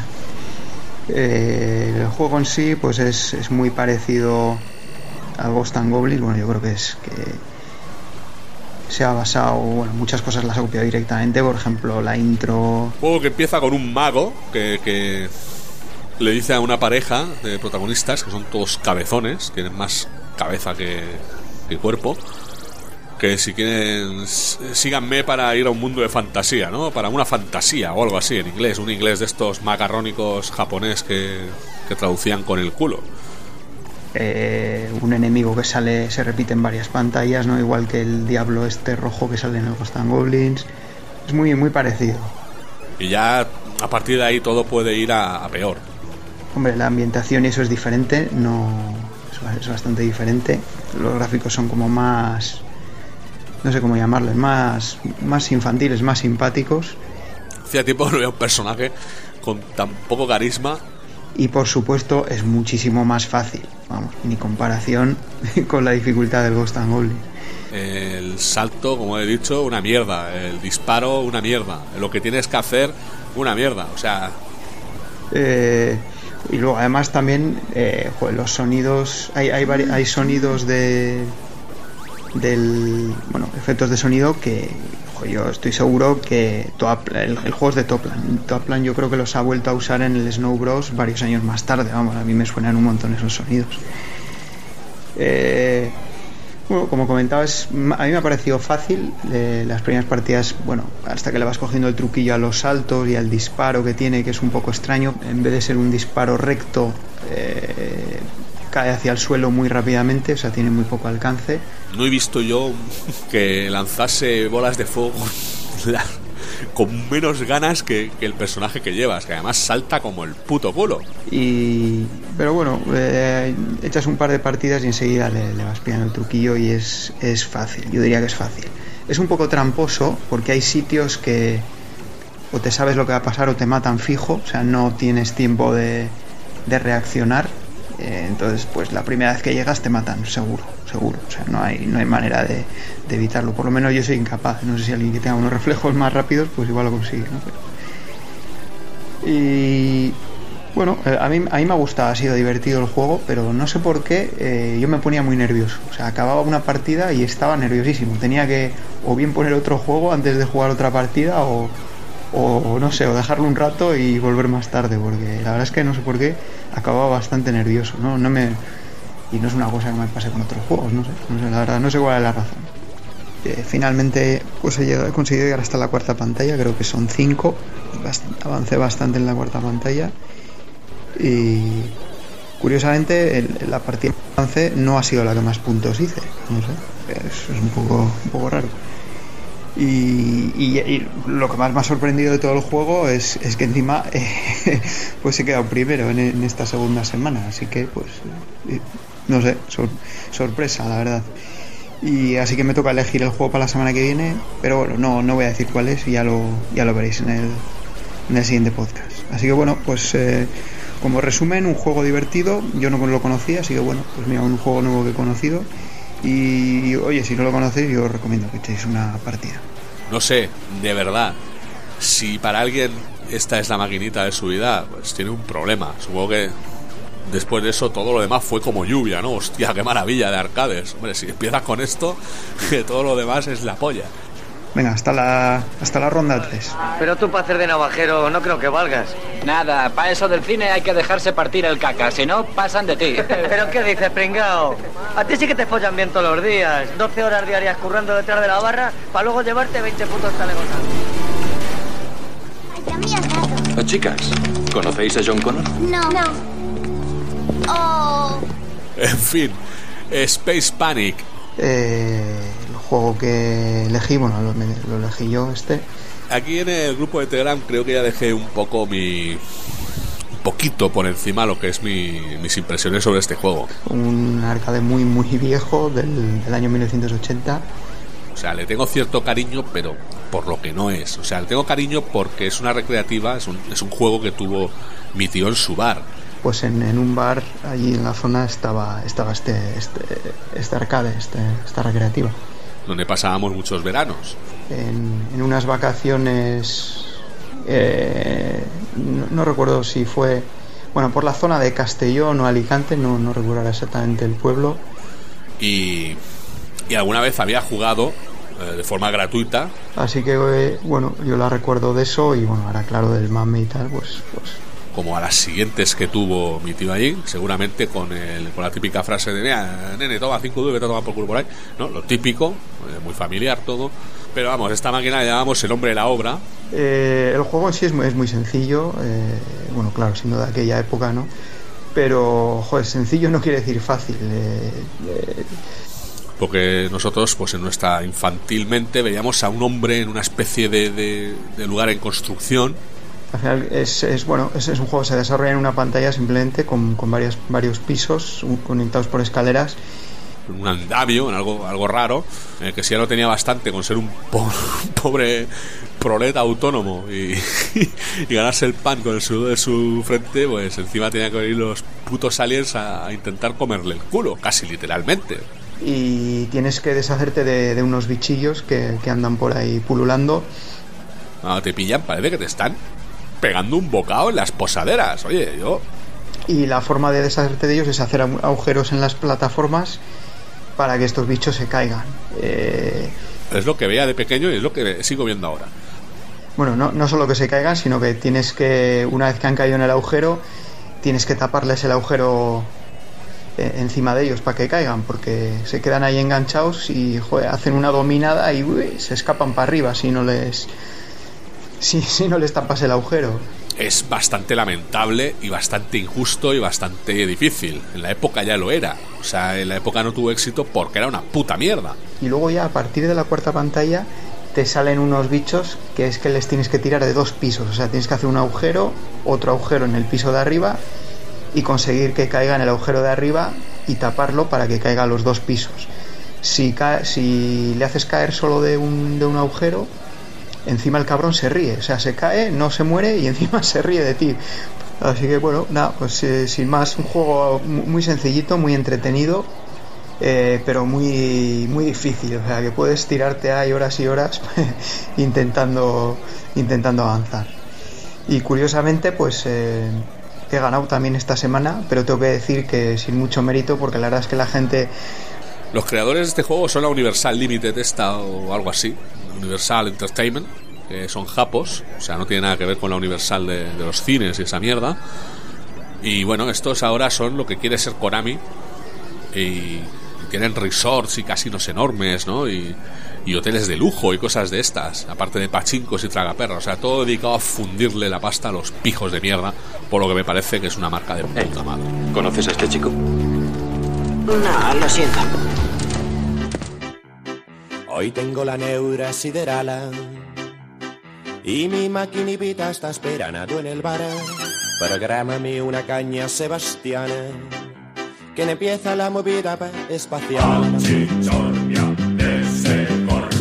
Cambia pesto en duros y verás como esas latillas cibernéticas van desintegrándose al compás pis, pas, de mi infraestructura muscular. Peligro de contagio, total. No puedo resistir la total. Pues en la Chus eh, hay bastantes cosas que nos gustan. Eh, nos gusta oírnos, ¿no? Nos gusta grabar, nos gusta charlar y nos gusta escuchar vuestra opinión. O sea, realmente, si solo hiciésemos este programa para nosotros, no lo subiríamos ni a iVoox, que es una aplicación un poco mediocre, según Antonio. Yo me mantengo neutro según el cheque de iVoox cuando llegue. Entonces, eh, siempre estamos aceptando ¿no? vuestros comentarios en iVoox, en nuestra página web, que tenemos un sistema magnífico que nos instaló David, que es Discus, y en mail, que tenemos el mail rigoricriterio.gmail.com. Y yo creo que lo suyo es leer el sitio donde escribe la gente, que es eh, iVoox. eh, así que, Antonio, que se te ha escuchado poco en el programa, por favor, dale a los comentarios.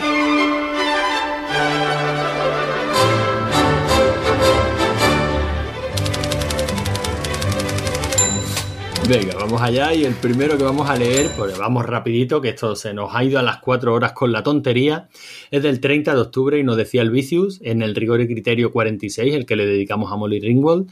Estoy visionando películas que en su día no vi y justo la última que tengo a medias es 16 velas. Creo que conozco más a Molly por cameos como el de No es otra estúpida eh, película americana que por sus películas, ya que no había visto ninguna de las tres.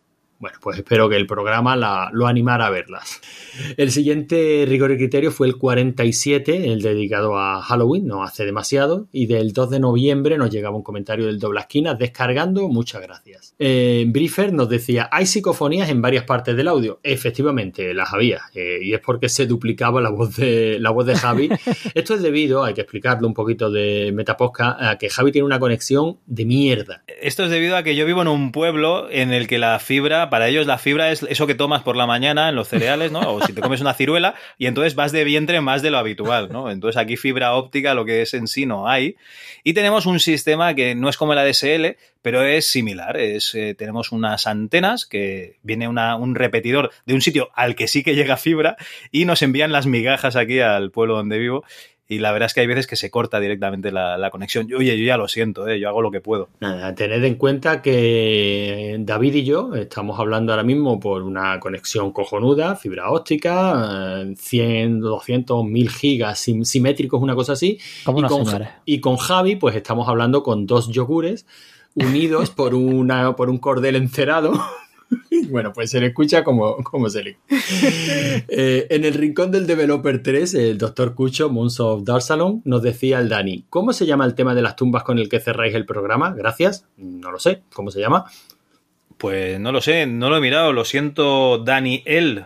Eh, es seguro que es uno de los temas de, de Doctor Cucho. Si te metes en su canal, allí tienes todos sus temas. eh, joder, ahora mismo no te lo sé decir, pero que lo escucha un par o tres, o, o todos, porque son de puta madre. O sea, Dani, si, si tienes que escuchar uno solo, pues elige uno, pero que, que son todos buenos, escúchalos, tío. Dale, date, date marcha, joder. Molly78 nos decía en el rigor y criterio 47 Halloween, por fin os habéis hecho de rogar, pero seguro que vale la pena, descargando ya. Bueno, pues sí es cierto que tardamos un poquito más en ese, en ese anterior programa. Eh, Molly78 nos dice en el 47, programa de calidad y muy divertido, como siempre, los tres sembrados para variar. Aterradora la experiencia de Cal en la morgue de ese hospital donde trabajaba antes de ganarse la vida como podcaster. El concurso del gran maese muy currado, sorprendente y entretenido a partes iguales. Y gracias a Logarán, ahora estoy buscando como loco el torrent de la peli La Noche del Virgen. Gracias, grande. Ya me, ya me dirás si me da la gracia después de haber visto La Noche del Virgen, Molly. Sembrando el terror desde las ondas de internet. Eh, Mori78, que se ha dado una panzada de, programas de la Chus en este mes, el pobrecito, decía en el Radio Onda Expansiva 4, al que yo le titulé Super Disco Chino, con gran alegría de mi hermano que quería hacer un recopilatorio serio sobre, sobre, sobre músicos japoneses en videojuegos, ¿no? Tu hermano se dio cuenta de dónde estaba el momento en que le pusiste cuando vio el título que le puse, sí. Bueno, pues en Super Disco Chino le decía, enhorabuena, gran maese, este recopilatorio está cargado de temas buenísimos que jamás había escuchado, a excepción del Street Fighter, de- del Street Fighter 2, obvio. Gracias a ti los he disfrutado un montón. Haciendo mis kilómetros corriendo rutinarios. ¿Dónde puedo encontrar la banda sonora de Nier? Es buenísima, gracias, un saludo. Creo que Manu le contestaba directamente, ¿no? Miguel Ángel, Miguel Ángel, ah bueno, no, este es, de, este es del MS2 Club, este caerá donde tiene que caer. El Vicius nos decía en el rigor y criterio 47, o yo he tenido un déjà vu o Logarán ya se repite como buen viejo joven, contando la anécdota de la peli que salió una chica desnuda bailando sobre una tumba. Bueno, ya le, ya le, a- le aclaraba que efectivamente yo me repito más que el ajo, pero aparte de eso, eh, es lógico que le solara la anécdota porque, bueno, ese, eso es un artículo que ya lleva bastantes años publicado, se publicó originalmente en fase bonus y cuando desapareció de esa web lo volvimos a publicar en rigor y criterio y encima lo hemos locutado para todos nuestros oyentes, o sea que normal que le suene. Bueno, Mermecolión nos decía en rigor y criterio 46, Molly, el escueto título me ha despistado y he estado a punto de pasar por alto de manera imperdonable un programa sobre la Ringwald, a descargar. Posdata, yo he sido siempre más, yo he sido, si- eh, yo he sido siempre más de la Chevy. Eh, bueno, ahí, ahí, eh, yo tengo mi corazón dividi- dividido. Molly78, que como digo se ha dado una panzada, nos decía en canciones de los 80, programón repleto de grandes canciones y geniales anécdotas de sus respectivas películas. 100% de acuerdo con la amiga Marta. El programa invita a ser escuchado una y otra vez. Bueno, Marta ya, no, ya nos comentó en su, día, en su día. Marta, la de Somos una Guni, a la, a la cual echamos muchísimo de menos en su poca, pues yo me, me lo pasaba bomba y hace tiempo que no graban, pues no- nos decía que este programa le había encantado. Narcy TXT nos dice sobre Halloween, buen programa y súper entretenido, me hace pasar el turno de noche mucho más ameno, grandes. Eh, en el rigor y criterio 44 se ve que está llegando gente nueva que está recuperando los programas antiguos, el de Flash Gordon, RetroArch y Canallitas de Silicon Valley. Nos decía Narcy TXT, soy la hostia, qué bueno. Eh, en el de Stephen King, de Cujo a Crip Show, me gustaría que estuviera aquí mi hermano, pero bueno, yo contestaré. No te indignes cuando hables del gordo, se refiere a Martin. No merece la pena, maese, me encantan estos programas, los escucho varias veces siempre. Ánimo, chicos. Ni del gordo ni de Patrick Rothfuss, Ni ¿no? de Del Patrick. Rothfuss. Morris, Oye, dime, una, dime. una cosa, antes de que, que cambies, Narcy THX, que ha entrado ahora en el grupo de Telegram de, de Rigor y Criterio. Ah, ¿también, también está allí. Pues no, mira, no. Sí, sí, esa, ahí- ahí lo tenéis. Esa entrada se me ha, se me ha pasado. Mori78 nos dice en el radio Onda Expansiva con el que inauguraste eh, ese programa, Javi, que fue el de Heavy Metal y Videojuego. Gran programa, que bien se merece una segunda parte. Mm, Te recogerás el guante y es que no están pagadas las joyitas que nos regaláis en forma de podcast. Muchas gracias.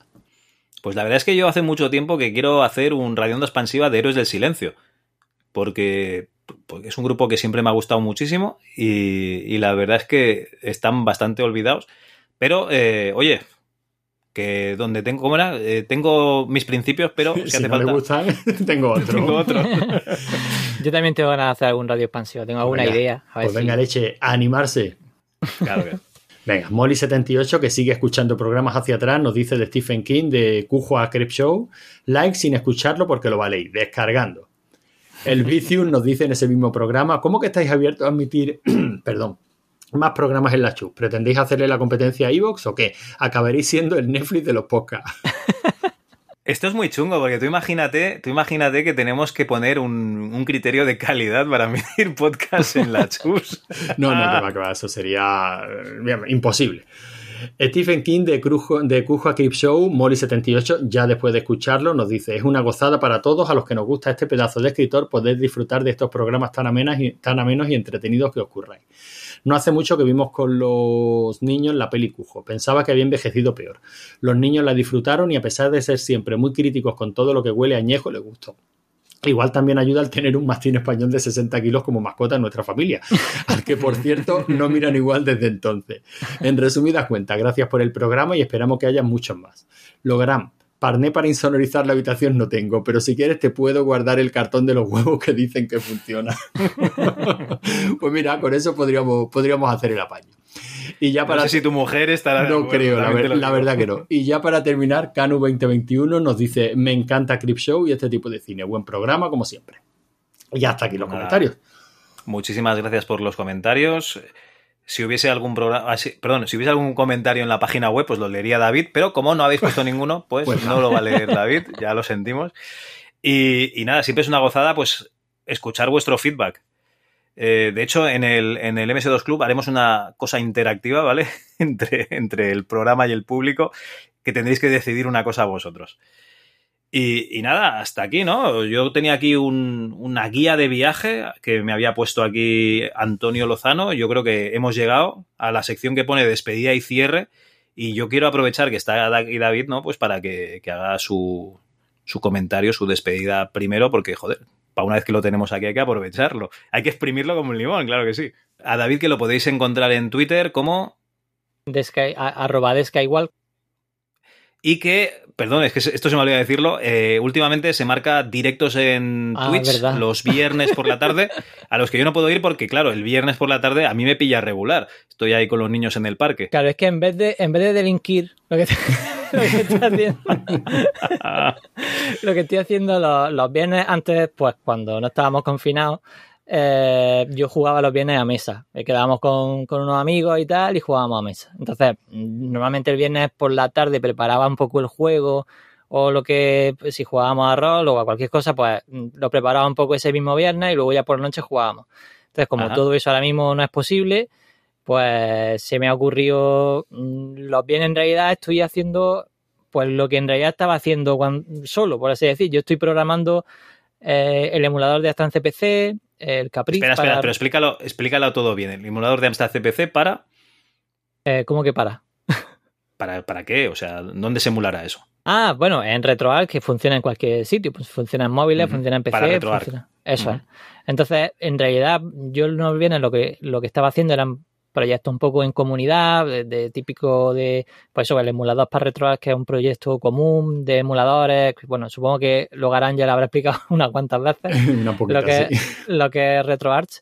Y, y lo bueno que tiene ese proyecto es que, claro, mm, aunque yo tengo mis propios, mi propio emulador y yo hacía emuladores aparte, lo bueno que tiene hacer desarrollos para la comunidad de RetroArch es que lo, lo aprovecha mucha gente de golpe y, la verdad es que está bastante guay. Entonces, estoy haciendo un poco eso y hay otros días que me pongo a, hacer juegos en 8 bits y- y en realidad lo que estoy haciendo es un poco el, el friqueo de programador en, en directo. Pero contestas, contestas a la gente que se va uniendo y tal. Sí, sí, sí, claro que sí. Y De hecho, muchas veces pues me preguntan cosas de cómo se hace tal y paro un poco y explico. Bueno, yo creo que siempre paro cuando me preguntan algo y, y intento explicar lo que estoy haciendo. De hecho, me pongo con el GIMP y digo, bueno, aquí estamos rellenando esto y se hace así y tal. Yo intento que sea un poco didáctico, aunque entiendo que también los proyectos que hago tampoco son como para eh, a lo mejor alguien que está empezando a- en la programación de pronto me ve eh, usando punteros y, y le explota la cabeza. Entonces, entonces, claro que no es algo eh, para no iniciados, pero si alguien no iniciado viene y quiere aprender algo y quiere que empecemos desde el principio en alguna cosa, que explique alguna cosa, pues para eso es si es nada más que pasar un rato juntos. Así que Vale. en eso estoy. Oye, pues ahí lo tenéis. Antes de que se haga su OnlyFans y solo puedas ver programar ahí pagando, pues ahí está, gratis, en Twitch, de momento, ¿eh? Aprovechad de momento, eh, David programando para RetroArch gratis. En directo. Y, y nada, ahora sí, ahora sí. Es que lo- lo- lo- no me lo apunté para decirlo esto y se me había olvidado. Nada, perdona, ¿eh, David, ya te puedes de- despedir. Pírate de aquí ya, pero pírate bien. Pues nada, que yo me he pasado fenomenal, me he estado riendo, de hecho llevo, llevo con lágrimas de hace ya un rato y que me he pasado genial y deseando que, que, que vamos al siguiente. Antonio. Pues nada, adiós con la manita, que ya, ya he hablado bastante, ¿no, Javi? Tampoco, tampoco hay que pasarse. Adiós, adiós con la manita. Y nada, eh, Logarán no tiene eh, Twitter propio, pero sí que tiene arroba rigor y criterio, ¿vale? Ahí le podéis acosar. Y yo soy Javi Cal, arroba calzacaz1, me podéis encontrar en mi casa o en el curro. Y esto fue Rigor y Criterio, viaje al centro de la Tierra. Hasta la vista.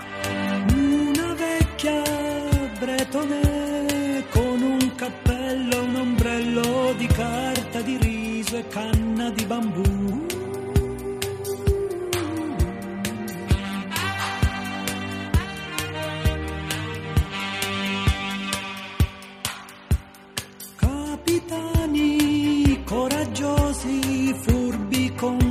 bandieri macedoni.